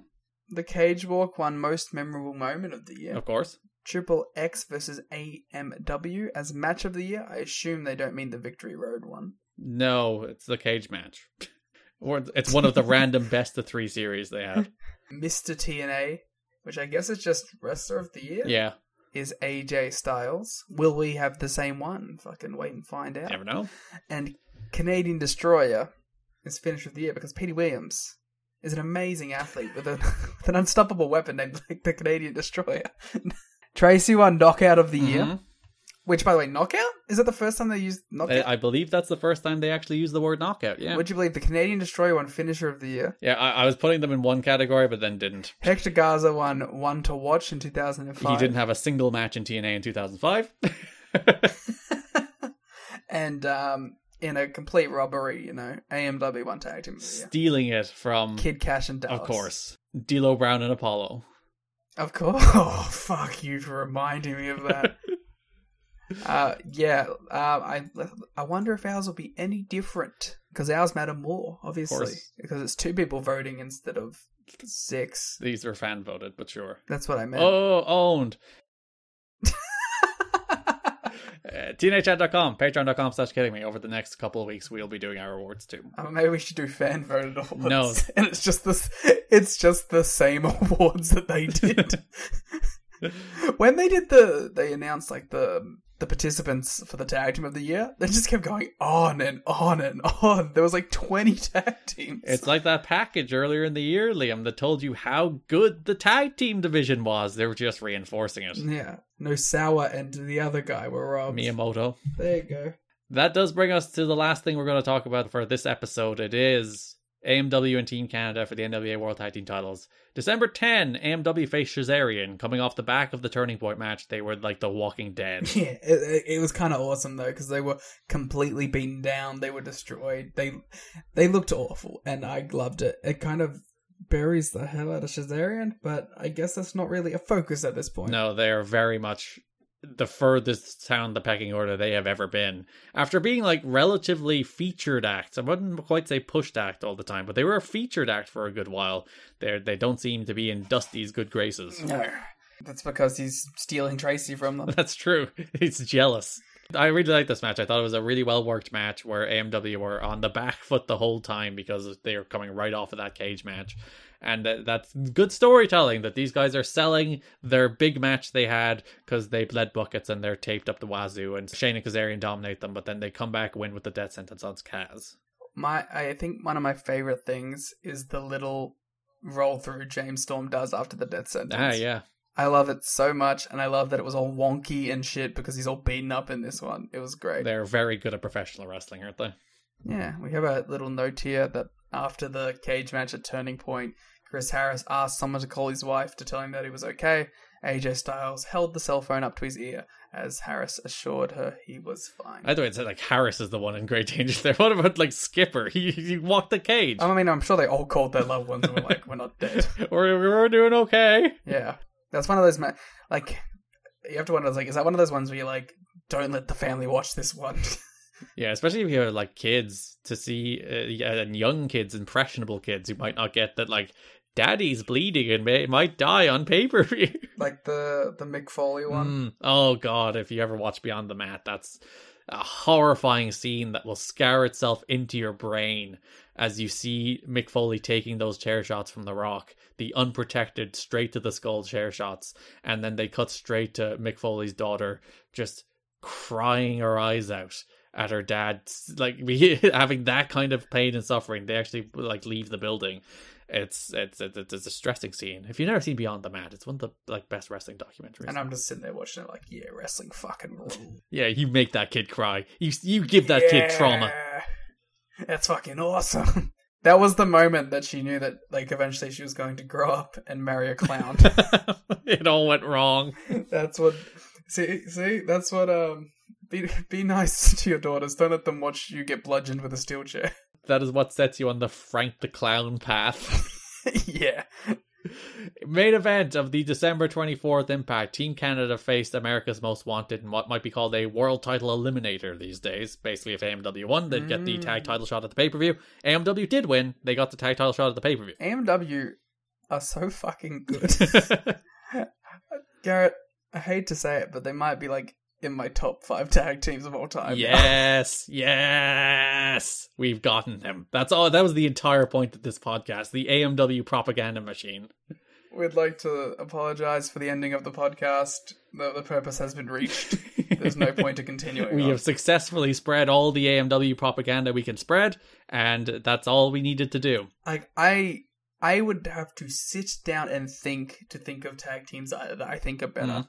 The only problem is their entire career is in TNA. Yeah, and especially it's it's a bigger problem in that their entire career, especially a lot of their best stuff, is in the era of TNA that nobody watched. So it's not even like the the on Spike TV in front of a million and a half people. It's on FSN in front of 150,000. If I could go back to the start of this podcast where I said I like to be a money more, I would slap myself in the face.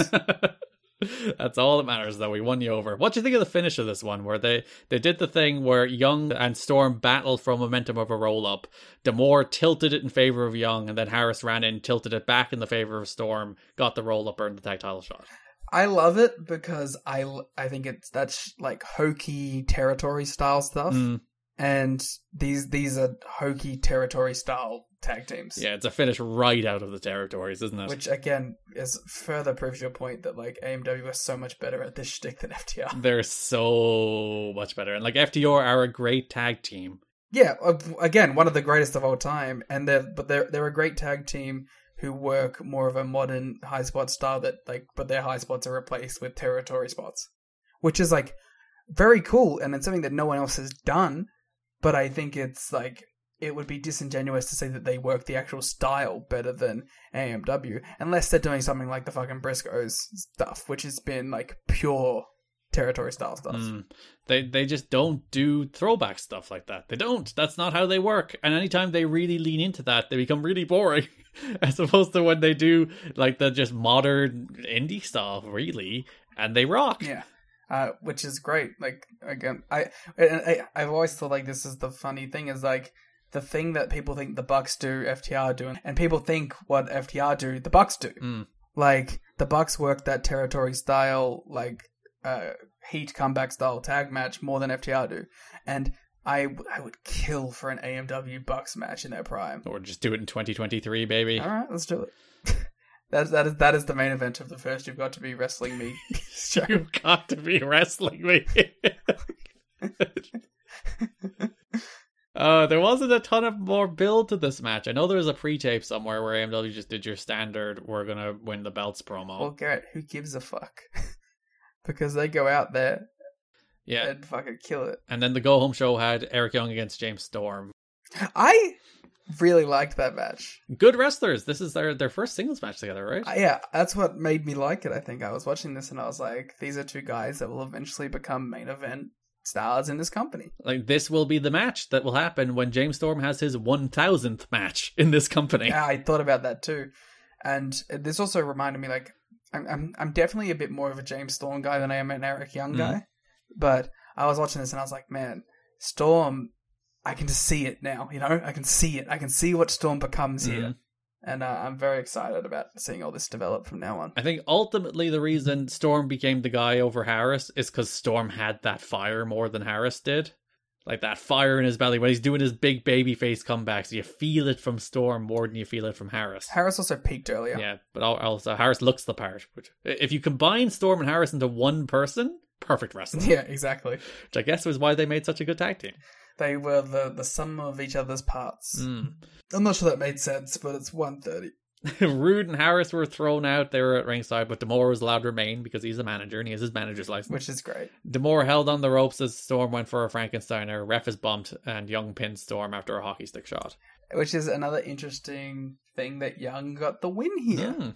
Considering what we go on to learn about his position currently in the company and we head into the tag team title match at the pay per view, which is a very interesting and uh, I think adds a lot to the match too when you know about it. Yeah, I think the the finish of this is more just the case of the team that's winning at the pay per view loses on the go home show, the classic like wrestling staple, rather than like an endorsement of Eric Young.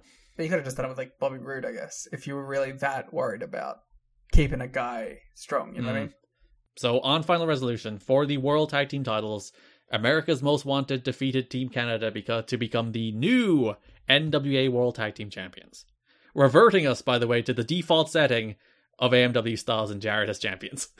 Of AJ, AMW, and Monty Brown as yes, of course, all the homegrown guys. Yep, it is a toss-up between two matches, but this may be my favorite match in company history. Yeah, the thing about this match is that it sits in the shadow of the cage match, which is much more famous for very good reason. The cage match rocks. Yes. But this match is what really said, cemented AMW's role as like not just a good team, not just a great team, but like a real honest to goodness all time great team. When they have like the back to back pay per view matches of the cage match blow off, and then they come out here and nobody really remembers this match, which always annoys me. But they have this kick ass, ultra heated Southern style tag match against Team Canada where everything hits, everything is perfect, and you have the, the little sub story that I, I talked about on, on the watch along that uh, apparently it kind of leaked out. It was word in the locker room that Eric Young was not long for TNA. That that uh, you know under the new regime under Dusty, it wasn't particularly impressed in Eric Young, and that they were moving on, perhaps with a new version of Team Canada, maybe with Johnny Devine. It seems uh, afterward, especially with the recent reintroduction of Johnny Devine and his like little uh, focus on him with the AJ match and with the promo. Yeah, so the, the, the, the word in the locker room was that Eric Young would soon be let go. So these four guys went out there with the conscious effort of making Eric Young look as good as humanly possible. And they, it fucking works. Oh, Young kills it in this match. This is like one of the best performances I've ever seen from him. And like, not to be like held up, and like, it worked in a really smart way too, because AMW don't look bad at all in it either. They still look like this fucking world beater, all time great tag team, while they're making Eric Young look like a fucking madman. And Roode is still hanging in this match the entire time too. It's really a fucking excellent tag team effort from all angles, from the the work stuff to the shoot stuff to everything in between. It's a perfect I really, I really fucking love this match, and I really love how insane Eric Young is in this match. He is taking these crazy bumps. My God, don't fire Eric is is a real thing because this guy is out there killing it. I I love this match, and it continues this hell of a run of AMW where I think in like you know, since that the first cage match, the second cage match, and this match now, that's like four. Sorry, that's three, four and a half star matches from me. Like these guys are on a crazy run. Yeah, and like you, you touched on the kind of performance this was from Eric Young, because you would think if you're like head on the chopping block, go out there and make you, they'd like build the match around Eric Young looking good in the sense that like he'd do cool moves or he'd, he'd like have like the dominant portion of the match and that's not what they did it's that old adage, and I think this is probably why it appealed to Dusty of sell, sell, sell. Yeah, he went out there and took crazy bumps and made the baby faces look incredible, and had like a knot the size of Mars on his forehead. like, oh. And then did that and was still taking these insane bumps. And like we were talking about with this mix of shoot and this mix of um, work stuff. Uh, they also find out like they, they they think they have 15 and they get told they get another six minutes on it too. So then like four minutes of this is called on the fly. Yeah, because as they're going through the curtain, they're told like Monty and, and DDP went short, so they, they need to go 21 instead of 15. They end up going 19 in the end. But yeah, they, they have that extra layer of, of these are guys like like they're not the experienced sure hands. They're they're the young blood of the company being told uh, last minute add some like five minutes to your match. Go go go go go and they, they nail it. It's it's a borderline perfect tag team match.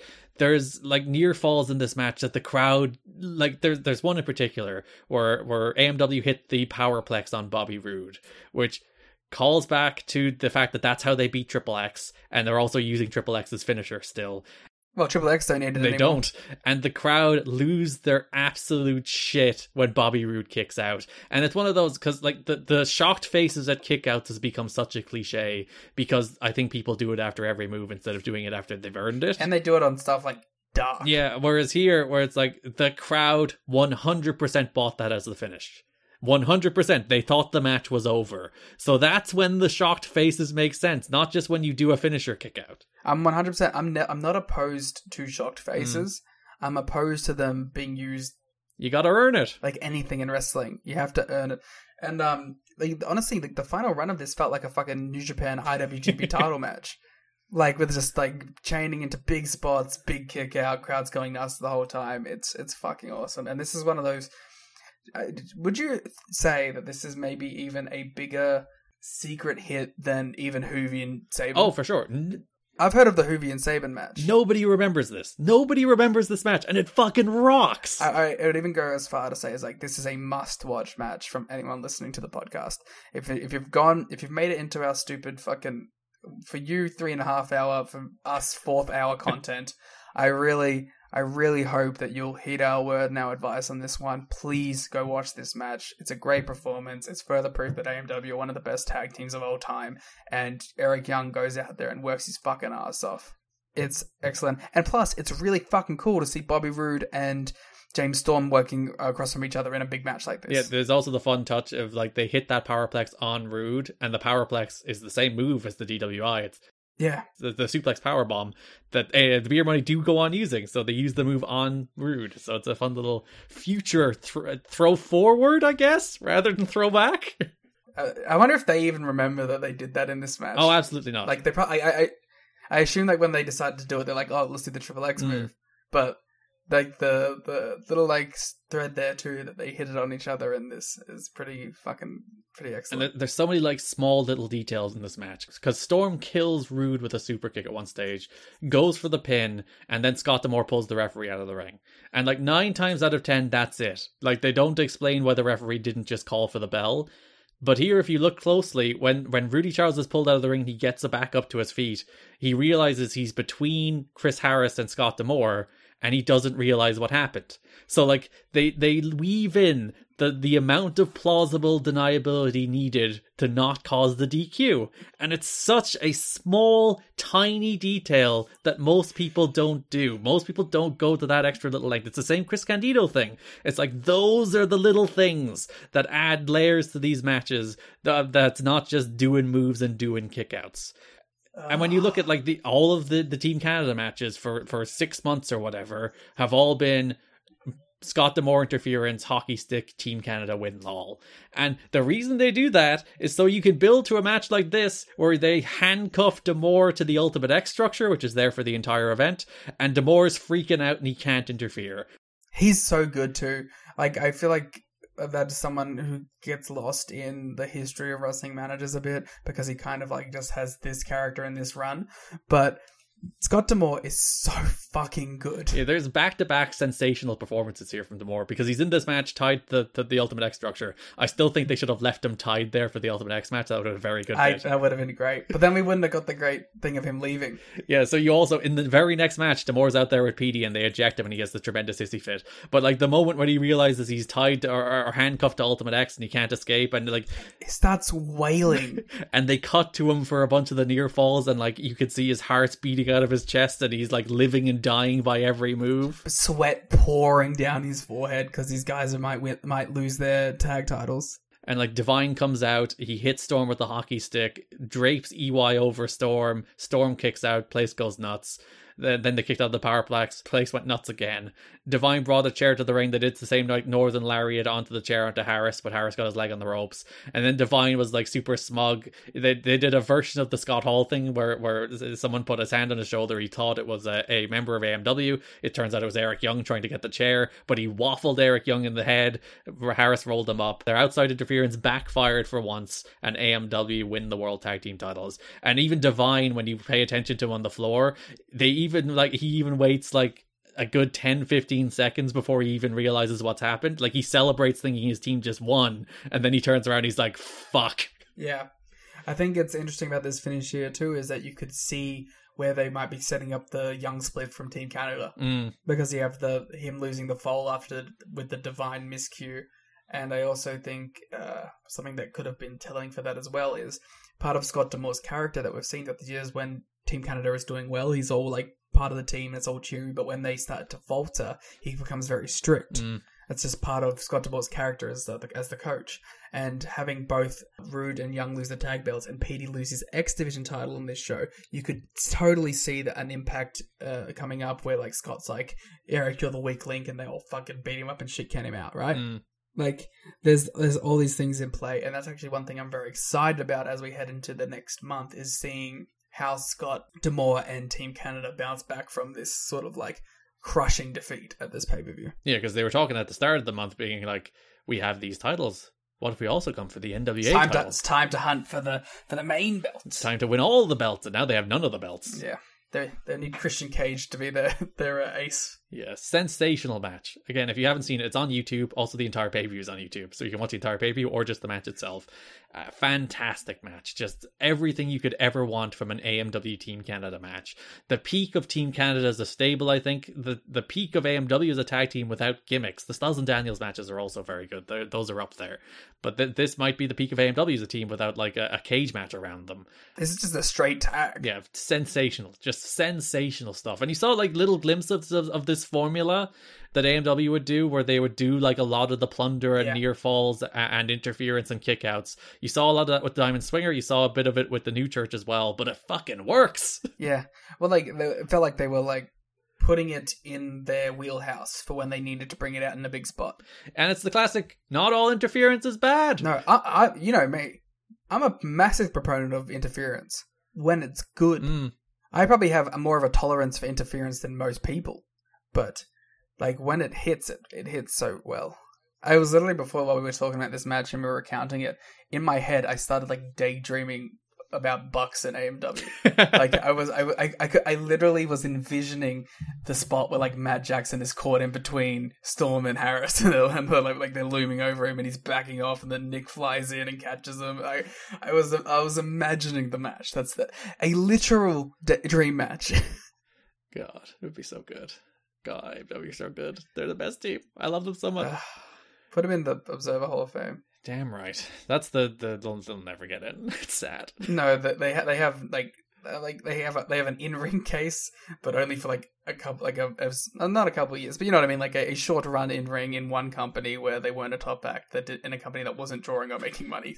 Unfortunately, that's not a killer case. they don't even get on the ballot with that kind of case, unfortunately. I was yeah, I was gonna ask you, um, did beer money often like bust out the the death sentence? Once to beat Chris Harris. Oh, that's adorable.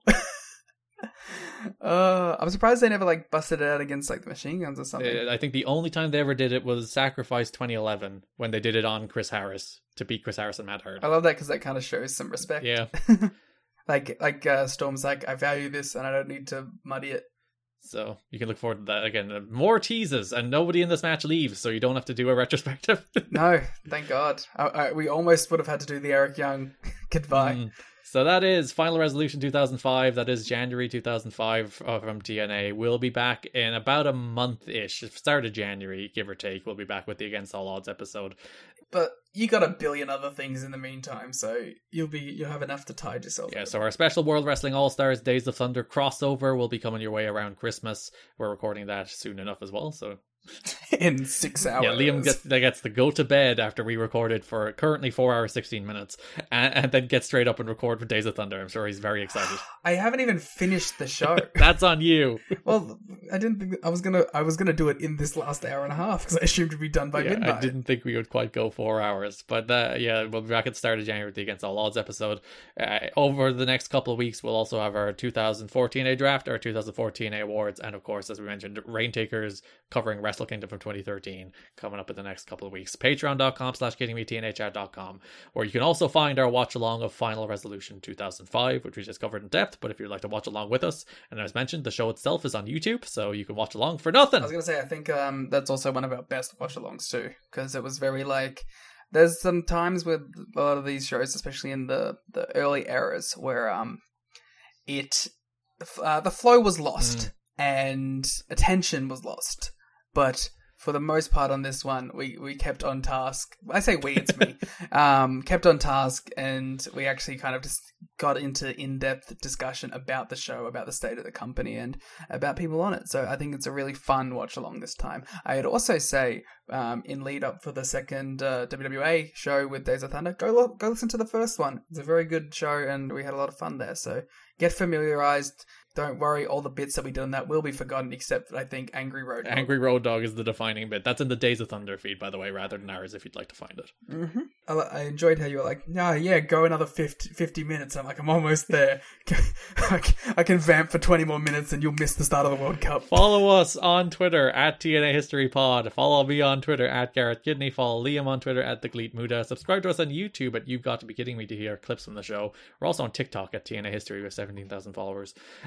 yeah, uh, we do uh, we do the TikTok dances. Sure. Uh, that's our, all our social media, as said, sometime early January for the Against All Odds episode. Thanks for listening. And Monty should have won. Monty should have won. Do the damn thing. Uh, I don't have anything else to say. AMW, one of the best tag teams of all time. If you disagree, fuck yourself. Hello there, my name's Neil David, and I'm the host of Eurograps Express, the podcast exclusively dedicated to the wrestling of Europe. If it's wrestling and it happens in Europe and it's good, we talk about it. Whether it's Rev Pro, Progress, WXW, Passion Pro, Pro Wrestling Chaos, Pro Wrestling North, we don't care, we talk about them all. If it's good and it's exciting, I want to share it with you. We're on the Voices of Wrestling Podcasting Network. Check us out on the feed. Check us out on Twitter at EuroGrapsEXP. And join us for chat about European wrestling and a little bit of chat about cheese. Hopefully, see you there.